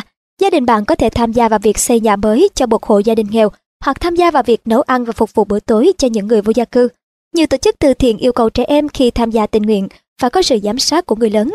Nếu bạn là thành viên của một nhóm hướng đạo sinh hoặc nhóm thanh niên nhà thờ, thì người chỉ huy của bạn có thể tổ chức hoạt động tình nguyện nhóm và giám sát việc thực hiện của các bạn. Cùng chung sức với bạn bè và gia đình để làm việc tốt là cách tuyệt vời để có được niềm vui và bạn sẽ cảm thấy như mình đang góp phần tạo ra sự thay đổi khác biệt của xã hội. Các hoạt động từ thiện mà bạn hoạt động càng có nhiều người tham gia thì bạn càng có cơ hội tổ chức các hoạt động khác lớn hơn. Cách tốt nhất để cả nhóm hào hứng tham gia vào một hoạt động từ thiện là thu thập thông tin về hoạt động từ thiện mà nhóm sẽ tham gia và những công việc cụ thể mà từng thành viên trong nhóm sẽ làm khi tham gia hoạt động tình nguyện. Tìm hiểu xem hoạt động đó cần bao nhiêu thời gian, những công việc cần làm là gì và mục tiêu bạn đặt ra sau hoạt động tình nguyện là gì. Sau đó bạn cần trình bày ý tưởng và các công việc một cách cụ thể với cả nhóm. Ngoài ra, để vận động gia đình và bạn bè cùng tham gia vào các hoạt động từ thiện, bạn có thể thuyết phục họ mua sản phẩm của các công ty có đóng góp cho từ thiện. Có nhiều công ty sẽ trích một phần lợi nhuận của họ để đóng góp cho từ thiện. Nếu công ty nào làm từ thiện theo cách này, thì trên bao bì các sản phẩm của họ, bạn sẽ thấy có in dòng chữ. Một phần lợi nhuận từ bán sản phẩm này sẽ được đóng góp cho. Gia đình bạn có thể mua sắm trực tuyến trên những trang website như www.igive.com bởi một phần lợi nhuận từ bán sản phẩm đó sẽ được đóng góp cho các tổ chức từ thiện mà gia đình bạn chọn. Ngoài ra, có các website sẽ quyên góp tiền hoặc hiện vật cho các tổ chức làm từ thiện nếu bạn ghé thăm website của họ. Ví dụ như trang www.freerise.org. Trang này quyên góp gạo mỗi khi có ai đó ghé thăm website của họ và thực hiện một bài kiểm tra tư vấn miễn phí. Những trang website như vậy là cơ hội để bạn và gia đình tham gia giúp đỡ những người khó khăn và gia đình bạn sẽ yên tâm vì tiền và hiện vật đó đều được đóng góp cho từ thiện. Trường học cũng có thể tham gia giúp sức. Trường học là môi trường lý tưởng để đẩy mạnh các hoạt động từ thiện. Có rất nhiều dự án từ thiện được tổ chức tại các trường học, tiêu biểu là quyên góp sách vở, áo khoác, thức ăn đóng hộp. Trường học cũng là một địa điểm thu hút được đông đảo tình nguyện viên. Nếu bạn muốn đăng ký cho trường học của mình tham gia vào các hoạt động từ thiện, bạn cần xin phép giáo viên và thầy hiệu trưởng, hoặc bạn có thể kêu gọi các thành viên trong lớp tham gia, hoặc cũng có thể đứng ra tổ chức các hoạt động từ thiện.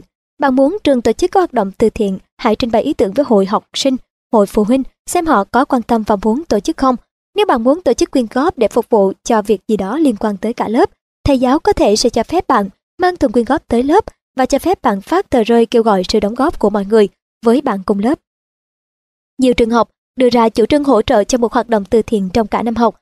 Nếu bạn có ý tưởng hay về một hoạt động từ thiện, hãy trình bày với thầy hiệu trưởng để xin được hỗ trợ để bạn có thể thực hiện ý tưởng vào năm sau. Các tổ chức trong trường có thể cũng quan tâm đóng góp từ thiện. Nếu trong trường hợp có ban nhạc, dàn đồng ca, đội chơi thể thao, bạn có thể đề nghị họ tài trợ cho hoạt động từ thiện của bạn và thực hiện hoạt động từ thiện dưới sự bảo trợ đặc biệt của họ. Nếu tiền không mọc từ trên cây, vậy thì tiền ở đâu mà có? Bạn có muốn tiết kiệm để mua một chiếc xe đạp mới hoặc tiết kiệm tiền tiêu vặt để mua một chiếc máy tính hay bạn muốn bắt đầu việc kinh doanh riêng? Với cuốn sách dạy con cách tiêu tiền sẽ cung cấp cho bạn tất cả thông tin cần thiết về tiền. Những kiến thức thú vị cùng những câu đố vui trong cuốn sách sẽ giúp bạn khám phá thế giới kỳ diệu của tiền, bao gồm DreamWorks, Hershey hay Kellogg. Tìm hiểu xem cổ phiếu là gì và làm thế nào bạn có thể kiếm được tiền từ việc đầu tư công ty mà bạn yêu thích. Lý do gì bạn phải lại chia sẻ tiền của mình với chính phủ? Những ký hiệu đặc biệt trên đồng tiền thật được tạo ra bởi sự tiến bộ của công nghệ mới đã khiến việc làm tiền giả trở nên khó khăn như thế nào. Tiết kiệm bằng lợn đất giờ đã lỗi thời. Hãy cùng cuốn sách tìm hiểu thêm nhiều cách mới để tiết kiệm và đầu tư tiền nhé. Bạn đã sẵn sàng để tìm hiểu mọi thứ bạn muốn biết về tiền. Sau khi đọc xong cuốn sách này, bạn sẽ biết cách tiết kiệm tiền và tiêu tiền một cách khôn ngoan. Kiến thức vui, chúng ta cùng làm việc rất nhiều người Mỹ, khoảng 44% tham gia làm việc tình nguyện. Nếu tất cả các tình nguyện viên được trả lương cho thời gian họ bỏ ra, thì tổng số tiền sẽ lên tới 240 tỷ đô la mỗi năm. Cùng suy ngẫm, tại sao cần làm từ thiện? Tại sao chúng ta cần làm từ thiện? Chúng ta phải làm gì để thay đổi đất nước và thế giới theo chiều hướng tốt hơn để không còn cần tới các tổ chức từ thiện nữa? Quý vị và các bạn thân mến, chúng ta vừa theo dõi xong những nội dung cuối cùng trong quyển sách Money Kids dạy con cách tiêu tiền của tác giả Brit Mark Holter Sember. Cảm ơn quý vị và các bạn đã theo dõi quyển sách này. Hẹn gặp lại ở những quyển sách khác